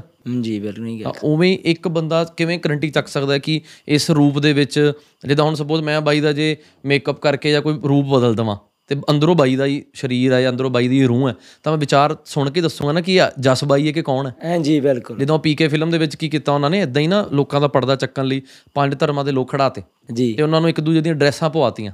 ਆ ਉਹਨੂੰ ਦੂਜੇ ਧਰਮ ਦੀ ਬਹੁਤ ਕਹਿੰਦਾ ਦੱਸੋ ਹੁਣ ਕਿਹੜੇ ਧਰਮ ਦੇ ਨੇ। ਉਹਨੇ ਦੱਸਤਾ ਕਿ ਇਹ ਹਿੰਦੂ ਹੈ ਗੁਰਸਿੱਖ ਉਹ ਕਹਿੰਦਾ ਕਿੱਦਾਂ ਦੱਸਿਆ? ਕਹਿੰਦੇ ਤਾਂ ਸਾਫ਼ ਪਤਾ ਲੱਗ ਰਿਹਾ। ਜੀ। ਤੇ ਅੰਦਰੋਂ ਕਿਸੇ ਨੂੰ ਪੜਿਆ ਹੀ ਨਹੀਂ। ਉਹ ਕਹਿੰਦੇ ਨਾ ਕਿ ਬਾਹਰੋਂ ਅਸਮਾਨ ਨੂੰ ਉੱਡਦੀਆਂ ਫੜਦਾ। ਆਪਣੇ ਆਪ ਨੂੰ ਤਾਂ। ਅੰਦਰ ਬਹਿ ਕੇ ਕਦੀ ਪੜਿਆ ਹੀ ਨਹੀਂ। ਬਿਲਕੁਲ। ਮੈਂ ਇੱਕ ਹੋਰ ਵਿਸ਼ੇ ਤੇ ਭਾਜੀ ਤੁਹਾਡੇ ਨਾਲ ਚਰਚਾ ਕਰਨਾ ਚਾਹੁੰਦਾ, ਜਿਵੇਂ ਗੁਰਜੋਤ ਦੀ ਤੁਸੀਂ ਗੱਲ ਕੀਤੀ, ਉਹਦੀ ਡੈਥ ਹੋ ਗਈ, ਕਿਡਨੀਆਂ ਡੈਮੇਜ ਹੋ ਗਈਆਂ। ਤੇ ਮੇਰੀ ਇੰਟਰਵਿਊ ਹੋਈ ਜਾਂਦੀ ਸੀ ਸਵੇਰੇ, ਉਹ ਮੈਨੂੰ ਪੁੱਛ ਰਹੇ ਸੀਗੇ ਕਿ ਹੁਣ ਇਹਦੇ ਤੇ ਕੀ ਕਰੋਗੇ। ਤਾਂ ਇੱਕ ਪਾਸੋਂ ਤਾਂ ਮੈਂ ਕਹਿ ਰਿਹਾ ਸੀ ਕਿ ਰੱਬ ਦਾ ਭਾਣਾ, ਦੂਜੇ ਪਾਸੋਂ ਮੇਰੇ ਦਿਮਾਗ 'ਚ ਆ ਰਿਹਾ ਸੀਗਾ ਕਿ ਅੱਜ ਸਮਾਜ ਦੇ ਵਿੱਚ ਜਿਹੜੇ ਗੁਰੂ ਦੇ ਨਾਮ ਤੇ, ਭਾਵੇਂ ਪ੍ਰਭੂ ਰਾਮ ਦੇ ਨਾਮ ਤੇ, ਭਾਵੇਂ ਅੱਲਾ ਦੇ ਨਾਮ ਤੇ ਲੋਕ ਜਿਹੜੇ ਬਿਮਾਰੀ ਪੀੜਤ ਲੋਕਾਂ ਨੂੰ ਲੁੱਟ ਰਹੇ ਨੇ ਜਾਂ ਉਹਨਾਂ ਨੂੰ ਗੁੰਮਰਾਹ ਕਰ ਰਹੇ ਨੇ, ਉਹਨਾਂ ਨੂੰ ਆਪਾਂ ਕਿਵੇਂ ਕੱਢੀਏ? ਜਿਵੇਂ ਹੁਣ ਕਿਡਨੀ ਸ- ਖਰਾਬ ਦੀ ਫਸਟ ਸਟੇਜ ਆਈ, ਉਹਨੂੰ ਮੱਥਾ ਟਿਕਾਣ ਲੈ ਗਏ। ਉਹਨੂੰ ਉਧਰ ਲੈ ਗਏ, ਉਹਨੂੰ ਉਧਰ ਲੈ ਗਏ, ਉਹਦੇ ਨਾਲ ਬਿਮਾਰੀ ਹੋਰ ਵੱਧ ਗਈ। ਜਿਵੇਂ ਕੈਂਸਰ ਪੀੜਤ ਕੋਈ ਪੇਸ਼ੈਂਟ ਆਇਆ ਫਸਟ ਸਟੇਜ ਹੈ, ਉਹਦਾ ਜੇ ਟ੍ਰੀਟਮੈਂਟ ਹੋ ਜਾਵੇ, ਉਹ ਬਚ ਸਕਦਾ ਹੈ। ਪਰ ਉਹਨੂੰ ਲੈ ਗਏ ਕਿਸੇ ਹੋਰ ਪਾਸੇ ਕਿ ਮੈਂ ਠੀਕ ਕਰ ਦੂੰਗਾ ਜੀ, ਆਹ ਕਰ ਦੂੰਗਾ। ਇਸ ਚੀਜ਼ ਦੇ ਵਿੱਚੋਂ ਲੋਕਾਂ ਨੂੰ ਕਿਵੇਂ ਕੱਢਿਆ ਜਾਵੇ? ਜੀ, ਇਹ ਦੇਖੋ, ਇਹ ਜ਼ਰੂਰੀ ਹੈ ਜੀ। ਦੇਖੋ, ਗੁਰੂ ਸਾਹਿਬ ਤੇ ਭਰੋਸਾ ਸਿੱਧਕ ਜ਼ਰੂਰੀ ਹੈ। ਜੇ ਤੁਹਾਡੀ ਸ਼ਰਧਾ ਵਾ, ਅਸੀਂ ਵੀ ਲੈ ਕੇ ਜਾਣਾ। ਜੀ, ਸਦਕੇ ਆਪਾਂ ਨੂੰ ਲੈ ਕੇ ਜਾਣਾ ਚਾਹੀਦਾ। ਪਰ ਜਿਹੜਾ ਤੁਸੀਂ ਡਾ- ਆਪਣੇ ਡਾਕਟਰੀ ਕੋਈ ਵੀ ਹੈਗਾ, ਇਲਾਜ, ਉਹ ਤਾਂ ਕਰਵਾਉਣਾ ਹੀ ਪੈਣਾ ਨਾ। ਉਹ ਤਾਂ ਆਪਾਂ ਨੂੰ ਹੁਣ ਜੋ ਡਾਕਟਰੀ ਇਲਾਜ ਆ, ਹੁਣ ਕੈਂਸਰ ਦਾ ਇਲਾਜ ਤਾਂ ਕਰਾਉਣਾ, ਕੋਈ ਆਪਾਂ ਇੰਨੇ ਜਪੀ ਤਪੀ ਤਾਂ ਹੈ ਨਹੀਂ ਕਿ ਵੀ ਆਪਾਂ ਕਹਿਣਾਗੇ ਵੀ ਆਪਾਂ ਕਹਿਤਾ ਤੇ ਨਾਲ ਹੀ ਬਚਨ ਪੂਰਾ ਹੋ ਜਾਊਗਾ ਨਾ ਕਲ ਯੁੱਗ ਦਾ ਸਮਾਂ। ਐਦਾਂ ਹੋ ਸਕਦਾ ਭਾਜੀ ਵੈਸੇ ਕਿਸੇ ਦੀ ਬਿਮਾਰੀ ਚੁਟਕੀਆਂ 'ਚ ਠੀਕ ਹੋ ਸਕਦੀ ਹੈ ਬਿਨਾਂ ਡਾਕਟਰੀ ਇਲਾਜ ਦੇ? ਦੇਖੋ, ਡਾਕਟਰੀ ਇਲਾਜ ਤਾਂ ਜ਼ਰੂਰੀ ਹੈ ਜੀ। ਬਾਕੀ ਕ- ਜਿਨ੍ਹਾਂ ਨਾਲ ਹੁੰਦਾ ਫਿਰ ਉਹੀ ਗੱਲ ਜਿਨ੍ਹਾਂ ਨਾਲ ਹੋ ਜਾਂਦਾ, ਉਹ ਵਿਰਲੇ ਨਾਲ ਕਿਸੇ ਨਾਲ ਹੋ ਜਾਂਦਾ ਤੇ ਫਿਰ ਉਹ ਸਾਰਿਆਂ ਦੀ ਗਾਰੰਟੀ ਨਹੀਂ ਨਾ ਆਪਾਂ ਚੱਕ ਸਕਦੇ ਜੇ ਆਪਾਂ ਇਸ ਗੱਲ ਤੇ ਪਹਿਰਾ ਦੇਣ ਲੱਗ ਗਏ। ਭਰੋਸਾ ਤੁਹਾਡਾ ਸਿੱਧਕ ਹੈਗਾ ਵਾ ਕਿਤੇ ਵੀ, ਉਹ ਤੁਸੀਂ ਕਰ ਸਕਦੇ ਹੋ, ਤੁਹਾਡੀ ਆਜ਼ਾਦੀ ਆ, ਪਰ ਡਾਕਟਰੀ ਇਲਾਜ ਤਾਂ ਜ਼ਰੂਰੀ ਹੈ ਨਾ, ਉਹ ਕਰਾਉਣ ਨੂੰ ਪਹਿਲ ਦਿਓ। ਹੋਰ ਤੁਸੀਂ ਇਹਦੇ ਚੱਕਰ ਦੇ ਵਿੱਚ ਆਪਣਾ ਧੀ ਪੁੱਤ ਨਾ ਗਵਾ ਲਿਓ, ਆਪਣੀ ਕੋਈ ਮਾਂ ਨਾ ਗਵਾ ਲਿਓ, ਠੀਕ ਆ ਜੀ? ਕੋਈ ਆਪਣਾ ਬਜ਼ੁਰਗ ਨਾ ਗਵਾ ਲਿਓ। ਇਸ ਗੱਲ ਦੇ ਚੱਕਰ ਦੇ ਵਿੱਚ ਵੀ ਆਪਾਂ ਉੱਥੇ ਯਾਰ ਮੱਥਾ ਟੇਕ ਕੇ ਲੋਟ ਕਰਾਉਣਾ ਤੇ ਡਾਕਟਰਾਂ ਕੋਲੇ ਨਹੀਂ ਆਪਾਂ ਜਾਣਾ। ਇਹ ਗੱਲ ਦੀ ਬਾਈ ਬਹੁਤ ਜ਼ਰੂਰੀ ਆ, ਤੁਸੀਂ ਇਹ ਗੱਲ ਸ਼ੁਰੂ ਕੀਤੀ ਆ ਨਾ, ਤੇ ਕੋਈ ਆਪਣਾ ਇਸ ਤਰ੍ਹਾਂ ਦਾ ਧੀ ਪੁੱਤ ਹੁਣ ਜਿਵੇਂ ਸਟਰਗਲ ਕਰਦੇ ਰਹੇ, ਗੁਰਜੋਤ ਆਪਣਾ ਚਲਿਆ ਗਿਆ, ਬਹੁਤ ਦੁੱਖ ਆ, ਪਰ ਆਪਾਂ ਕੋਈ ਹੋਰ ਇਸ ਤਰ੍ਹਾਂ ਦਾ ਨਹੀਂ ਜਾਣ ਦੇਣਾ ਨਾ, ਆਪਣੇ ਵੱਲੋਂ ਆਪਾਂ ਐਫਰਟ ਜਾਰੀ ਰੱਖਣਾ, ਵੀ ਆਪਾਂ ਜਿੰਨਾ ਵੀ ਹੋ ਸਕੇ, ਬਾਕੀ ਆਪਾਂ ਫੇਰ ਇੱਕ ਗੱਲ ਹੋਰ ਵੀ ਕਰਨੀ ਚਾਹੁੰਦੇ ਆ, ਜੋ ਮੇਨ ਆਪਣਾ ਜਿਹੜਾ ਇੱਕ ਜਰੀਆ ਆਪਣੀ ਸਮੁੱਚੀ ਟੀਮ ਬੈਠਦੀ ਹੈ ਨਾ। ਜੀ। ਇੱਥੇ ਬਹੁਤ ਹੀ ਵੱਡਾ ਵੱਡੇ ਪੱਧਰ ਤੇ ਇਸ ਤਰ੍ਹਾਂ ਦੇ ਕਿੰਨੇ ਗੁਰਜੋਤ ਨੇ ਆਪਣੇ ਤੇ ਕਿੰਨੀਆਂ ਹੀ ਮਾਵਾਂ ਨੇ ਭੈਣਾਂ ਨੇ ਜਿਨ੍ਹਾਂ ਦੇ ਟ੍ਰੀਟਮੈਂਟ ਚੱਲ ਰਹੇ ਨੇ ਆਲਰੇਡੀ ਹਨਾ? ਤੇ ਜਿਹੜੀ ਸੰਗਤ ਜਿੱਥੇ ਵੀ ਸੁਣਦੇ ਆਪਾਂ ਉਹ ਸਾਰਿਆਂ ਨੂੰ ਬੇਨਤੀ ਕਰਦੇ ਆ ਵੀ ਇੱਧਰ ਜਰੂਰ ਆਪ ਆ ਕੇ ਹੱਥੀ ਸੇਵਾ ਜਰੂਰ ਕਰੋ। ਜੀ। ਇਹ ਅਸੀਂ ਵੀ ਕਿਉਂ ਕਰਕੇ ਅਸੀਂ ਇਥੋਂ ਦਾ ਮਾਹੌਲ ਦੇਖਦੇ ਆ ਸੰਗਤ ਦਾ ਆਉਣਾ ਬਹੁਤ ਜ਼ਰੂਰੀ ਆ। ਲੋੜਵੰਦ ਬਹੁਤ ਨੇ ਉਹ ਦੇਖ ਰਹੇ ਨੇ ਹੁਣ ਸਰਕਾਰੀ ਹਸਪਤਾਲਾਂ ਦਾ ਹਾਲ ਸੱਚ ਤੁਸੀਂ ਵੀ ਦੇਖਦੇ ਹੋ ਸੱਚ ਅਸੀਂ ਵੀ ਦੇਖਦੇ ਹਾਂ ਨਾ। ਕੋਈ ਬੜਾ ਚੰਗਾ ਨਹੀਂ ਹੈ। ਬਿਲਕੁਲ। ਲੋਕ ਵਿਲਕਦੇ ਜਿਵੇਂ ਉਹਦੇ ਵੀ ਇੱਥੋਂ ਹੁਣ ਸਾਡੇ ਸੀਗਾ ਤੇ ਉਹਨਾਂ ਨੂੰ ਗਾ ਪੀਜੀਆਈ ਰੈਫਰ ਕਰ ਦਿੱਤਾ ਜਾਂਦਾ ਹੈ ਨਾ। ਤੇ ਬੰਦਾ ਪਹਿਲਾਂ ਹੱਸਦਾ ਕਿਉਂ? ਕਹਿੰਦੇ ਬਾਈ ਜੀ ਪਹਿਲਾਂ ਅਸੀਂ ਜਗਰਾਉਂ ਗਏ ਸਿਵਲ ਦੇ ਵਿੱਚ। ਠੀਕ ਆ? ਉੱਥੋਂ ਸਾਨੂੰ ਕਹਿੰਦੇ ਵੀ ਤੁਸੀਂ ਇੱਥੇ ਨਹੀਂ ਹੈਗਾ ਲੁਧਿਆਣੇ ਜਾਓ। ਉਹ ਵਿਚਾਰੇ ਇੱਥੋਂ ਜਾ ਕੇ ਟ੍ਰੈਫਿਕ ਟਰੂਪ ਚ ਤੁਹਾਨੂੰ ਪਤਾ ਲੰਘ ਕੇ ਕਿਹੜਾ ਸਿਵਲ ਨੂੰ ਹੀ ਪਹੁੰਚ ਜਾਣਾ। ਉਹ ਇੰਨਾ ਟਾਈਮ ਵੇਸਟ ਹੋਇਆ ਉੱਥੇ ਗਏ। ਉੱਥੋਂ ਕਹਿੰਦਾ ਗਿਆ ਵੀ ਹੁਣ ਤੁਸੀਂ ਜਾਓ ਪੀਜੀਆਈ। ਤੇ ਯਾਰ ਉਹ ਪਰਿਵਾਰ ਤੁਸੀਂ ਸੋਚੋ ਵੀ ਸਾਡੀ ਮਾਂ ਕੋਈ ਸਾਡਾ ਹੀ ਮਾਂ ਬੇਟਾ ਸਾਡਾ ਹੀ ਕੋਈ ਧੀ ਪੁੱਤ ਆ ਜਿਹੜਾ ਜ਼ਿੰਦਗੀ ਮੌਤ ਦੀ ਲੜਾਈ ਲੜ ਰਿਹਾ ਏ। ਤੇ ਇਨਸਾਨੀਅਤ ਲੋਕਾਂ ਦੇ ਵਿੱਚ ਬਹੁਤ ਜ਼ਰੂਰੀ ਅੱਜ ਕੱਲ ਜੋ ਮਰਦੀ ਜਾ ਰਹੀ ਹੈ। ਇਹ ਆਪਾਂ ਮਰਨ ਨਹੀਂ ਦੇਣੀਗੀ। ਕਿਤੇ ਵੀ ਤੁਹਾਨੂੰ ਇਸ ਤਰ੍ਹਾਂ ਦਾ ਲੱਗਦਾ ਕੋਈ ਸਰੀਰ ਆ ਤੁਸੀਂ ਆਪ ਵੀ ਹੈਲਪ ਕਰੋ। ਤੇ ਜਿਵੇਂ ਵੀ ਹੁਣ ਆ ਤੁਹਾਡੇ ਸਾਹਮਣੇ ਸਮੁੱਚੀ ਸੰਸਥਾ ਚੱਲਦੀ ਆ ਅੱਖਾਂ ਦੇ ਸਾਹਮਣੇ।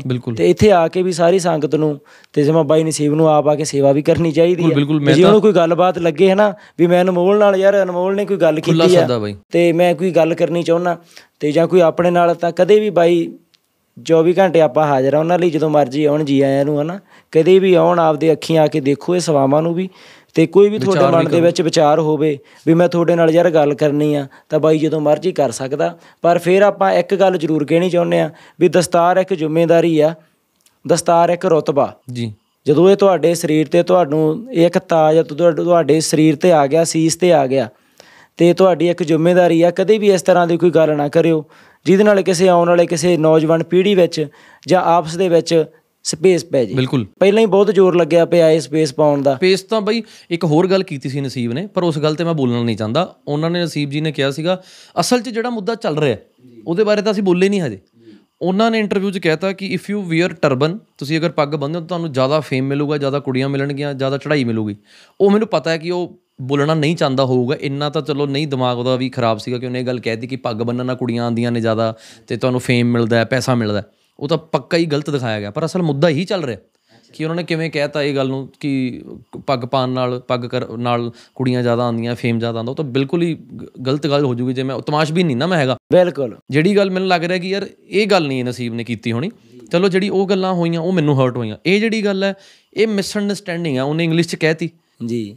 ਇੰਟਰਵਿਊ 'ਚ ਗੱਲ ਪਈ ਹੈ ਜਿਹਦੇ 'ਚ ਉਹਨਾਂ ਨੇ ਕਿਹਾ ਕਿ if you wear turban you will get more girls more money more power more money ਇਹ ਮੈਨੂੰ ਇੱਕ ਵਾਰ ਦੁਬਾਰੇ ਅਰਥ ਸਮਝਾਇਓ ਇਹਨਾਂ ਨੇ ਨਾ ਭਾਜੀ ਕਿਹਾ ਕਿ ਅਗਰ ਪੱਗ ਮੁੰਡਾ ਬੰਨਦਾ ਨਾ ਕੋਈ ਕੋਈ ਮੁੰਡਾ ਪੱਗ ਬੰਨਣ ਲੱਗ ਜਾਂਦਾ ਉਹਨਾਂ ਨੂੰ ਕੁੜੀਆਂ ਜ਼ਿਆਦਾ ਪਸੰਦ ਕਰਨ ਲੱਗ ਜਾਂਦੀਆਂ। ਪੈਸਾ ਜ਼ਿਆਦਾ ਮਿਲਣ ਲੱਗ ਜਾਂਦਾ ਫੇਮ ਮਿਲਣ ਲੱਗ ਜਾਂਦਾ। ਤੇ ਅਸਲ 'ਚ ਮੁੱਦਾ ਇਹ ਚੱਲ ਰਿਹਾ ਸੋਸ਼ਲ ਮੀਡੀਆ ਤੇ।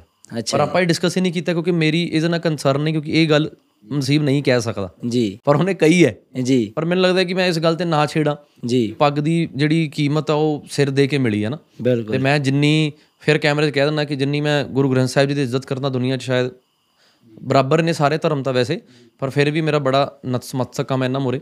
ਬਿਲਕੁਲ। ਕੋਈ ਸ਼ੱਕ ਨਹੀਂ ਵੀਰੇ ਇਸ ਗੱਲ 'ਚ। ਕੋਈ ਵੀ ਪੰਜਾਬੀ ਜਦੋਂ ਪੰਜਾਬ 'ਚੋਂ ਕੋਈ ਗੁਰਸਿੱਖ ਵੀਰ ਜਾਂ ਉਹਨਾਂ ਨੇ ਅੰਮ੍ਰਿਤ ਛਕਿਆ ਹੁੰਦਾ ਸਾਡੇ ਕੋਲ ਪੇਸ਼ੈਂਟ ਆਂਦਾ ਸਾਡੇ ਲਈ ਵੀ ਮਨ 'ਚ ਆ ਜਾਂਦਾ ਇੱਕ ਵਾਰੀ ਕਿ ਯਾਰ ਸਾਡੇ ਪੰਜਾਬ ਦੇ ਸਾਡੇ ਗੁਰੂ ਦੇ ਜਿਹੜੇ ਸਪੈਸ਼ਲ ਬੱਚੇ ਨੇ ਕਿਉਂਕਿ ਨਿਤਨੇਮ ਕਰਨਾ ਹਨਾ ਮਤਲਬ ਅਲੱਗ ਦੁਨੀਆ ਤੋਂ। ਤੁਸੀਂ ਹੁਣ ਬਾਣਾ ਪਾਇਆ ਹੋਇਆ ਤੁਸੀਂ ਅੰਮ੍ਰਿਤ ਛਕਿਆ ਤੁਸੀਂ 24 ਘੰਟੇ ਸੇਵਾ ਕਰ ਰਹੇ ਹੋ ਤਾਂ ਓਬਵੀਅਸਲੀ ਤੁਹਾਡੇ ਲਈ ਜ਼ਿਆਦਾ ਇੱਜ਼ਤ ਹੀ ਹੋਏਗੀ ਜ਼ਿਆਦਾ ਸੌਫਟ ਕਰਨਰ ਹੀ ਹੋਏਗਾ।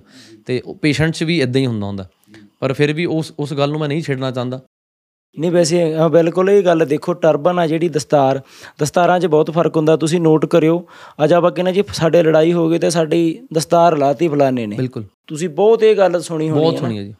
ਅਸਲ 'ਚ ਦਸਤਾਰ ਆਪਣੇ ਹੁਣ ਮੇਰੇ ਸਿਰ ਤੇ ਇਹਨੂੰ ਦਮਾਲਾ ਕਹਿੰਦੇ ਨੇ ਦਸਤਾਰ ਹੈ ਜੀ ਜੋ ਮੇਰੇ ਸਿਰ ਤੇ ਇਸ ਟਾਈਮ ਜੀ। ਇਹਦੇ ਵਿੱਚ ਤੁਸੀਂ ਕਦੇ ਟੱਚ ਕਰਕੇ ਦੇਖਿਆ ਦਸਤਾਰ ਸਜੀ ਨਾ ਪੁੰਗਾ ਲੱਗਿਆ ਹੋਇਆ। ਠੀਕ ਹੈ ਜੀ। ਤੇ ਆਹ ਦਸਤਾਰ ਇਹ ਕੋਈ ਆਈ ਨਹੀਂ ਹੈਗਾ ਹੁਣ ਮੈਨੂੰ ਇੱਥੇ ਝਾੜਕਾ ਵੱਜ ਗਿਆ ਤੇ ਮੇਰੀ ਦਸਤਾਰ। ਕਹਿੰਦੇ ਇਸ ਤਰ੍ਹਾਂ ਦੀ ਪੱਗ ਬੰਨੋ ਵੀ ਧੌਣ ਲੈ ਜੇ ਪੱਗ ਨਾ ਲਵੇ। ਅੱਛਾ ਜੀ। ਪੱਗ ਐ ਬੰਨੋ। ਜੀ। ਅੱਜ ਕੱਲ ਕਹਿੰਦੇ ਸਾਡੀਆਂ ਪੱਗਾਂ ਲਈਆਂ ਨਾ ਤੁਸੀਂ ਕਰਦੇ ਹੋ ਮੈਨੂੰ ਬਹੁਤ ਬਰੀ ਆ ਕੇ ਜਿਸ ਫਲਾਣੇ ਨੇ ਸਾਡੀ ਪੱਗ ਲਾਤੀ ਮੈਂ ਕਿਹਾ ਤੂੰ ਕੀ ਕਰਦਾ ਸੀ ਮੂਹਰੋਂ? ਹੂੰ। ਵੀ ਤੂੰ ਪੱਗ ਬੰਨੀ ਬੈਠਾ ਵਾ ਤੇ ਪੱਗ ਦੀ ਮਹਾਨਤਾ ਤੇ ਪੱਗਾਂ ਵਾਲੇ ਪੱਗਾਂ ਲਵਾ ਕੇ ਦੂਜੇ ਕੋਲੇ ਜਾਂਦੇ ਹੁੰਦੇ ਆ। ਵੀ ਤੂੰ ਦੂਜੇ ਨੂੰ ਡੀਕਦਾ ਮੈਂ ਤੇਰੇ 'ਚ ਜਾਣ ਹੈ ਨਹੀਂ। ਬਿਲਕੁਲ। ਵੀ ਜੇ ਤੇਰੀ ਪੱਗ ਨੂੰ ਕਿਸੇ ਨੇ ਹੱਥ ਪਾਇਆ ਦੂਜੀ ਬਈ ਸਹੀ ਪੱਗ ਤੁਸੀਂ ਜੇ ਦਸਤਾਰ ਦੇਖੋਗੇ ਤਾਂ ਇਹ ਦਸਤਾਰਾਂ ਸਹੀ ਆ ਕਿਉਂ ਕਰਕੇ ਇਹ ਦਸਤਾਰਾਂ ਲੈਂਦੀਆਂ ਨਹੀਂ। ਹੂੰ। ਇਹ ਲੌਜੀਕ ਹੈ ਇਹਦੇ ਵਿੱਚ। ਇਹਦੇ ਸਿਰ ਦੇ ਉੱਪਰ ਇਸ ਤਰ੍ਹਾਂ ਦਾ ਮੁੰਗਾ ਲੱਗ ਜਾਂਦਾ ਕੱਪੜਾ ਹੀ ਹੁੰਦਾ ਕੋਈ ਖਾਸ ਕਹਾਣੀ ਨਹੀਂ ਹੁੰਦੀ। ਉਹ ਕੱਪੜਾ ਪਰ ਇਹਦੇ ਹੁਣ ਬੇਸ ਇਹਦੇ ਵਿੱਚ ਭਾਵੇਂ ਲੋਹੇ ਦੀ ਚੀਜ਼ ਵੱਜੇ ਭਾਵੇਂ ਮੈਂ ਕਿਤੇ ਡੈਗ ਪਾਂ ਮੇਰੇ ਬੰਦਾ ਸਭ ਤੋਂ ਜ਼ਿਆਦਾ ਜਾਂਦਾ ਜਾਂਦਾ ਸਿਰ ਤੋਂ ਮਰਦਾ। ਜੀ। ਤੁਸੀਂ ਨੋਟ ਕੀਤੀ ਹੋਣੀ ਆ, ਸਿਰ ਤੋਂ ਸਭ ਤੋਂ ਵੱਧ ਆਪਣੀ ਸੱਟ ਹੈ ਨਾ। ਜੀ। ਤੇ ਇਹ ਦਸਤਾਰ ਨਾ ਤਾਂ ਲੈਣੀ ਹੈ ਨਾ ਹੀ ਤੁਹਾਡੇ ਸਿਰ ਦੇ ਵਿੱਚ ਛੇਤੀ ਸੱਟ ਵੱਜਣੀ। ਜੀ। ਅੱਜ ਕੱਲ ਦਸਤਾਰਾਂ ਵੀ ਇਸ ਤਰ੍ਹਾਂ ਵਾ ਟੋਪੀਆਂ ਵਰਗੀਆਂ ਦਸਤਾਰਾਂ ਹੋ ਗਈਆਂ। ਤੇ ਉਹ ਮਾੜੇ ਜਿਹੇ ਹੱਥ ਨਾਲ ਤੁਸੀਂ ਐਂ ਜੇ ਕਰ ਦੋ ਤੇ ਲੈ ਜਾਂਦੀਆਂ। ਬਈ ਇਹ ਵੀ ਸੁਣਨ ਚ ਮਿਲਦਾ ਕਈ ਵਾਰੀ ਕਿ ਜਦੋਂ ਕਿਸੇ ਮਤਲਬ ਜਿਹਨੇ ਕੇਸ ਨਹੀਂ ਰੱਖੇ ਉਹਦੀ ਲੜਾਈ ਹੋ ਗਈ ਤੇ ਸਰਦਾਰ ਬੰਦੀ ਲੜਾਈ ਹੋ ਗਈ ਤੇ ਹੁਣ ਲੜਾਈ ਲੜ ਪਏ ਦੋਨੋਂ ਇੱਕ ਦੂਜੇ ਨੂੰ ਕੁੱਟ ਰਹੇ ਨੇ ਤੇ ਕਿਸੇ ਦੀ ਪੱਗ ਉਤਰ ਗਈ ਤਾਂ ਉਹ ਇਸ਼ੂ ਚੱਕ ਲੈਂਦੇ ਨੇ ਕਿ ਸਾਡੀ ਬੇਅਦਬੀ ਕਰਤੀ। ਉਹ ਉਹਦੇ ਬਾਰੇ ਕੀ? ਦੱਸੋ ਪਾਗਲ ਉਹ ਮੈਂ ਤਾਂ ਅੱਗੇ ਗੱਲ ਕਹਿਣਾ ਹੀ ਮੇਰੇ ਨਾਲ ਬਾਈ ਬਹੁਤ ਫੇਸ ਕਰਦੇ ਆ ਹਸਪੀਟਲਾਂ ਦੇ ਵਿੱਚ ਕਿਉਂਕਿ ਲੜਾਈ ਝਗੜੇ ਵਾਲੇ ਆਉਂਦੇ ਆ ਉੱਥੇ। ਤੇ ਉਹ ਬਣ ਦੇ ਕੇ ਮੈਂ ਕਿਹਾ ਹੁਣ ਜਾ ਕੇ ਵੀ ਅਸੀਂ ਉਹਨਾਂ ਦੇ ਉਹਨਾਂ ਦੇ ਦਵਾਰ ਕਰਕੇ ਹੀ ਕਹਿੰਦੇ ਆ ਵੀ ਅਸੀਂ ਆਪਣਾ ਮਿਸ਼ਨ ਛੱਡ ਕੇ ਤੇ ਤੁਹਾਡੇ ਘਰੇਲੂ ਕਲੇਸ਼ ਵਿੱਚ ਪੈ ਜਾਈਏ। ਕਈ ਵਾਰੀ ਬਈ ਮੋਨੇ ਬੰਦੇ ਦੀ ਇੰਟੈਂਸ਼ਨ ਨਹੀਂ ਵੀ ਹੁੰਦੀ ਲੜਾਈ ਦੇ ਵਿੱਚ ਨਹੀਂ ਹੁੰਦੀ ਬਈ ਦੀ। ਬਿਲਕੁਲ। ਪਰ ਉਹ ਕਈ ਵਾਰ ਹੱਥੋਂ ਪਾਈ ਦੇ ਵਿੱਚ ਪੱਗ ਵੈਸੇ ਹੀ ਉਤਰ ਜਾਂਦੀ ਹੈ। ਬਿਲਕੁਲ। ਤਾਂ ਫਿਰ ਉਹਦੇ ਤੇ ਪਰਚਾ ਉਹਦੇ ਤੇ ਧਰਨੇ ਕਿ ਹਾਂ ਵੀ ਇਹਨੇ ਜਾਣ ਕੇ ਲਾਤੀ ਬੇਅਦਬੀ ਕਰਤੀ ਉਹ ਉਹਨਾਂ ਲੋਕਾਂ ਬਾਰੇ ਫਿਰ ਕੀ ਕਹਿਣਾ? ਮੈਂ ਉਹੀ ਬਈ ਉਹਨਾਂ ਦੀ ਗੱਲ ਕਰ ਰਿਹਾ ਨਾ। ਪਹਿਲੀ ਗੱਲ ਤਾਂ ਵੀ ਦਸਤਾਰ ਤੁਸੀਂ ਸਜਾਈ ਆ ਤਾਂ ਤੁਹਾਡੀ ਰਿਸਪੌਂਸਿਬਿਲਟੀ ਹੈ ਨਹੀਂ ਵੀ ਮੇਰੀ ਫਲਾਣੇ ਨੇ ਲਾਤੀ। ਉਹ ਤੇ ਉਹਦੇ ਨਾਲ ਤੇਰੀ ਕੋਈ ਹੈਗੀ ਆ ਲਾਗ ਡਾਟ ਤਾਂ ਤੂੰ ਨਿਬੜਨਾ ਉਹਨੂੰ ਪੰਥ ਵਿੱਚ ਜਾਂ ਸਮਾਜ 'ਚ ਨਾ ਵੜ। ਮਤਲਬ ਇਹ ਨਾ ਕਹੋ ਕਿ ਉਹਨੇ ਪੱਗ ਦੀ ਬੇਅਦਬੀ ਤੂੰ ਜਾ ਕੇ ਕਿਸੇ ਹੋਰ ਨੂੰ ਉਸ ਚੀਜ਼ ਨੂੰ ਨਾ ਵਰ ਤੇਰਾ ਹੁਣ ਕ੍ਰੇਜ਼ ਹੁੰਦਾ ਕਈ ਵਾਰੀ ਤੁਸੀਂ ਕਿਤੇ ਪਿੱਛੇ ਚਲੇ ਜਾਓ ਮੰਨ ਲਓ ਬਈ ਤੇਰੀ ਦਸਤਾਰ ਲਾਤੀ ਤੁਸੀਂ ਜਾ ਕੇ ਸਟੈਂਡ ਲੈ ਜਾਣਾ। ਹੂੰ। ਤੇ ਉਹ ਬੰਦੇ ਨੇ ਬਾਅਦ ਚ ਜਾ ਕੇ ਸਮਝੌਤਾ ਕਰ ਲੈਣਾ। ਕੀ ਕਰੋਗੇ ਉੱਥੇ ਜਾ ਕੇ? ਪਰ ਬਾਈ ਜੇ ਕਿਸੇ ਦੀ ਪੱਗ ਲਾਈ ਤੇ ਉਹਦੇ ਗੱਲ ਦਿਲ ਤੇ ਲੱਗ ਗਈ ਕਿ ਤੂੰ ਮੇਰੀ ਪੱਗ ਲਾਈ ਹੈ ਤੇ ਉਹਨੇ ਉਹਦਾ ਗੱਲ ਕਤਲ ਬਈ ਮਾਰਤਾ ਲੋਕ ਇੱਕ ਦੂਜੇ ਨੂੰ ਕਤਲ ਕਰਤਾ ਇੰਨੀਆਂ ਗੱਲਾਂ ਵਿੱਚ। ਫਿਰ ਉਹ ਗਲਤ ਹੋਇਆ ਕਿ ਬਾਈ ਤੇ ਬਈ ਪੂਰਾ ਹੀ ਗਲਤ ਹੋਇਆ। ਪਹਿਲੀ ਗੱਲ ਤਾਂ ਤੁਸੀਂ ਦਸਤਾਰ ਹੀ ਉਹ ਸਜਾਈ ਬੈਠੇ ਆ। ਪਹਿਲਾਂ ਆਪਦੀ ਦਸਤਾਰ ਦੇਖੋ ਕੌਣ ਆ ਤੁਹਾਡੀ ਦਸਤਾਰ? ਉਹ ਦਸਤਾਰ ਸਜਾਓ ਫਿਰ ਦੱਸਿਓ ਵੀ ਲੈਂਦੀ ਹੈ ਕਿ ਨਹੀਂ ਲੈਂਦੀ। ਫਿਰ ਲੜ ਲਿਓ ਘੋਲ ਲਿਓ ਇੱਕ ਦੂਜੇ ਨਾਲ ਭਾਵੇਂ ਭਲਵਾਨੀ ਕਰ ਲਿਓ। ਫਿਰ ਦੱਸਿਓ ਵੀ ਤੁਹਾਡੀ ਦਸਤਾਰ ਪਹਿਲਾਂ ਦਸਤਾਰ ਉਹ ਸਜਾਓ ਤਾਂ ਸਹੀ। ਦਸਤਾਰ ਦਾ ਮੁੱਦਾ ਬਹੁਤ ਬਣਦਾ ਜੀ। ਮੈਂ ਦਿਲੋਂ ਚਾਹਨਾ ਬਾਜੀ ਸਮਾਜ ਦੇ ਵਿੱਚ ਨਾ ਇਹ ਚੀਜ਼ਾਂ ਸਾਰੀਆਂ ਖਤਮ ਹੋਣ ਇਹ ਜ਼ਰੂਰੀ ਹੈ ਸਾਰੇ ਇੱਕ ਧਰਮ ਦੇ ਬੈਨਰ ਹੇਠ ਆਣ। ਇੱਥੇ ਕੋਈ ਕਹਿੰਦਾ ਜੀ ਅਸੀਂ ਘੈਂਟ ਆ। ਤੇ ਕੋਈ ਕਹਿੰਦਾ ਅਸੀਂ ਘੈਂਟ ਆ। ਮੈਂ ਜ਼ਿੰਦਗੀ ਦੇ ਵਿੱਚ ਇਕੱਲਾ ਇਨਸਾਨ ਆ। ਬਾਈ ਘੈਂਟ ਨੇ ਇਨਸਾਨੀਅਤ। ਜੀ। ਜੇ ਕੋਈ ਬੰਦਾ ਇਨਸਾਨੀਅਤ ਦੀ ਗੱਲ ਕਰ ਰਿਹਾ ਉਹ ਕਿਸੇ ਵੀ ਰੂਪ ਦੇ ਵਿੱਚ ਹੈ ਮੇਰੇ ਲਈ ਉਹ ਰੱਬ ਦਾ ਰੂਪ ਹੈ। ਔਰ ਜੇ ਕੋਈ ਬੰਦਾ ਪਾੜ ਦੀ ਗੱਲ ਕਰ ਰਿਹਾ ਉਹ ਫਿਰ ਭਾਵੇਂ ਜਿੰਨੇ ਮਰਜ਼ੀ ਸਾਫ਼ ਰੂਪ ਦੇ ਵਿੱਚ ਹੈ ਜਿੰਨਾ ਮਰਜ਼ੀ ਪਰਮਾਤਮਾ ਦੇ ਨੇੜੇ ਰੂਪ 'ਚ ਮੇਰੇ ਲਈ ਉਹ ਇਨਸਾਨ ਵੀ ਹੈ ਨਹੀਂ। ਇਹੀ ਹੋਣਾ ਚਾਹੀਦਾ ਸਚਾਈ ਆ ਬਾਈ ਜੀ ਫਿਰ ਗੱਲ ਤਾਂ ਉਹ ਆਪਾਂ ਪਹਿਲਾਂ ਵੀ ਗੁਰੂ ਸਾਹਿਬ ਦੀ ਗੱਲ ਤੇ ਮਹਾਰਾਜ ਕਹਿੰਦੇ ਆ ਸਭ ਮੈਂ ਜੋਤ ਜੋਤ ਹੈ ਸੋਏ ਤਿਸ ਦਾ ਚਾਨਣ ਸਭ ਮੈਂ ਚਾਨਣ ਹੋਏ। ਇੱਕ ਓੰਕਾਰ ਆ ਇੱਕ ਦੀ ਜੋਤ ਆ ਸਾਰਿਆਂ ਦੇ ਅੰਦਰ। ਇੱਕ ਤੋਂ ਹੀ ਸਾਰੇ ਆਪਾਂ ਪਸਰੇ ਹੋਏ ਆ ਇੱਕੋ ਹੀ ਆ ਧੁਰਾ ਵੀ ਇੱਕੋ ਹੀ ਆ। ਅੱਜ ਉਹ ਇੱਕ ਓੰਕਾਰ ਨੂੰ ਛੱਡ ਕੇ ਸਾਰੇ ਆਪਦੇ ਆਪਦੇ ਧੜੇ ਪਿੱਛੇ ਲੜੀ ਜਾਂਦੇ ਆ। ਵੀ ਤੁਸੀਂ ਇੱਕ ਦੇ ਦਰ ਤੇ ਆਓ ਕਿਤੇ ਵੀ ਤੁਸੀਂ ਆਪਾਂ ਉਹਦੇ ਵੀ ਗੱਲ ਕੀਤੀ ਸੀਗੀ ਧਰਮਾਂ ਦਾ ਬਾਈ ਤੇ ਇਹ ਨਾ ਮੁੱਦੇ ਹੀ ਹੈ ਨਹੀਂ ਆਪਣੇ। ਬਿਲਕੁਲ। ਇਹ ਜਿਹੜੇ ਮੁੱਦੇ ਬਣਾ ਤੇ ਆਪਾਂ ਲੜੀ ਜਾਂਦੇ ਆ ਡੂੰਗੀ ਗੱਲ ਹੈ ਤੇ ਉਹ ਅਸਲ ਦੇ ਵਿੱਚ ਆਪਣੇ ਨਾ ਤਾਂ ਪੰਜਾਬ ਦਾ ਨਾ ਹੀ ਆਪਣੇ ਦੇਸ਼ ਦਾ ਧਰਮ ਆਪਣੇ ਦੇਸ਼ ਦਾ ਮੁੱਦਾ ਨਹੀਂ। ਇਹ ਮੁੱਦੇ ਹੀ ਨਹੀਂ ਜਿਹੜੇ ਡਿਸਕਸ ਆਪਣੇ ਹੋ ਰਹੇ ਨੇ। ਆਪਣੇ ਮੁੱਦੇ ਅਸਲ ਦੇ ਵਿੱਚ ਹੈਗੇ ਨੇ ਬੇਰੁਜ਼ਗਾਰੀ। ਆਪਣੇ ਮੁੱਦੇ ਹੈਗੇ ਨੇ ਜਿਵੇਂ ਲੋਕ ਇਨਸਾਨੀਅਤ ਦਾ ਸ਼ਰਮਸ਼ਾਰ ਹੋ ਰਹੀ ਆ ਦਿਨ ਦਿਹਾੜੇ ਵਾਰਦਾਤਾਂ ਹੋ ਰਹੀਆਂ ਨੇ। ਇਹ ਮੁੱਦੇ ਨੇ। ਠੀਕ ਆ ਜੀ ਤੇ ਜਿਹੜੇ ਪਰਿਵਾਰਾਂ ਦੇ ਇਲਾਜ ਨਹੀਂ ਹੋ ਰਹੇ ਕਿਸੇ ਦੇ ਘਰ ਕੋਈ ਪੜ੍ਹਾਈ ਪੱਖੋਂ ਅੱਗੇ ਵੀ ਅਸੀਂ ਗੱਲ ਕੀਤੀ ਸੀ ਸਾਨੂੰ ਇਹ ਸੀ ਵੀ ਇਸ ਤਰ੍ਹਾਂ ਦੇ ਗੁਰੂ ਘਰਾਂ ਦੇ ਵਿੱਚ ਗੁਰੂ ਘਰਾਂ ਦਾ ਮਤਲਬ ਇਹ ਸੀ ਵੀ ਜਿਹੜੀਆਂ ਗੁਰੂ ਘਰ ਦੀਆਂ ਗੋਲਕਾਂ ਨੇ ਅਸਲ ਦੇ ਵਿੱਚ ਉਹ ਸੰਗਤ ਮੱਥਾ ਟੇਕਦੇ ਸੰਗਤ ਵਾਸਤੇ ਹੀ ਨੇ ਉਹ। ਹੂੰ। ਸਾਨੂੰ ਤਾਂ ਹੀ ਗੁਰੂ ਘਰਾਂ ਅਸੀਂ ਤਾਂ ਹੀ ਹੁਣ ਤੁਸੀਂ ਕਦੇ ਜ਼ਰੂਰ ਆਇਓ ਆਪਣੇ ਪਿੰਡ ਵੀ ਨਾ ਉਹਦੇ ਆਪਾਂ ਆਏ ਸੀ ਪਰ ਆਪਾਂ ਉੱਥੇ ਆਏ ਨਹੀਂ ਆਪਾਂ ਨਾ ਤਾਂ ਹੁਣ ਆਪਾਂ ਕੋਈ ਡੇਰਾ ਨਾ ਹੀ ਆਪਾਂ ਸਥਾਨ ਤੇ ਆਪਾਂ ਆਪਣੇ ਘਰ ਦੇ ਵਿੱਚ ਹਾਂ, ਜੋ ਗੁਰੂ ਸਾਹਿਬ ਨੇ ਜਿੰਨਾ ਆਪਾਂ ਨੂੰ ਬਖਸ਼ਿਆ ਨਾ ਜੀ। ਗੁਰੂ ਘਰਾਂ ਦੇ ਵਿੱਚ ਅਸਲ 'ਚ ਗੋਲਕਾਂ ਦਾ ਮਤਲਬ ਹੀ ਇਹ ਹੈ ਵੀ ਜਿਹਦੀ ਇਲਾਜ ਦੀ ਲੋੜ ਆ ਉਹਦਾ ਇਲਾਜ ਕਰਵਾਇਆ ਜਾਵੇ। ਜਿਹੜਾ ਪੜ੍ਹਨਾ ਚਾਹੁੰਦਾ ਉਹਨੂੰ ਪੜਾਇਆ ਜਾਵੇ। ਮੇਰਾ ਤਾਂ ਕਈ ਵਾਰ ਮਨ ਕਰਦਾ ਬਾਈ ਕਿ ਇੱਕ ਰੂਲ ਬਣਨਾ ਚਾਹੀਦਾ ਕਿ ਦੁਨੀਆ ਦੇ ਵਿੱਚ ਜਿੰਨੀ ਵੀ ਰਿਲੀਜੀਅਸ ਪਲੇਸਾਂ ਨੇ ਭਾਵੇਂ ਗੁਰੂ ਘਰ ਨੇ ਭਾਵੇਂ ਮੰਦਿਰ ਹੈ ਭਾਵੇਂ ਮਸਜਿਦ ਹੈ ਉਹਦੇ ਨਾਲ ਇੱਕ ਹਸਪੀਟਲ ਮੈਂਡੇਟਰੀ ਕਰ ਦੇਣ ਕਿ ਹਸਪੀਟਲ ਹੀ ਨਾਲ ਚਲਾਉਣਾ ਪੈਣਾ ਤਾਂ ਹੀ ਪਰਮਿਸ਼ਨ ਮਿਲੂਗੀ ਨਾ ਜਾਂ ਤਾਂ ਹੀ ਉਹ ਚੀਜ਼ ਚੱਲੇਗੀ। ਇਹ ਜੀ ਬੜਾ ਜ਼ਰੂਰੀ ਹੁਣ ਮਹਾਰਾਜ ਦੇ ਇਤਿਹਾਸ ਨਾਲ ਅੱਜ ਕੱਲ ਆਪਾਂ ਇਤਿਹਾਸ ਨਹੀਂ ਪੜ੍ਹਦੇਗੇ। ਸ੍ਰੀ ਗੁਰੂ ਹਰਿਰਾਏ ਸਾਹਿਬ ਪਾਤਸ਼ਾਹ ਜੀ ਦਾ ਵੇਲਾ ਤੁਸੀਂ ਸਿੱਖ ਇਤਿਹਾਸ ਵਿੱਚ ਯਾਦ ਕਰਿਓ। ਗੁਰੂ ਸਾਹਿਬਾਨ ਵੇਲੇ ਮਹਾਰਾਜ ਦੇ ਇਹ ਨਾ ਇਨ ਖੋਲੇ ਹੁੰਦੇ ਸੀ ਦਵਾਖਾਨੇ। ਪਿੰਡ ਪਿੰਡ। ਅੱਛਾ ਜੀ। ਤੇ ਐਡਾ ਵੱਡਾ ਦਵਾਖਾਨਾ ਹੁੰਦਾ ਸੀ ਵੀ ਜਦੋਂ ਦੇਸ਼ ਦੇ ਪ੍ਰਧਾਨ ਮੰਤਰੀ ਦੇ ਜਿਵੇਂ ਉਸ ਵੇਲੇ ਸ਼ਹਿਨਸ਼ਾਹ ਸ਼ਾਹਜਹਾਨ ਹੁੰਦਾ ਸੀ। ਜੀ। ਉਹਦੇ ਪੁੱਤਰ ਸੀ ਔਰੰਗਜ਼ੇਬ ਵੀ ਉਹਦਾ ਹੀ ਮੁੰਡਾ ਸੀ। ਇੱਕ ਉਹਦਾ ਤਿੰਨ ਪੁੱਤਰ ਸੀ ਸ਼ਾਇਦ ਉਹਦੇ। ਜੇ ਸ਼ਾਇਦ ਮੈਂ ਗਲਤ ਨਾ ਹੋਵਾਂ ਨਾ ਸ਼ਾਇਦ ਉਹਨਾਂ ਦੇ ਵੱਡਾ ਪੁੱਤਰ ਸੀ ਦਾਰਾ। ਜੀ। ਤੇ ਉਹਨਾਂ ਨੂੰ ਕੋਈ ਪ੍ਰੋਬਲਮ ਆ ਗਈ ਸੀ ਉਸ ਟਾਈਮ ਦੇ ਵਿੱਚ। ਜੀ। ਤੇ ਉਹਦੇ ਵਾਸਤੇ ਜੋ ਮੈਡੀਸਨ ਚਾਹੀਦੀ ਸੀ ਜੋ ਦਵਾਈ ਚਾਹੀਦੀ ਸੀ ਤਾਂ ਉਹਨਾਂ ਨੇ ਦੇਸ਼ ਦਾ ਬਾਦਸ਼ਾਹ ਸੀ ਉਹਨੇ ਸਾਰੇ ਦੇਸ਼ਾਂ ਨਾਲ ਸੰਪਰਕ ਕੀਤਾ। ਜੀ। ਉਹਨੂੰ ਕਿਤੋਂ ਨਹੀਂ ਮਿਲੀ ਸੀ ਤੇ ਉਹਨੂੰ ਮਿਲਿਆ ਕਿੱਥੋਂ ਸੀ ਉਹ ਜਾ ਕੇ? ਸ੍ਰੀ ਗੁਰੂ ਹਰਿਰਾਏ ਪਾ- ਪਾਤਸ਼ਾਹ ਜੀ ਦੇ ਦਰਬਾਰ 'ਚ। ਮਹਾਰਾਜ ਦੇ ਦਵਾਖਾਨੇ ਦੇ ਵਿੱਚ। ਵੀ ਗੁਰੂ ਸਾਹਿਬ ਨੇ ਦਵਾਖਾਨੇ ਆਪਾਂ ਨੂੰ ਦਿੱਤੇ ਸੀ ਵੀ ਹਰੇਕ ਗੁਰੂ ਘਰ ਦੇ ਵਿੱਚ ਪੱਕਾ ਹੀ ਹੋਵੇ ਦਵਾਖਾਨਾ। ਬਿਲਕੁਲ। ਠੀਕ ਆ ਜਿਹੜਾ ਪੜਨ ਵਾਲਾ ਵੱਡੇ ਏਡੇ ਗੁਰੂ ਘਰ ਨੇ ਮਹਾਰਾਜਾ ਰਣਜੀਤ ਸਿੰਘ ਜੀ ਨੇ ਬੜੀ ਜਾਇਦਾਦ ਗੁਰੂ ਘਰਾਂ ਦੇ ਨਾਮ ਕੀਤੀ ਆ। 2 200 ਕਿੱਲੇ 2.5 250 ਕਿੱਲੇ ਕਈ ਕਈ ਸੌ ਕਿੱਲੇ ਅ, ਗੁਰੂ ਸਭਾ ਗੁਰੂ ਘਰਾਂ ਦੇ ਨਾਲ ਨੇ। ਤੇ ਜੇ ਆਪਾਂ ਆਪ ਹੀ ਚਾਹੀਏ ਆਪਾਂ ਪੰਜਾਬ ਸਰਕਾਰ ਨੂੰ ਤਾਂ ਬਾਅਦ ਚ ਦੇਖੀਏ ਜੇ ਆਪਾਂ ਚਾਹੀਏ ਤਾਂ। ਬਹੁਤ ਡੂੰਗੀ ਗੱਲ ਹੈ ਜੇ ਬਾਈ ਚਾਹਣ ਆਪਾਂ ਆਪ ਹੀ ਚਾਹੀਏ ਆਪਣੀ ਸੰਸਥਾਵਾਂ ਹੀ ਚਾਹਣ ਨਾ ਕੱਲੀਆਂ ਸਿੱਧੀਆਂ ਹੋ ਕੇ ਤੁਰ ਪੈਣ ਆਪਦੇ ਭੇਦ ਭਾਵ ਛੱਡ ਕੇ ਤੁਰ ਕੇ ਦੇਖਣ ਇੱਕ ਵਾਰ। ਸੁਣਨ ਚ ਇੰਨਾ ਵਧੀਆ ਲੱਗ ਰਿਹਾ ਨਾ ਇਹ ਹਾਂਜੀ। ਕਿ ਜੇ ਕਿਤੇ ਹੋ ਜਵੇ ਜੀ। ਕਿ ਸਾਰੇ ਧਰਮਾਂ ਦੇ ਜਿਹੜੇ ਹੈੱਡ ਨੇ ਭਾਵੇਂ ਉਹ ਗ੍ਰੰਥੀ ਸਿੰਘ ਨੇ ਭਾਵੇਂ ਉਹ ਪੰਡਿਤ ਜੀ ਨੇ ਭਾਵੇਂ ਪੁਜਾਰੀ ਜੀ ਨੇ ਸਾਰੇ ਇਕੱਠੇ ਹੋ ਕੇ ਬਹਿ ਜਾਣ। ਚਲੋ ਰਲ ਕੇ ਬਈ ਬਸ ਸਮਾਜ ਹੀ ਸੁਧਾਰਨਾ। ਵੀ ਆਪਾਂ ਬਸ ਉਹੀ ਕੰਮ ਕਰਨਾ ਵੀ ਜਿੱਥੇ ਸਮਾਜ ਨੂੰ ਲੋੜ ਆ। ਮੈਂ ਉਹ ਮੈਨੀਫੈਸਟ ਕਰਨ ਲੱਗ ਗਿਆ ਸੋਚਣ ਲੱਗ ਗਿਆ ਕਿ ਸਾਰੇ ਇਕੱਠੇ ਹੋ ਗਏ ਹਨਾ ਦੁਨੀਆ 'ਚ ਤੇ ਕਿੰਨਾ ਪੈਸਾ ਆਰਮੀਆਂ 'ਚ ਖਰਾਬ ਕਰ ਰਹੇ ਨੇ ਨਾ ਲੜਨ ਦੇ ਚੱਕਰ 'ਚ ਕਿ ਉਹ ਨਾ ਲੜ ਪਵੇ ਮੈਂ ਐਟਮ ਬੰਬ ਤਿਆਰ ਰੱਖਾਂ ਉਹ ਕਹਿੰਦਾ ਤੂੰ ਨਾ ਲੜ ਪਵੇ ਮੈਂ ਬੰਦੂਕਾਂ ਤਿਆਰ ਰੱਖਾਂ। ਲੜਨਾ ਲੜ ਕੇ ਜਾਣਾ ਕਿੱਥੇ? ਹਨਾ ਪਰ ਚਲੋ ਮੈਨੂੰ ਬੜਾ ਵਧੀਆ ਲੱਗਿਆ ਤੁਹਾਡੇ ਬਈ ਆਪਾਂ ਗੱਲ ਕਰ ਸੇਫਟੀ ਬਹੁਤ ਜ਼ਰੂਰੀ ਚਲੋ ਉਹ ਆਪਣਾ ਵਿਸ਼ਾ ਹੈਗਾ। ਜੇ ਆਪਣੇ ਸਾਰੇ ਇਸ ਤਰ੍ਹਾਂ ਦੇ ਸੋਚਣ ਆਪਾਂ ਗੱਲ ਕਰ ਰਹੇ ਸੀ ਤਾਂ ਤੁਸੀਂ ਸੋਚੋ ਪੰਜਾਬ ਦਾ ਨਕਸ਼ਾ ਕਿਹੋ ਜਿਹਾ ਬਣ ਜੂ ਵਾਰਦਾਤੀ ਨਾ ਕਿਸੇ ਨੂੰ ਤੁਹਾਨੂੰ ਲੋੜ ਹੀ ਨਹੀਂ ਪੈਣੀਗੀ ਪਰ ਉਹਦੇ ਲਈ ਤੁਰਨਾ ਜ਼ਰੂਰੀ ਹੈ ਉਹ ਆਪਾਂ ਤੁਰਨਾ ਨਹੀਂ। ਉਹ ਤਾਂ ਆਪਾਂ ਹੁਣ ਕਿ- ਆਪਾਂ ਕੋਸ਼ਿਸ਼ ਕਰ ਰਹੇ ਹਾਂ ਆਪਣੀ ਦਿਲੋਂ ਰੀਝ ਆ ਪਰ ਜੇ ਆਪਾਂ ਕਵਾਂਗੇ ਵੀ ਤੁਰੋ ਇੱਧਰ ਨੂੰ ਤਾਂ ਸਾਰਿਆਂ ਨੇ ਕੋਈ ਨਾ ਕੋਈ ਇਸ਼ੂ ਖੜਾ ਕਰ ਲੈਣਾ। ਹੁਣ ਜਿਵੇਂ ਆਪਾਂ ਜਿਹੜੇ ਟੌਪਿਕ ਤੇ ਗੱਲ ਕਰਦੇ ਸੀ ਵੀ ਕੋਈ ਹੈ ਤਾਂ ਘਰੇਲੂ ਇਸ਼ੂ ਹੀ ਆ। ਬਿਲਕੁਲ ਬਿਲਕੁਲ ਪਰ ਉਹ ਘਰੇਲੂ ਇਸ਼ੂ ਅੱਜ ਸਮਾਜ ਦੇ ਵਿੱਚ ਆ ਗਿਆ। ਕਿਉਂ ਕਰਕੇ ਆਪਣੇ ਜਦੋਂ ਆਪਾਂ ਇਸ ਸਟੇਜ ਤੇ ਬੈਠੇ ਆ ਮਾਈਕ ਆ ਕੋਈ ਇੰਟਰਵਿਊ ਹੋ ਰਹੀ ਆ ਤਾਂ ਇੱਕ ਜ਼ਿੰਮੇਵਾਰੀ ਆ। ਮੈਂ ਉਹੀ ਕਹਿ ਰਿਹਾ ਬਈ ਸਿੱਧੂ ਜਦੋਂ ਜਿੰਦਾ ਸੀ ਨਾ ਹੋ ਸਕਦਾ ਉਹਦੇ ਬੜੇ ਨਾਲ ਰੌਲੇ ਸੀ। ਸਿੱਧੂ ਬੜੀ ਜਗ੍ਹਾ ਗਲਤ ਵੀ ਹੋਏਗਾ। ਉਹਨੇ ਨਸੀਬ ਨਾਲ ਗਲਤ ਕੀਤਾ ਹੋਏਗਾ ਕਿ ਨਹੀਂ ਕੀਤਾ ਹੋਏਗਾ। ਪਰ ਅੱਜ ਸਮਾਂ ਨਹੀਂ ਆ ਆਪਾਂ ਨੂੰ ਉਹਦੇ ਬਾਰੇ ਬੋਲਣ ਬਾਰੇ। ਚਲਾ ਗਿਆ। ਬਿਲਕੁਲ। ਹਨਾ ਜਿਵੇਂ ਦਾ ਵੀ ਸੀ ਉਹ ਨਸੀਬ ਨੇ ਗਾਣਾ ਕੀਤਾ ਉਹਦੇ ਨਾਲ। ਜੀ। ਜਾਂ ਆਪਾਂ ਬੰਦੇ ਨੂੰ ਪਹਿਲਾਂ ਪਰਖ ਲਈਏ ਭਾਜੀ। ਹੁਣ ਮੈਂ ਤੁਹਾਨੂੰ ਤੁਹਾਡੇ ਨਾਲ ਵਰਤ ਲਈ ਪਹਿਲਾਂ। 6 ਮਹੀਨੇ ਚੰਗੀ ਤਰ੍ਹਾਂ। ਫਿਰ ਮੈਂ ਕਹਾਂ ਕਿ ਹਾਂਜੀ ਭਾਈ ਜੱਸਾ ਭਾਜੀ ਮੇਰੇ ਚ ਭਰਾ ਨੇ। ਜੀ। ਔਰ ਵਰਤ ਕੇ ਫਿਰ ਮੈਂ 6 ਮਹੀਨਾ ਦਾ ਕਹਾਂ ਇਹ ਮਾੜੇ ਨੇ। ਫਿਰ ਮਾੜੇ ਸੀ ਤਾਂ ਪਹਿਲਾਂ ਵਰਤੀ ਕਿਉਂ? ਜੀ। ਹਨਾ ਅੱਜ ਵਰਤ ਕੇ ਗਾਲਾਂ ਕੱਢ ਰਹੇ ਠੀਕ ਹੈ ਮੇਰੇ ਦੋਸਤੀ 'ਚ ਮੈਨੂੰ ਵੀ ਬੜੇ ਲੋਕ ਛੱਡ ਕੇ ਗਏ ਨੇ। ਪਰ ਮੈਂ ਕਦੀ ਉਹਨਾਂ ਦੇ ਬਾਰੇ ਨਾਮ ਲੈ ਕੇ ਗਾਲ ਨਹੀਂ ਕੱਢੀ। ਜੀ। ਕਦੀ ਬੋਲਿਆ ਨਹੀਂ। ਜੀ। ਠੀਕ ਹੈ ਗੁਰੂ ਸਾਹਿਬ ਨੇ ਜਿੰਨੀ ਲਿਖੀ ਸੀ ਉਨੀ ਨਿਭ ਗਈ। ਬਿਲਕੁਲ। ਹੁਣ ਆਪਾਂ ਆਪਣੇ ਆਪਣੇ ਰਸਤੇ ਨਾ।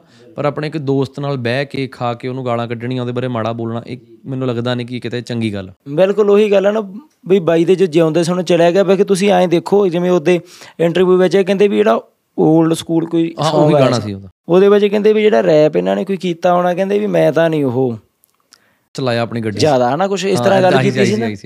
ਮੈਂ ਬੜਾ ਇੱਕ ਵਾਰੀ ਸੁਣਿਆ ਸੀਗਾ ਨਾ ਉਹ- ਉਹਦੇ ਬਾਰੇ। ਮੈਂ ਕਿਹਾ ਪਰ ਮੈਂ ਮੁੰਡਿਆਂ ਦੇ ਮੂੰਹੋਂ ਬੜਾ ਹੀ ਨੇ ਕਹੇ ਨਾ ਟੇਢੀ ਵੱਟਾਂ ਵਾਲੀ ਪੱਗ। ਹਾਂਜੀ ਹਾਂਜੀ ਹਾਂਜੀ ਹਾਂਜੀ। 올ਡ ਸਕੂਲ ਯਾਰ ਕਿਉਂ ਨਹੀਂ ਵਧੀਆ ਸੀ? ਬਹੁਤ ਸੋਹਣਾ ਸੀਗਾ। ਤੂੰ ਸਮਾਂ ਤੂੰ ਗਾਣਾ ਤੂੰ ਬਹੁਤ ਸੋਹਣਾ ਗਾਇਆ। ਮੈਂ ਤਾਂ ਕਹਿੰਦਾ ਬਈ ਅੱਗੇ ਵੀ ਤੁਸੀਂ ਸੋਚੋ ਬਈ ਰਣਵੀਰ ਸਿੰਘ ਰਣਵੀਰ ਸਿੰਘ ਪਹਿਲਾ ਬਾਲੀਵੁੱਡ ਦਾ ਸਿੰਗਰ ਸੀ ਜਿਹੜਾ ਸਿੱਧੂ ਨੂੰ ਨੇ ਮੈਸੇਜ ਕੀਤਾ ਸੀ। ਹਾਂਜੀ। ਦੂਜਾ ਮੇਰੇ ਖਿਆਲ ਨਾਲ ਇਹ ਹੈ ਜਿਨੇ ਇਹਦੇ ਗਾਣੇ ਤੇ ਆਪਣੀ ਪ੍ਰੋਫਾਈਲ ਤੇ ਵੀਡੀਓ ਪਾਈ ਹੈ ਹਾਂਜੀ। ਹੁਣ ਮੈਨੂੰ ਇੰਨੀ ਖੁਸ਼ੀ ਹੋਈ ਜਾਂਦੀ ਹੈ ਨਾ ਕਿਉਂਕਿ ਮੈਨੂੰ ਪਤਾ ਕਿ ਉਹ ਆਪਣੇ ਕਰਮਾਂ ਦਾ ਖਾਏਗਾ ਨਸੀਬ ਜੀ। ਜੇ ਉਹਦਾ ਲਿਖਿਆ ਉੱਪਰ ਜਾਣਾ ਤਾਂ ਜਾਏਗਾ ਔਰ ਮੈਨੂੰ ਖੁਸ਼ੀ ਹੈ ਮੈਂ ਵੀ ਸੜੀ ਜਾਵਾਂ। ਜੀ ਬਿਲਕੁਲ। ਅੱਜ ਹੁਣ ਰੋਸਟ ਲੋਕੀ ਰੋਸਟ ਵੀ ਕਰ ਰਹੇ ਨੇ। ਨਸੀਬ ਨੂੰ ਗਾਲਾਂ ਵੀ ਕੱਢ ਰਹੇ ਨੇ ਨਹੀਂ, ਉਹ ਨਹੀਂ, ਮੈਂ ਮੈਂ ਨਹੀਂ ਉਹ ਠੀਕ ਮੰਨਦਾ ਨਾ ਕਿਉਂ? ਫਿਰ ਤਾਂ ਮੈਂ ਵੀ ਉਹਦੇ ਵਰਗਾ ਹੀ ਹੋ ਗਿਆ। ਹੈ ਤਾਂ ਆਪਣਾ ਹੀ ਧੀ ਪੁੱਤਾ ਆਪਣਾ ਹੀ ਭਰਾ ਆਪਾਂ ਉਹ ਉਹ ਬਿਰਤੀ ਫਿਰ ਤੁਹਾਡੇ ਤੇ ਉਹਦੇ ਚ ਫ਼ਰਕ ਨਹੀਂ ਨਾ ਰਹਿਣਾ ਜੇ ਤੁਸੀਂ ਵੀ ਉਸੇ ਬਿਰਤੀ ਨਾਲ ਹੀ। ਹੁਣ ਵੀਰ ਆ ਭਰਾ ਆਪਾਂ ਆਪਾਂ ਤਾਂ ਸਾਰਿਆਂ ਨੂੰ ਆਪਣੇ ਭਰਾਵਾਂ ਦੀ ਨਿਗਾਹ ਨਾਲ ਜਿੰਨੇ ਵੀ ਗਾਇਕ ਨੇ ਉਹਨਾਂ ਨੂੰ ਕਹਿੰਦੇ ਵੀ ਬਹੁਤ ਵੱਡੀ ਜ਼ਿੰਮੇਵਾਰੀ ਆ ਤੁਹਾਡੀ। ਚੰਗਾ ਲਿਖੋ ਸਮਾਜ ਤੇ ਲਿਖੋ ਜੋ ਵਾਪਰ ਰਿਹਾ। ਨਾਲੇ ਇਕੱਠੇ ਰਹੋ। ਹਾਂ ਤੇ ਆਪਣਾ ਪਰਿਵਾਰ ਆ ਤੁਹਾਡਾ। ਜੇ ਤੁਸੀਂ ਕੋਈ ਲੜੀ ਜਾਓਗੇ ਯਾਰ ਤੁਹਾਡਾ ਪਰਿਵਾਰ ਗਾਂ ਸਮਾਜ ਦੇ ਵਿੱਚ ਤੁਹਾਡੇ ਫੈਨ ਲੜੀ ਜਾਂਦੇ ਆ ਨਾ ਤੇ ਤੁਸੀਂ ਕਿਹੋ ਜਿਹਾ ਸਮਾਜ ਸਿਰਜੀ ਜਾਂਦੇ ਆ? ਲੜ ਰਹੇ ਪੂਰੇ ਤੇ ਲੜ ਤੁਸੀਂ ਇਸ ਗੱਲ ਕਿ ਵੀ ਸਾਨੂੰ ਦੁਨੀਆ ਤੱਕ ਕੀ ਮਤਲਬ ਆ? ਤੁਹਾਨੂੰ ਬਹੁਤ ਮਤਲਬ ਆ। ਮੈਂ ਉਹਨਾਂ ਸਿੱਧੂ ਦੇ ਫੈਨਸ ਨੂੰ ਵੀ ਕਹਿਣਾ ਚਾਹੁੰਦਾ ਕਿ ਭਰਾ ਜੇ ਮਾੜੀ ਮੋਟੀ ਸਾਡੇ ਪੋਡਕਾਸਟ ਦੀ ਤੁਹਾਨੂੰ ਇੱਜ਼ਤ ਲੱਗਦੀ ਹੈ ਤਾਂ ਕਿਸੇ ਵੀ ਸਿੱਧੂ ਵਿਰੋਧੀ ਸਿੰਗਰ ਨੂੰ ਭਾਵੇਂ ਉਹ ਸਿੱਧੂ ਨਾਲ ਸੀ ਕਿ ਨਹੀਂ ਸੀ ਉਹਨਾਂ ਨੂੰ ਗਾਲਾਂ ਕੱਢਣੀਆਂ ਬੰਦ ਕਰ ਦਿਓ ਕੋਈ ਕਮੈਂਟ ਨਹੀਂ ਕਰਨਾ। ਠੀਕ ਹੈ ਤੁਸੀਂ ਸਿੱਧੂ ਨੂੰ ਪਿਆਰ ਕਰਦੇ ਹੋ ਸਿੱਧੂ ਦੇ ਗਾਣੇ ਸੁਣੋ ਸਿੱਧੂ ਦੇ ਗਾਣਿਆਂ ਤੇ ਕਮੈਂਟ ਕਰੋ ਪਰ ਕਿਸੇ ਬਗਾਨੇ ਦੇ ਜਾ ਕੇ ਗਾਣੇ ਤੇ ਕਮੈਂਟ ਕਰਨਾ ਨੀਚੇ ਸਿੱਧੂ ਦਾ ਨਾਮ ਲੈ ਕੇ ਉਹ ਗਲਤ ਹੈ। ਜੀ ਜੀ ਬਿਲਕੁਲ। ਹੁਣ ਬਾਈ ਨੇ ਗਾਲ ਬਾਰੇ ਵੀ ਬੋਲੇ ਸੀ ਉਹ 295 ਵਿੱਚ ਨਾ। ਗਾਲ ਬਾਰੇ ਵੀ ਉਹਨਾਂ ਨੇ ਇੱਕ ਕੋਈ ਗੱਲ ਕਹੀ ਸੀ ਵੀ ਜੱਚਦਾ ਨਹੀਂ ਬੰਦਾ ਵੀ ਜਿਹੜਾ ਦਾੜੀ ਰੱਖ ਕੇ ਜਾਂ ਗਾਲ ਕੱਢਦਾ ਹੋਵੇ ਨਾ। ਬਿਨਾਂ ਦਾੜੀ ਵਾਲਾ ਵੀ ਨੀ ਜੱਚਦਾ ਬਾਈ। ਹਾਂਜੀ। ਗਾਲ ਕੱਢਣੀ ਕਿਸੇ ਨੂੰ ਜੀ ਉਹਨਾਂ ਨੇ ਇਹਦੇ ਵਿੱਚ ਕੋਈ ਕਿਹਾ ਸੀ ਹੁਣ ਭਾਵੇਂ ਅਸੀਂ ਵੀ ਆ ਪਿੰਡਾਂ ਦੇ ਵਿੱਚ ਇਹ ਗੱਲਾਂ ਨਾਰਮਲ ਆ ਪਰ ਆਪਾਂ ਆਪਦੇ ਜਵਾਨ ਨਾਲ ਵੀ ਇਹ ਕਰਮ ਹੀ ਕਰੀ ਜਾਂਦੇ ਆ ਇਸ ਤਰ੍ਹਾਂ ਦੀ ਭਾਸ਼ਾ ਲੋੜ ਨਹੀਂ ਆਪਣੀ ਭਾਸ਼ਾ ਤੁਹਾਡਾ ਕਿਰਦਾਰ ਹੀ ਇਸ ਤਰ੍ਹਾਂ ਦਾ ਹੋਵੇ। ਤੁਹਾਡੇ ਕਹਿਣ ਬਿਨਾਂ ਹੀ ਤੁਹਾਡਾ ਕਿਰਦਾਰ ਬੋਲੇ। ਬਿਲਕੁਲ। ਆਪ ਹੀ ਬੋਲੇ। ਤੁਹਾਡਾ ਕਿਰਦਾਰ ਹੀ ਬੋਲੇ ਕਿਰਦਾਰ ਬੋਲੇ ਤੇ ਆਪਾਂ ਹੁਣ ਵੀ ਐਂਡ ਬਾਈ ਨਹੀਂ ਜਾਂਦੇ ਜਾਂਦੇ ਹੀ ਕਵਾਂਗੇ ਨਾ ਵੀ ਅਸੀਂ ਹੁਣ ਵੀ ਤੇਰੇ ਲਈ ਸੱਚੇ ਦਿਲੋਂ ਅਸੀਂ ਸੱਚੇ ਤੇਰੇ ਭਰਾ ਹੀ ਆ ਤੇ ਮੋਸਟ ਵੈਲਕਮ ਆ। ਮੈਂ ਗਾਣਾ ਸ਼ੇਅਰ ਕਰੂੰਗਾ ਜਿਸ ਦਿਨ ਅਗਲਾ ਗਾਣਾ ਬਿਲਕੁਲ ਬਿਲਕੁਲ ਤੂੰ ਬਹੁਤ ਵਧੀਆ ਕਿਰਦਾਰ ਨਿਭਾਏ ਆਉਣ ਵਾਲੇ ਸਮੇਂ 'ਚ ਤੇ ਦਸਤਾਰ ਨੂੰ ਤੂੰ ਬੜਾ ਉੱਚਾ ਲੈ ਕੇ ਜਾਵੇਂ ਤੇ ਸਾਡੀ ਦਿਲੋਂ ਅਰਦਾਸ ਆ। ਪਰ ਉਹੀ ਆ ਭਰਾਵਾਂ ਨਾਤੇ ਕਹਿੰਦੇ ਇੱਕ ਸਲਾਈ ਹੁੰਦੀ ਆ ਜਾਂ ਇਹ ਪੋਡਕਾਸਟ ਕਰਾ ਕੇ ਬਈ ਮਾਫੀ ਵੀ ਨਹੀਂ ਮੰਗਾਣੀ ਕਿਉਂਕਿ ਮਾਫੀਆਂ ਮੇਰੇ ਨਾਲ ਜਿੱਦਾਂ ਹੋਈਆਂ ਸੀ ਮੇਰੇ ਨਾਲ ਬਹੁਤ ਗਲਤ ਹੋਇਆ। ਉਹ ਉਹ ਅਸੀਂ ਉਹ ਸਪੇਸ ਨਹੀਂ ਦੇਣਾ ਇਹਨੂੰ। ਅਸੀਂ ਬਸ ਇਹ ਹੈ ਕਿ ਬਹਿ ਕੇ ਵਿਚਾਰ ਬਦਲੋ। ਵਿਚਾਰ ਐਕਸਪੀਰੀਅੰਸ ਕਰੋ ਦੁਨੀਆ ਨਾਲ ਕਿ ਕਿਵੇਂ ਕਿਵੇਂ ਜਿਵੇਂ ਬਾਈ ਨੇ ਦੱਸਿਆ ਨਾ ਕਿ ਮੇਰਾ ਐਕਸਪੀਰੀਅੰਸ ਪਿਆ ਉਹ ਬਾਈਕਰ ਨਾਲ ਤੇ ਉਹਨੇ ਇੱਕ ਵਾਰੀ ਚ ਗੁਰੂ ਗ੍ਰੰਥ ਸਾਹਿਬ ਜੀ ਦਾ ਪੂਰਾ ਪ੍ਰਕਾਸ਼ ਇੱਕ ਚੌਂਕੜੇ ਤੇ ਜੀ ਲਗਾਤਾਰ ਮੈਂ ਕਹਿੰਦਾ ਕਿੰਨੇ ਘੰਟੇ 48 ਘੰਟੇ ਤੋਂ ਤਕਰੀਬਨ ਸਮਾਂ ਲੱਗ ਜਾਂਦਾ ਲਗਾਤਾਰ। ਕਿੱਡੀ ਵੱਡੀ ਗੱਲ ਹੈ। ਤੇ ਹੁਣ ਉਹਨੂੰ ਤੁਸੀਂ ਬਾਈ ਨੂੰ ਕਹਿੰਦੇ ਵੀ ਉਹਨੂੰ ਤੂੰ ਹੁਣ ਉਹਦੇ ਦਿਲ 'ਚ ਤੇਰੇ ਇਸ ਬਿਆਨ ਤੋਂ ਬਾਅਦ 'ਚ ਤੂੰ ਕਹਿੰਦਾ ਵੀ ਤੈਨੂੰ ਕੋਈ ਦੁਨੀਆ ਤੱਕ ਸ਼ਾਇਦ ਆਪਾਂ ਕਹਿੰਦੇ ਨੇ ਵੀ ਸਾਨੂੰ ਮਤਲਬ ਨਹੀਂ ਦੁਨੀਆ ਤੱਕ ਬਹੁਤ ਮਤਲਬ ਆ। ਬਈ ਮੇਰੇ ਵੀ ਦੋਸਤ ਦੁਨੀਆ ਕਰਕੇ ਹੀ ਆ ਮੇਰੇ ਵੀ ਦੋਸਤ ਨੇ ਜਿਹੜੇ ਬਿਲਕੁਲ ਵੀ ਮੋਨੇ ਨੇ ਔਰ ਉਹਨਾਂ ਨੂੰ ਗੁਰੂ ਗ੍ਰੰਥ ਸਾਹਿਬ ਜੀ ਦਾ ਓਨਾ ਕੁ ਗਿਆਨ ਹੈ ਜਾਂ ਉਨੀ ਕੁ ਉਹਨਾਂ ਨੂੰ ਪੰਕਤੀਆਂ ਯਾਦ ਨੇ ਜਿੰਨੀਆਂ ਮੈਂ ਸੋਚ ਵੀ ਨਹੀਂ ਸਕਦਾ। ਜੀ। ਤਾਂ ਮੈਂ ਵੀ ਉਹਨਾਂ ਨੂੰ ਸੋਚਦਾ ਹੁੰਦਾ ਕਿ ਤੁਸੀਂ ਤਾਂ ਲੱਗ ਹੀ ਨਹੀਂ ਰਹੇ। ਜੀ।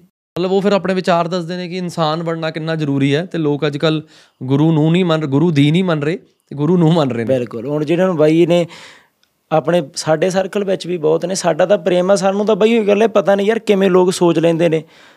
ਆਪਣੇ ਇਹਨਾਂ ਅੱਖਾਂ ਦੇ ਵਿੱਚ ਜਦੋਂ ਤੁਸੀਂ ਕਹਿੰਦੇ ਆਪਣੇ ਆਪ ਨੂੰ ਅਸੀਂ ਸਿੱਖ ਹੂੰ।